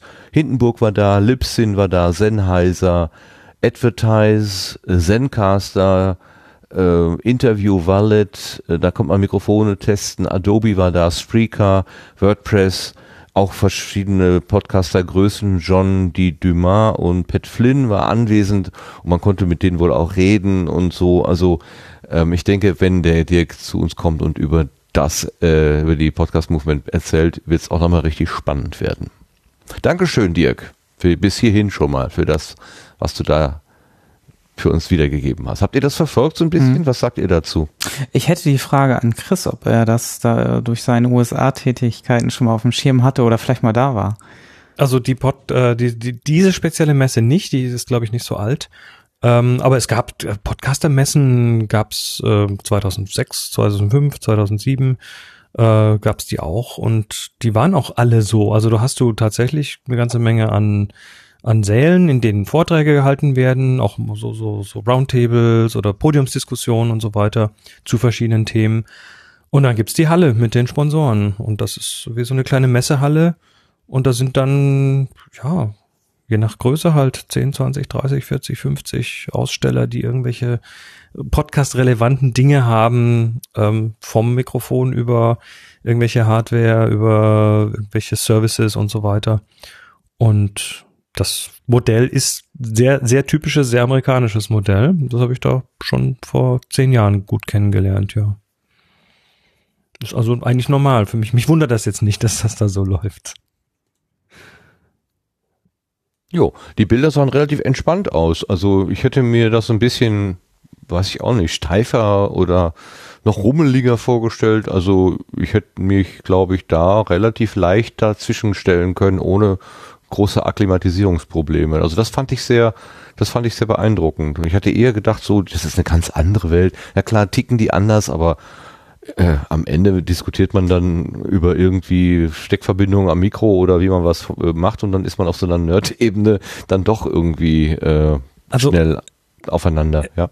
Es hat sich natürlich dann schon, also speziell in Amerika, ein bisschen was geändert. So am Anfang, äh, die erste Konferenz, oh Gott, wie hießen die damals noch? Äh, die, komm nicht mehr drauf. Ähm, das war aber schon so ein bisschen äh, so ein bisschen Woodstock-Feeling, ne? Alle, das, da war es tatsächlich noch nicht kommerziell, so 2005. Ah ja, ah ja. Mhm. Und 2006 war das noch sehr, sehr, ähm, wir, wir haben was Tolles und wir werden alle berühmt und bla. Und äh, dann hat sich das mit dem Business eigentlich so erst ab 2006, 2007 äh, sind dann die ganzen Businesses drauf losgegangen.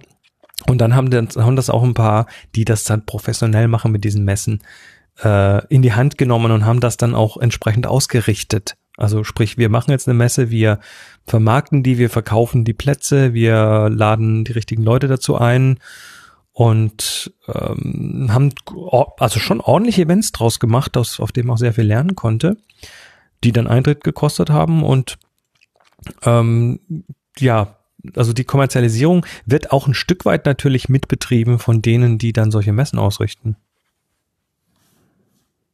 Ja. Da kommt es ein Stück weit, kommt das, kommt das damit, ja. Da kommen dann auch Ticketpreise zusammen, die ganz anders sind als die 120 Euro, die man für äh, zum Beispiel für den Kongress bezahlt oder die oh, 100 Euro, die man für die mehr.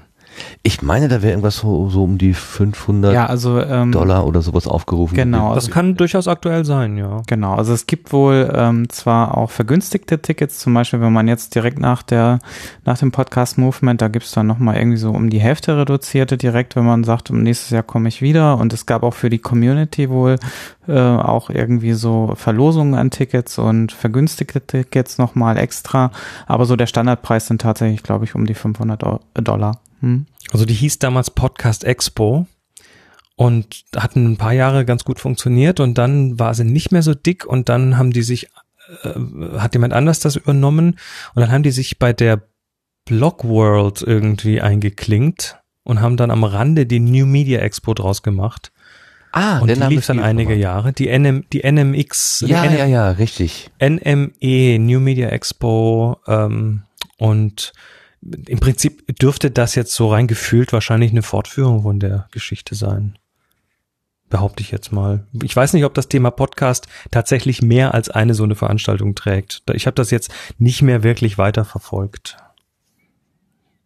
Vielleicht jetzt, ja. nach dem Podcast wiederkommt, ne? Vielleicht jetzt, nachdem es einen neuen Boost kriegt. Ja, schauen wir mal. Also, bis hierhin erstmal der Blick über den Teich. Wir werden ihn dann mit dem Dirk nochmal äh, ausbreiten, ausführen. Vielen Dank nochmal. Und dann gucken wir mal auf unsere eigenen Veranstaltungen, die da so kommen bzw. waren, nämlich Potsdok rufe ich auf. Sebastian hat Neuigkeit mitgebracht. Ja, wir hatten ja letztes Mal im Sendegarten in der Folge 31 schon etwas ausführlicher auch über Potsdok ein Review gemacht. Ähm, da sind wir aber, glaube ich, auf den Ortswechsel äh, so ein bisschen drüber hinweggegangen, warum der jetzt eigentlich stattgefunden hat. Ähm, da würde ich gerne noch mal ein paar Sachen zu sagen. Also zum einen ähm, war mir oder ist uns klar geworden, Sorschied ist einfach so weit abgelegen, äh, dass auch mit öffentlichen Verkehrsmitteln halt die Lage sehr schwierig zu erreichen ist. Ähm, also es gibt Bahnhöfe, die sind keine Bahnhöfe mehr, sondern nur auf Bushaltestellen. Also die, da ist man quasi dann eine Stunde lang äh, mit dem Bus nochmal unterwegs vom nächsten Bahnhof hin und zurück und ja, und von dort aus sind es dann auch nochmal irgendwie 20, äh, 30 Minuten mit dem Auto, äh, wo wir dann einen Shuttle-Service gemacht haben. Und das hat sich auch dieses Jahr auch durchaus ähm, äh, gezeigt. Also entweder wurden halt Fahrgemeinschaften im Vorfeld organisiert oder ähm, äh, es sind, glaube ich, insgesamt gerade mal irgendwie äh, zwei oder drei Teilnehmer und Teilnehmerinnen per, per öffentlichen Verkehrsmittel angereist, die wir abholen mussten. Also das ähm, das ist dafür schon ein sehr gutes Zeichen gewesen, dass das halt sehr, sehr schwierig ist. Und der Flughafen Frankfurt-Hahn, das war die zweite Alternative da in Sorschied, ähm, ist es halt ein, ein Flughafen, der halt auch nicht äh, innerhalb von Deutschland wirklich angeflogen wird, sondern nur so von, von außerhalb. Das heißt, man hätte sich irgendwie über, keine Ahnung, London oder irgendwie Italien fliegen müssen, um den zu erreichen, äh, was auch nicht unbedingt gerade äh, ja einfach und äh, kurzfristig möglich ist. Ähm, ja, also das waren so, so Problempunkte. Dann hatten wir dieses Jahr auch mit den Zelten, also man muss sagen, Potsdok wächst äh, enorm, was, was Zeltbedarf angeht. Wir sind jetzt schon bei, also das, wir sind mit einem Zelter, dem Daniel, angefangen äh, 2014, der eine ja, ganze Wiese alleine hatte. Dann ähm, im nächsten Jahr waren es dann schon irgendwie so mindestens eine Handvoll, wenn nicht sogar ein paar mehr. Äh, und mittlerweile sind wir so bei 50-50 zu den Haus- und Hotelgästen von der Anzahl und ähm, das, das wächst halt einfach enorm, weil es natürlich auch zu einem Festival irgendwie ganz gut passt, dieses Camping. Und ähm, von daher waren wir da aber dieses Jahr so ein bisschen, ja, in Sorschied ist einfach das Problem, dass die Wiese, die möglich wäre, zum Beispiel auch nicht jedes Jahr sicher ist, ob wir die bekommen, weil die nur, weil die verpachtet ist an, an den Bauern. Und wenn der das gerade mit seiner Ernte ähm, nicht und mit dem Wetter natürlich nicht so in dem äh, in den Zeitraum in den äh, ja wenn das nicht passt, dann dann kann er schlecht die Wiese mähen äh, und äh, dann hat, steht die halt nicht zur Verfügung für das Festival. Und dementsprechend ist da nicht so wirklich Planungssicherheit gegeben. Ähm, das, das ist zum Beispiel so, so ein Punkt gewesen. Und ähm, ja, dann auch so ein persönlicher Grund natürlich für mich als Organisator. Ich habe ungefähr, da ich mit Anhänger fahre und nur so meine 80 Stundenkilometer da hinlege, äh, irgendwie sieben bis acht Stunden Fahrzeit ohne Stau. Ähm, mit Stau wären es dann wahrscheinlich schon über zehn oder so, wenn es ganz ungünstig kommt.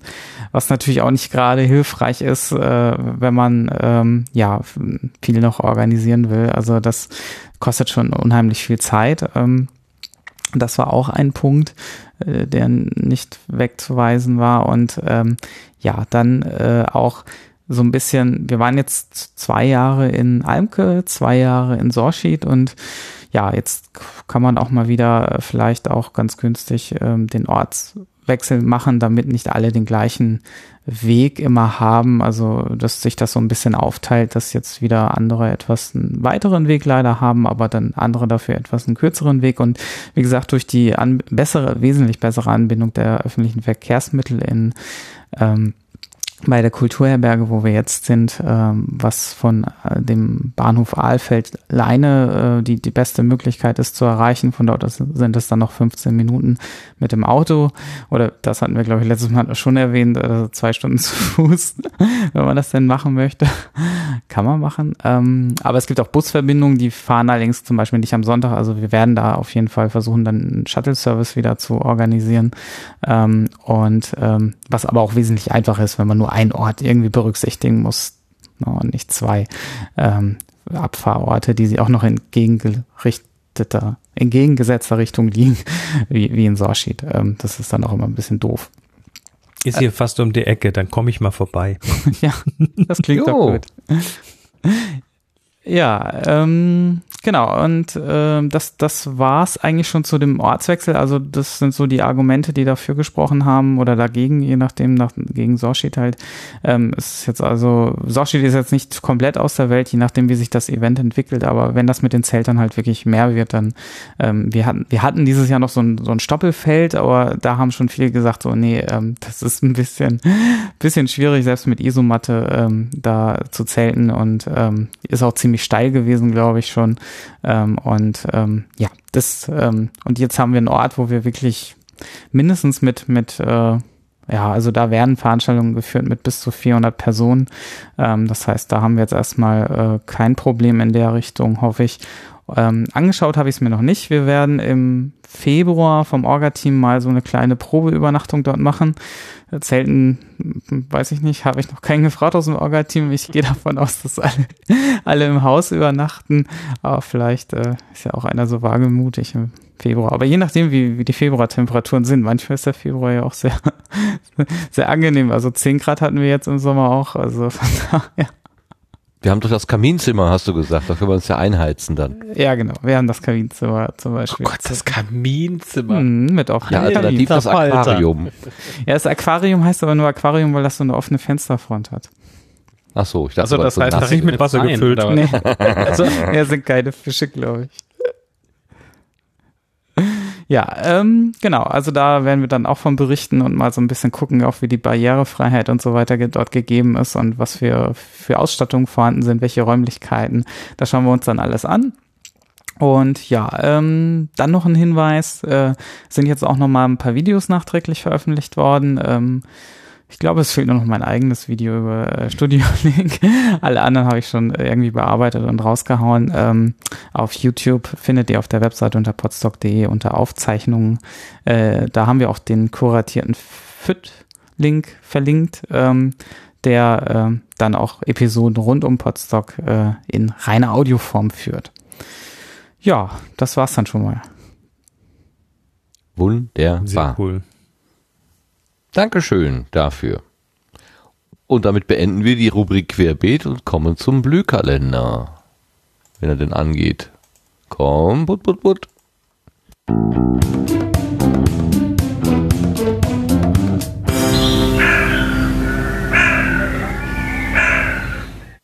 Und darum kümmert sich ja seit einiger Zeit ganz wunderbar der Lars. Der hat die nächsten Termine zusammengetragen. Ja, und die kommen wie immer aus dem Terminwiki im Sendegate. Rausgesucht habe ich wieder die Termine der nächsten drei Monate. Allzu viel hat sich da äh, zur letzten, zum letzten Sendegarten nicht getan, aber ich ratter die mal runter. Morgen geht's los am 1. September im Sendlinger Augustiner. Da findet statt das Podcast Meetup München. Das startet offiziell um 19.30 Uhr. Das Ende ist geplant für 23.30 Uhr. Am 5. September gibt's dann von 18.30 Uhr bis 21.30 Uhr ein englischsprachiges Meetup in Berlin. Es geht um Audiobearbeitung und inzwischen gibt's auch einen Veranstaltungsort, nämlich das Blinkist Office in der Sonnenallee. Zwei Tage später, am 7. September, ist dann der 13. Pottäppler Stammtisch. Der fängt an um 19 Uhr und man trifft sich bei Mönus und Friends beim Presswerk. Am gleichen Tag, also auch am 7. September, ist dann der zweite Podkölsch Podcast Stammtisch. Das ist eine Bottle Party und der findet, die findet statt im Buchladen Nippes in Köln. Beginn ist um 19.30 Uhr. Und dann gibt's die digitale Woche Kiel. Da gibt's zwei Podcast-Termine. Am Freitag, den 22. September, gibt's ab 20 Uhr ein Come Together und am nächsten Tag, also am 23. September, ist Podcaster Workshop Tag. Dann treffen sich die WissenschaftspodcasterInnen bald auch wieder, dieses Mal an der Universität in Innsbruck. Das Treffen heißt Ganzohr und findet statt vom 22. bis zum 24. September. Und gerade heute wurde dazu auch das aktualisierte Programm veröffentlicht. Zu finden ist es unter wissenschaftspodcasts.de. Dann kurz erwähnt heute war ja schon der International Podcast Day. Der ist, äh, findet statt am 30. September und das geht darum, Podcasting einfach bekannter zu machen, wie das läuft und was man da machen kann. Das erfährt man unter internationalpodcastday.com. Auch am 30. September, eben vom International Podcast Day inspiriert, ist das nächste Franken Podcast Meetup in Nürnberg. Das startet um 10 Uhr. Am 6. Oktober gibt's dann wieder den Pottroer Stammtisch. Veranstaltungsort ist wie immer das Unperfekthaus in Essen. Da geht's los um 19 Uhr. Und als letztes auf der Liste habe ich das Subscribe, wurde ja heute auch schon genannt. Das ist vom 27. bis zum 29. Oktober wieder in den Räumen des Bayerischen Rundfunks in München. Ähm, die Webadresse subscribe.de führt zur Homepage mit weiteren Informationen und inzwischen ist da auch der Ticketverkauf gestartet und es gibt erstmals auch Tagestickets. Das wär's zu den Veranstaltungen. Links gibt's natürlich wie immer im Terminwiki im Sendegate. Dankeschön. Wunderbar. Das sind die Termine. Klar, da hat sich nicht viel geändert. Wir haben ja nun auch fast jede Woche. In den, von den vier Wochen des August haben wir äh, vier Folgen gemacht. Von daher kann sich auch nicht mehr so viel verändern. Ein bisschen verändert hat sich aber das bei den Setzlingen. Da haben wir nämlich drei neue und da kommen wir jetzt mal hin.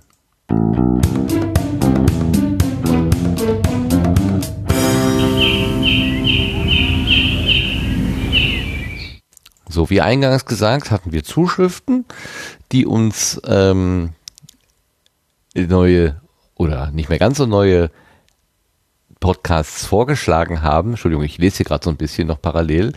Der erste bezieht sich darauf, ähm, dass die Ulrike in der letzten Episode den Podcast Schwein gehabt erwähnt hat, äh, wo es auch um Ernährungsfragen geht. Und ähm, dazu hat uns Christoph äh, einen äh, Tweet geschrieben.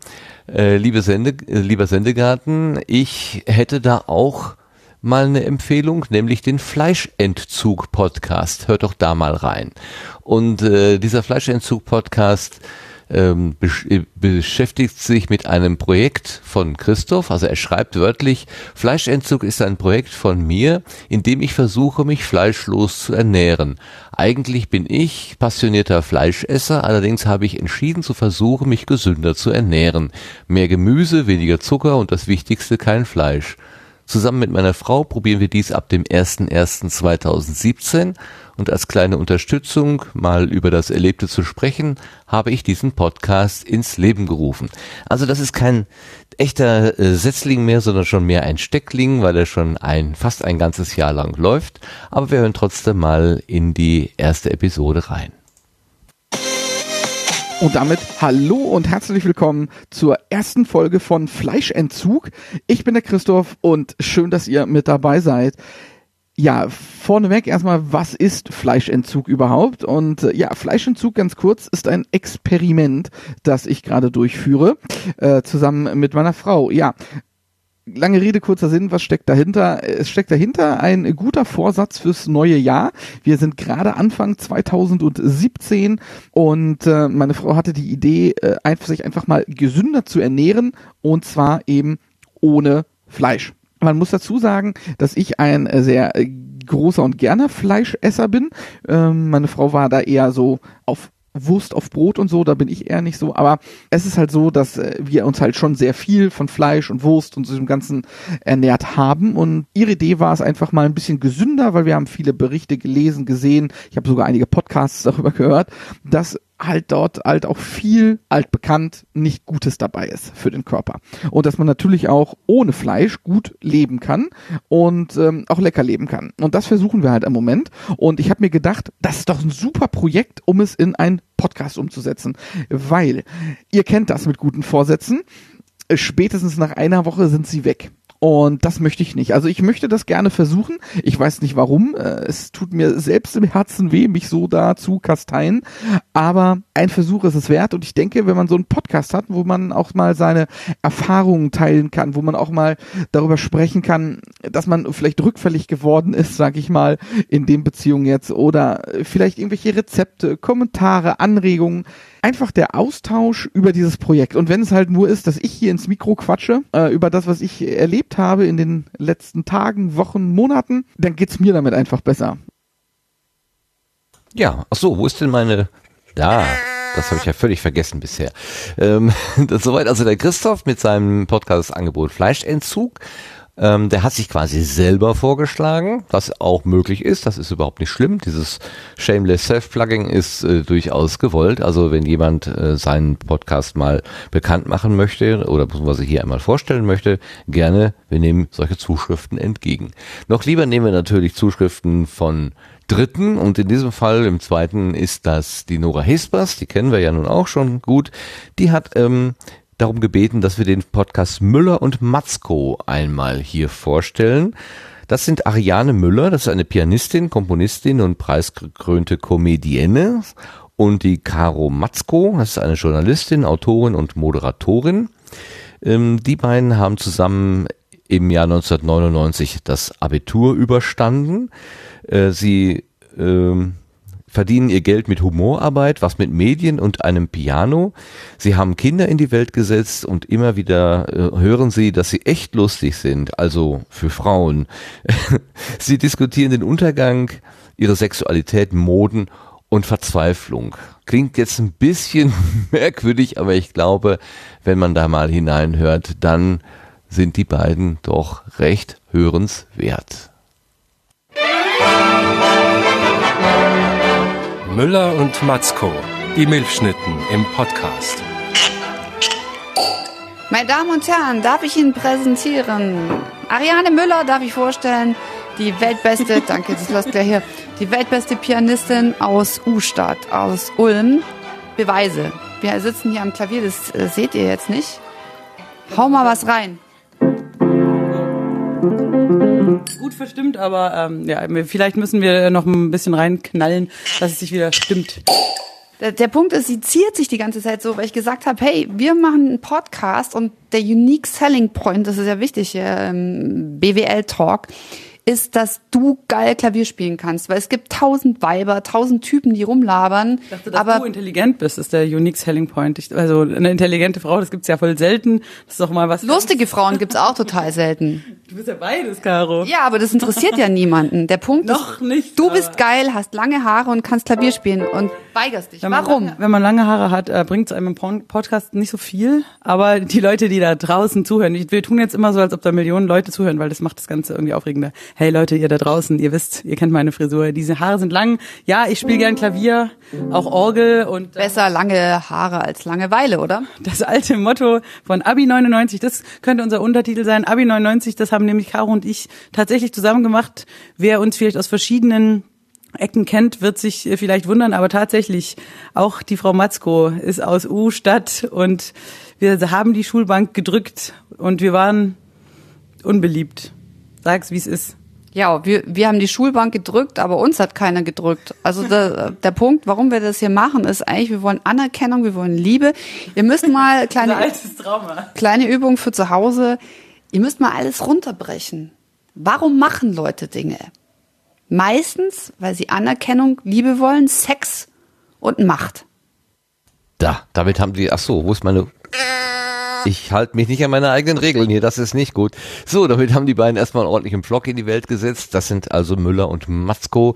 Bisher gibt es nur eine Episode. Ich hoffe, da kommt noch mehr. Das klingt nämlich nach äh, einem großen Hörvergnügen. Das äh, hat mir jedenfalls sehr gut gefallen. Wenn ich auch nicht werten will, wie gesagt, Setzlinge sind ja hier völlig subjektiv und wertfrei. Sie werden einfach nur vorgestellt. Und vorgestellt wird dann auch noch der dritte. Das ist ähm, ein Vorschlag von Tobias Migge. Den kennen wir ja nun auch schon, weil er hier zu Besuch gewesen ist und auf unserer Gartenbank gesessen hat. Und er stellt uns einen Musikpodcast von Sinan und Klaus vor. Die schreiben über sich zwei Obermusiknerds scheitern an dem Versuch, komplexe Themenfelder im Bereich Musik allgemeinverständlich zu erörtern und damit vor allem die weibliche Zielgruppe anzusprechen. Ähm, in ihrer ersten Episode wussten sie noch nicht, wie ihr Podcast heißt und deswegen heißt er, glaube ich, nur der Podcast. Herzlich willkommen bei dem Podcast. Es ist der Podcast heute mit mir, Sinan Kurtulusch, aber nicht nur mit mir, sondern auch mit Klaus Kauker, schönen guten Tag, äh, schöne Grüße aus dem Ruhrgebiet und wir haben noch keinen Namen tatsächlich, deswegen sind wir vorläufig der Podcast. Obwohl Liebe ich, obwohl ich sagen muss, du Ja. hast es gerade schon gesagt, der Podcast, ne, es ist schon, es ist, also wenn du sagst, du bist der Podcast, dann sind alle anderen ja nicht der Podcast. Ah ja, ne? verstehe, ja. Ja, dann, dann kann es nur noch die Podcasterin geben, ne, damit es gendertechnisch äh, ausbalanciert ist. Wir haben gerade in unseren demografischen äh, Analytics mal geguckt und festgestellt, dass wir erschreckend gleiche Statistiken äh, haben, was unsere Zielgruppen angeht. Äh, ich glaube, bei mir waren es etwas mehr Frauen als bei dir, ne? Ja, aber lehn dich da mal nicht so weit aus dem Fenster. So, so, so, viele sind jetzt bei dir auch nicht. Also es geht um unsere YouTube-Channels. Deiner ist zwar äh, von der Anzahl her von den Abonnenten natürlich bedeutend größer. Ja, aber die prozentual. Qualität der Abonnenten ist bei dir natürlich äh, um, ums Zehnfache. Das, das macht es, das kompensiert es natürlich. Ach so, bei mir wird, Ja. ist schon der Filter drauf. Nein. Ähm, ja, auf jeden Fall, es geht darum, wie viele, ähm, wie sieht das bei uns aus? Wie viele Männchen und wie viele Weibchen folgen uns denn oder sind bei uns Abonnenten? Und äh, ja, sag mal deine Prozentzahl. Bei mir waren es 87 Prozent Männer. Ja, und eben 13 Prozent, oder man weiß es nicht, ne? Ich weiß nicht, warte mal, YouTube ist, äh, hat, hat gar nichts dazwischen, ne? Es gibt nur männlich und weiblich. Neutral Ach so, du meinst, die streichen sich so ein Revenue-Share ein, ne? Und bei, bei mir waren es sogar äh, 97 Prozent Männer. So, und jetzt ist die Frage, machen wir es mit diesem Podcast noch schlimmer oder kriegen, wir- kriegen wir jetzt noch äh, einige vom, äh, ja, vom anderen Ufer kann man ja nicht sagen, ne? nee, nee, von, nee, von äh, die Weibchen irgendwie. werden- Ja, wir müssen einfach sehr, sehr charmant sein, Klaus. Ja. Vielleicht Also wir das beide sind natürlich äh, absolute Musikexperten. Ich, ne, ich glaube, da wir dürfen da nicht zu tief stapeln ähm, und wollen uns hier in diesem Podcast ein bisschen ähm, wild über die M Musik äh, austauschen, ohne und das ist ganz wichtig, in so einen Nerd Talk zu verfallen. Genau, Nerd Talk nicht, sondern es sollte ja allgemeinverständlich sein. Und es ist der Herz- und Niere-Podcast gewesen. Damit sind unsere Setzlinge durch und wir kommen zu den Blütenschätzen.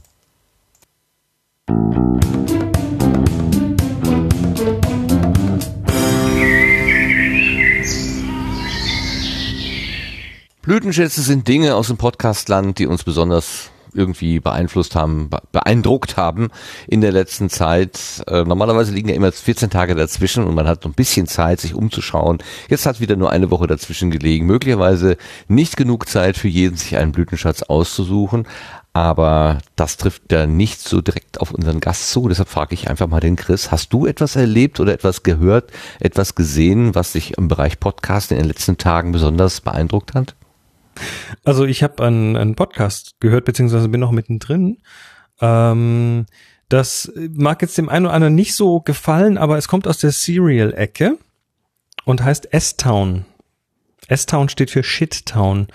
Und es ist eine Geschichte aus einer kleinen ähm, amerikanischen äh, Stadt. Und die höre ich gerade mit sehr viel Freude, Stück für Stück. Worum geht's da? Folge- das ist auch so eine Folge Aufklärung drei von eines vier. Verbrechens oder so?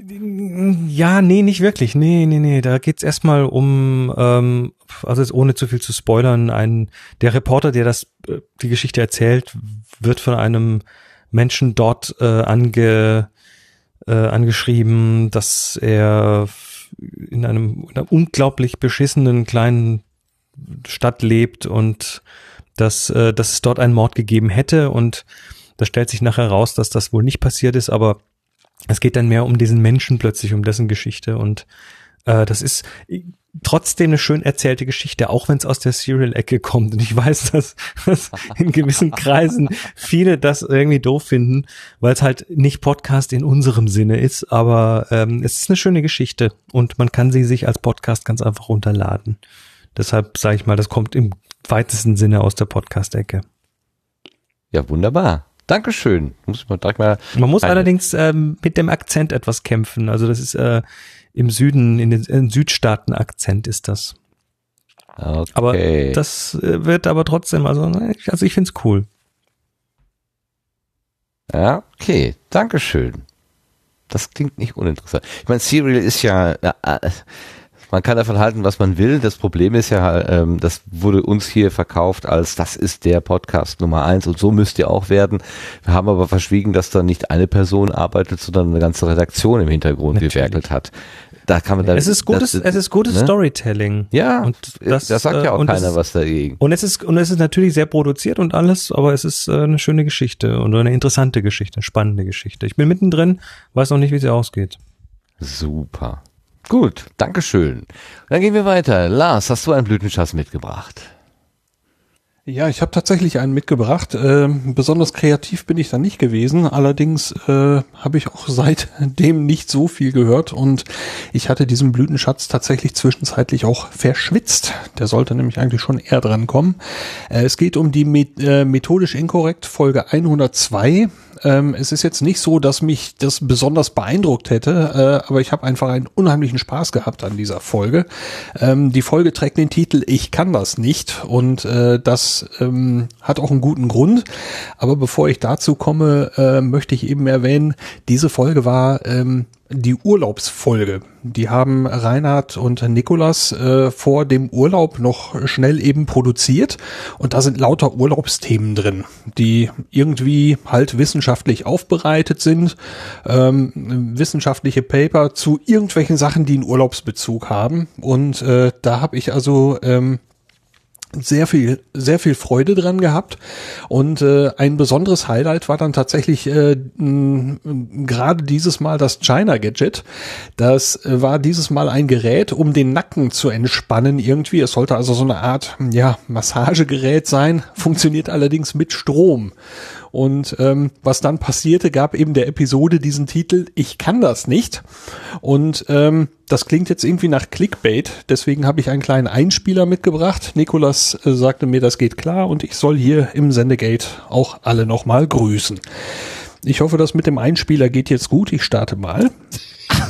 Achso, ich könnte auf Mode mal drücken. Ich würde da überhaupt nichts drauf drücken. Du bist ja total bescheuert. Oh, wenn ich, so, ich, ja, das Problem ist, das- legst du das jetzt ernsthaft noch an den Nacken? ich guck mal, warte mal, ich mach's erstmal aus. So. Hier, bitteschön. Nee, ich- ich reich das doch, drück Ich will da nix, ich will da nix mit zu tun haben. Ey, ich hasse Oh, meine Strom. Hand kribbelt immer noch. Nee, dann mach ich nicht. Nee, komm, hier, äh, Was muss ich jetzt? drück, leg das mal dahin, drück einmal Oh, auf, ich hasse Stromschläge. drück, drück einmal auf Plus, bitte. Das ist dann das Niedrigste. Das ist das Oh, Niedrigste. ich Warte hasse das. Ja, so, jetzt kannst du mal, also eigentlich sollst du sie am Nacken haben, aber du kannst Oh. mal beide Finger auf die beiden schwarzen Kontakte legen. Ich kann das nicht. Oh, ich kann das nicht. Ach komm. Das nicht, das, da hast du im Labor schon Schlimmeres abbekommen. Ja, und das Ganze zieht sich eine ganze Weile hin, wobei damit nicht gemeint ist, dass das langweilig ist, sondern äh, die beiden haben irgendwie Spaß. Nikolas hat so eine gewisse äh, Respekt vor dem Strom und äh, Reinhard probiert das Ding beinhart komplett durch, glaube ich, auf allen Stufen. Ähm, und hat so auch seine Erlebnisse damit und ich hatte beim Hören unfassbar viel Spaß. Drum ist das mein Blütenschatz. Ganz groß. Ich habe die ganze Zeit hier mitgelacht, weil ich mich erinnerte, wie sie auf der einen Seite gelitten haben, auf der anderen Seite dann aber auch so absurd. Also Reinhard hat ja dann irgendwie abgedreht. Also es war wunderbar, wunderbar. Großer Spaß, großer Hörspaß. Sehr schön. Podcaster leiden, mögen die Hörer das, ne? Oh ja. Ja, es ist erstaunlich. Ähm, der Nikolas ist ja doch, äh, also der, der, der, der klettert die steilsten Wände rauf, der fährt mit dem Fahrrad äh, Strecken, wo man denkt, hm, das sind aber Berge, wie, wie geht das? Ja? Aber er hat zum Beispiel Angst vor platzenden Luftballons. Das finde ich so irre irgendwie. So. das ist so wunderschön.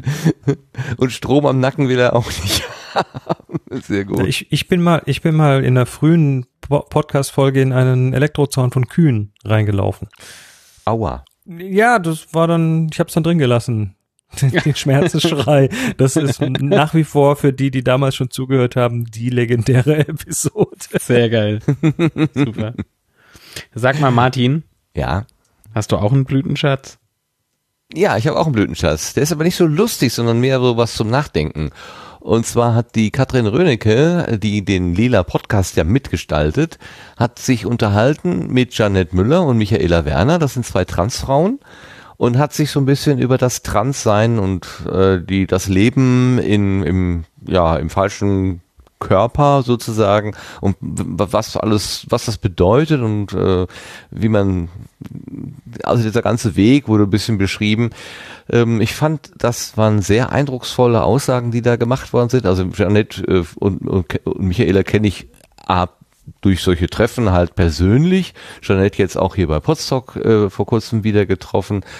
Ähm, und äh, ist aber noch, noch mal äh, sehr, es, also mir ist es ziemlich nahe gegangen, noch mal zu hören, äh, wie sie dann zum Beispiel als Kinder und Jugendliche ähm, irritiert waren von den Entwicklungen, sich irgendwie mit Mitschülern auseinandergesetzt haben und so weiter. Ähm, doch eine verdammt schwere Zeit ähm, und man, man kann das echt nachspüren. Äh, die, die Katrin hat in dem Beitrag auch zum ersten Mal zumindest für mich zum ersten Mal wahrnehmbar in etwas andere Form gewählt, sondern die, nämlich die Form des gebauten Beitrags. Sie hat so äh, äh, Interviewanteile, dann hat sie wieder was im Off gesprochen, dann kommen wieder Interviewanteile. Das ist so ein bisschen zusammengesetzt, das Ganze.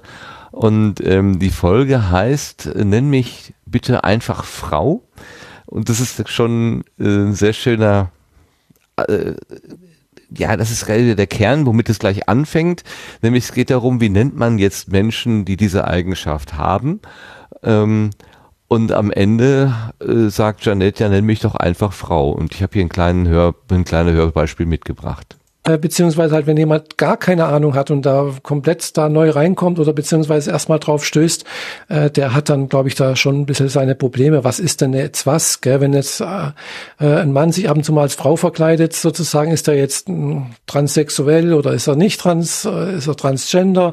Was bedeutet das, äh, wenn er dann plötzlich wieder als Mann auftaucht? Oder ja, das sind alles so schwierige ähm, Sachen, denke ich, für, für jemanden, der da draußen steht, nicht verstehen kann. Es ist also kompliziert.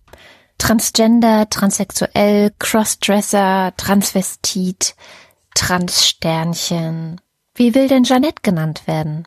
Muss ich aus dieser Liste auswählen? Du kannst auch ein anderes Wort nehmen. Ja, dann nehme ich Frau. Zack, erwischt. Auf die Idee bin ich natürlich nicht gekommen.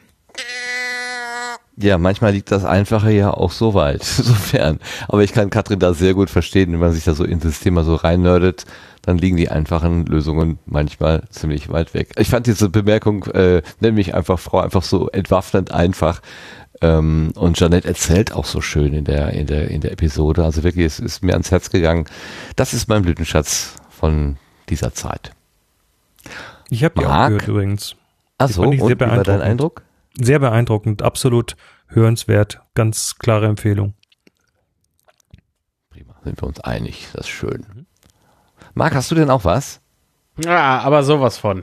lang, lang, lang ist's her und jetzt ist es mal wieder soweit. mein Blütenschatz ist äh, der Podcast Rechtsbelehrung, ein Jura-Podcast mit Markus Richter und Thomas Schwenke. Keine einzelne Episode, sondern dieses komplette Sammelsurium an Episoden. Die äh, möchte ich gerne mal als Blütenschatz hier vortragen. Prima. Wir waren ja auch Fertig. schon mal zu Gast hier im Sendegarten. Beide haben aus ihrem, äh, aus ihrem Werk erzählt und immer wieder, immer wieder gut. Habe ich sogar letztens eine Episode äh, da heraus, nee, gar nicht wahr, aber ein, einen Beitrag von Herrn Schwenke habe ich in einer internen Schulung benutzt und das hat mir sehr geholfen. Also kann ich nur empfehlen. Sehr gut. Ach, guck an. Nee, ich, ja. ich habe mich halt wieder gefragt, so äh, äh, ab Dienstag, so Marc, was, was, was sagst du denn am Donnerstag? Äh, äh, was ist dein Blütenschatz? Du, äh, gestern Abend wurde mir klar, ich höre eigentlich ähm, seit, seit ein paar Monaten eigentlich nur einen richtig regelmäßig und das ist eben der. Der erscheint noch nicht mal irgendwie in einer festen Taktung. Ähm, und ich war ganz überrascht, dass ich den noch nie irgendwie mal erwähnt hatte. Von daher war das jetzt in dem Falle relativ einfach wo du dann hier so quasi genötigt wirst, irgendwas zu sagen.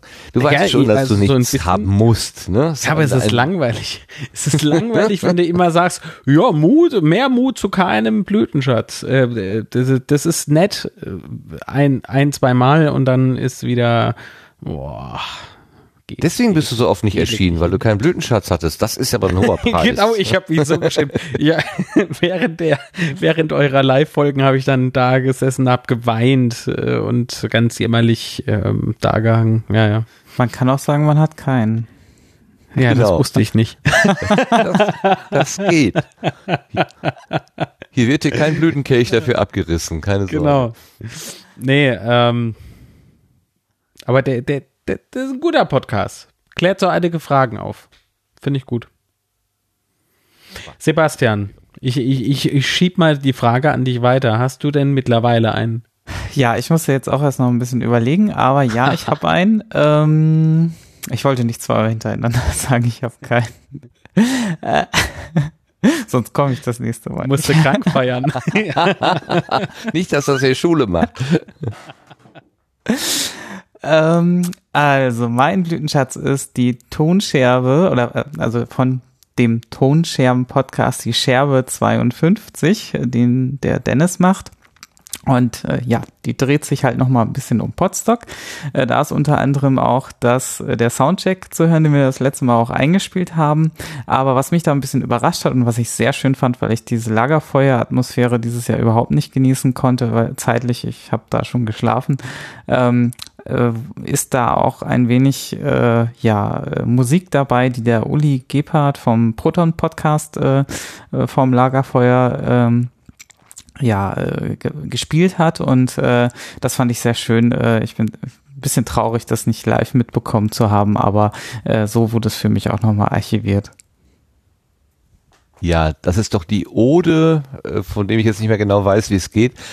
Und, und die Fortsetzungsode zu der ersten Ode, ne? Wo er da spielt auf der Gitarre. Genau, ja, ja. Wo ich mich weggeschrien habe. Also die Texte sind einfach nur klasse. Wirklich klasse. Schön. Ganz groß, ganz groß. Schön. Okay, haben wir dann alle durch? Ja, ne? Dann haben wir's. Meine Herren, wir haben die Sendung im Sack. Yay! Das war die 32. Ausgabe des Sendegartens. Heute war dabei der Lars, der Sebastian, der Marc, ich, der Martin und unser lieber äh, Gast auf der Gartenbank, Chris Marquardt vom Happy Shooting und vielen anderen Podcast-Angeboten, die wir im Laufe der Sendung besprochen haben und die man auch noch in den Shownotes nachlesen kann. Ich danke euch allen und ganz besonders aber Chris, Chris, fange ich schon an. Chris. Yeah, oh, weia, es ist spät. Ich danke es ist spät. euch auch. Ich danke euch auch. Das war schön hier. Oh, fein, fein, dass du dich wohlgefühlt hast. Genau, auf das unserem Gartenbett. vor allem so lange durchgehalten hast. Ja, genau. Ich als wieder auf Nachtmensch, das passt schon. Ach so, okay, dann haben wir deine passende Zeit erwischt. Ja, ja. Und ein bisschen Wein dazu, dann kann man das auch ertragen, ne? Okay, aber ein bisschen. Sendegarten nüchtern geht Das so gar nicht.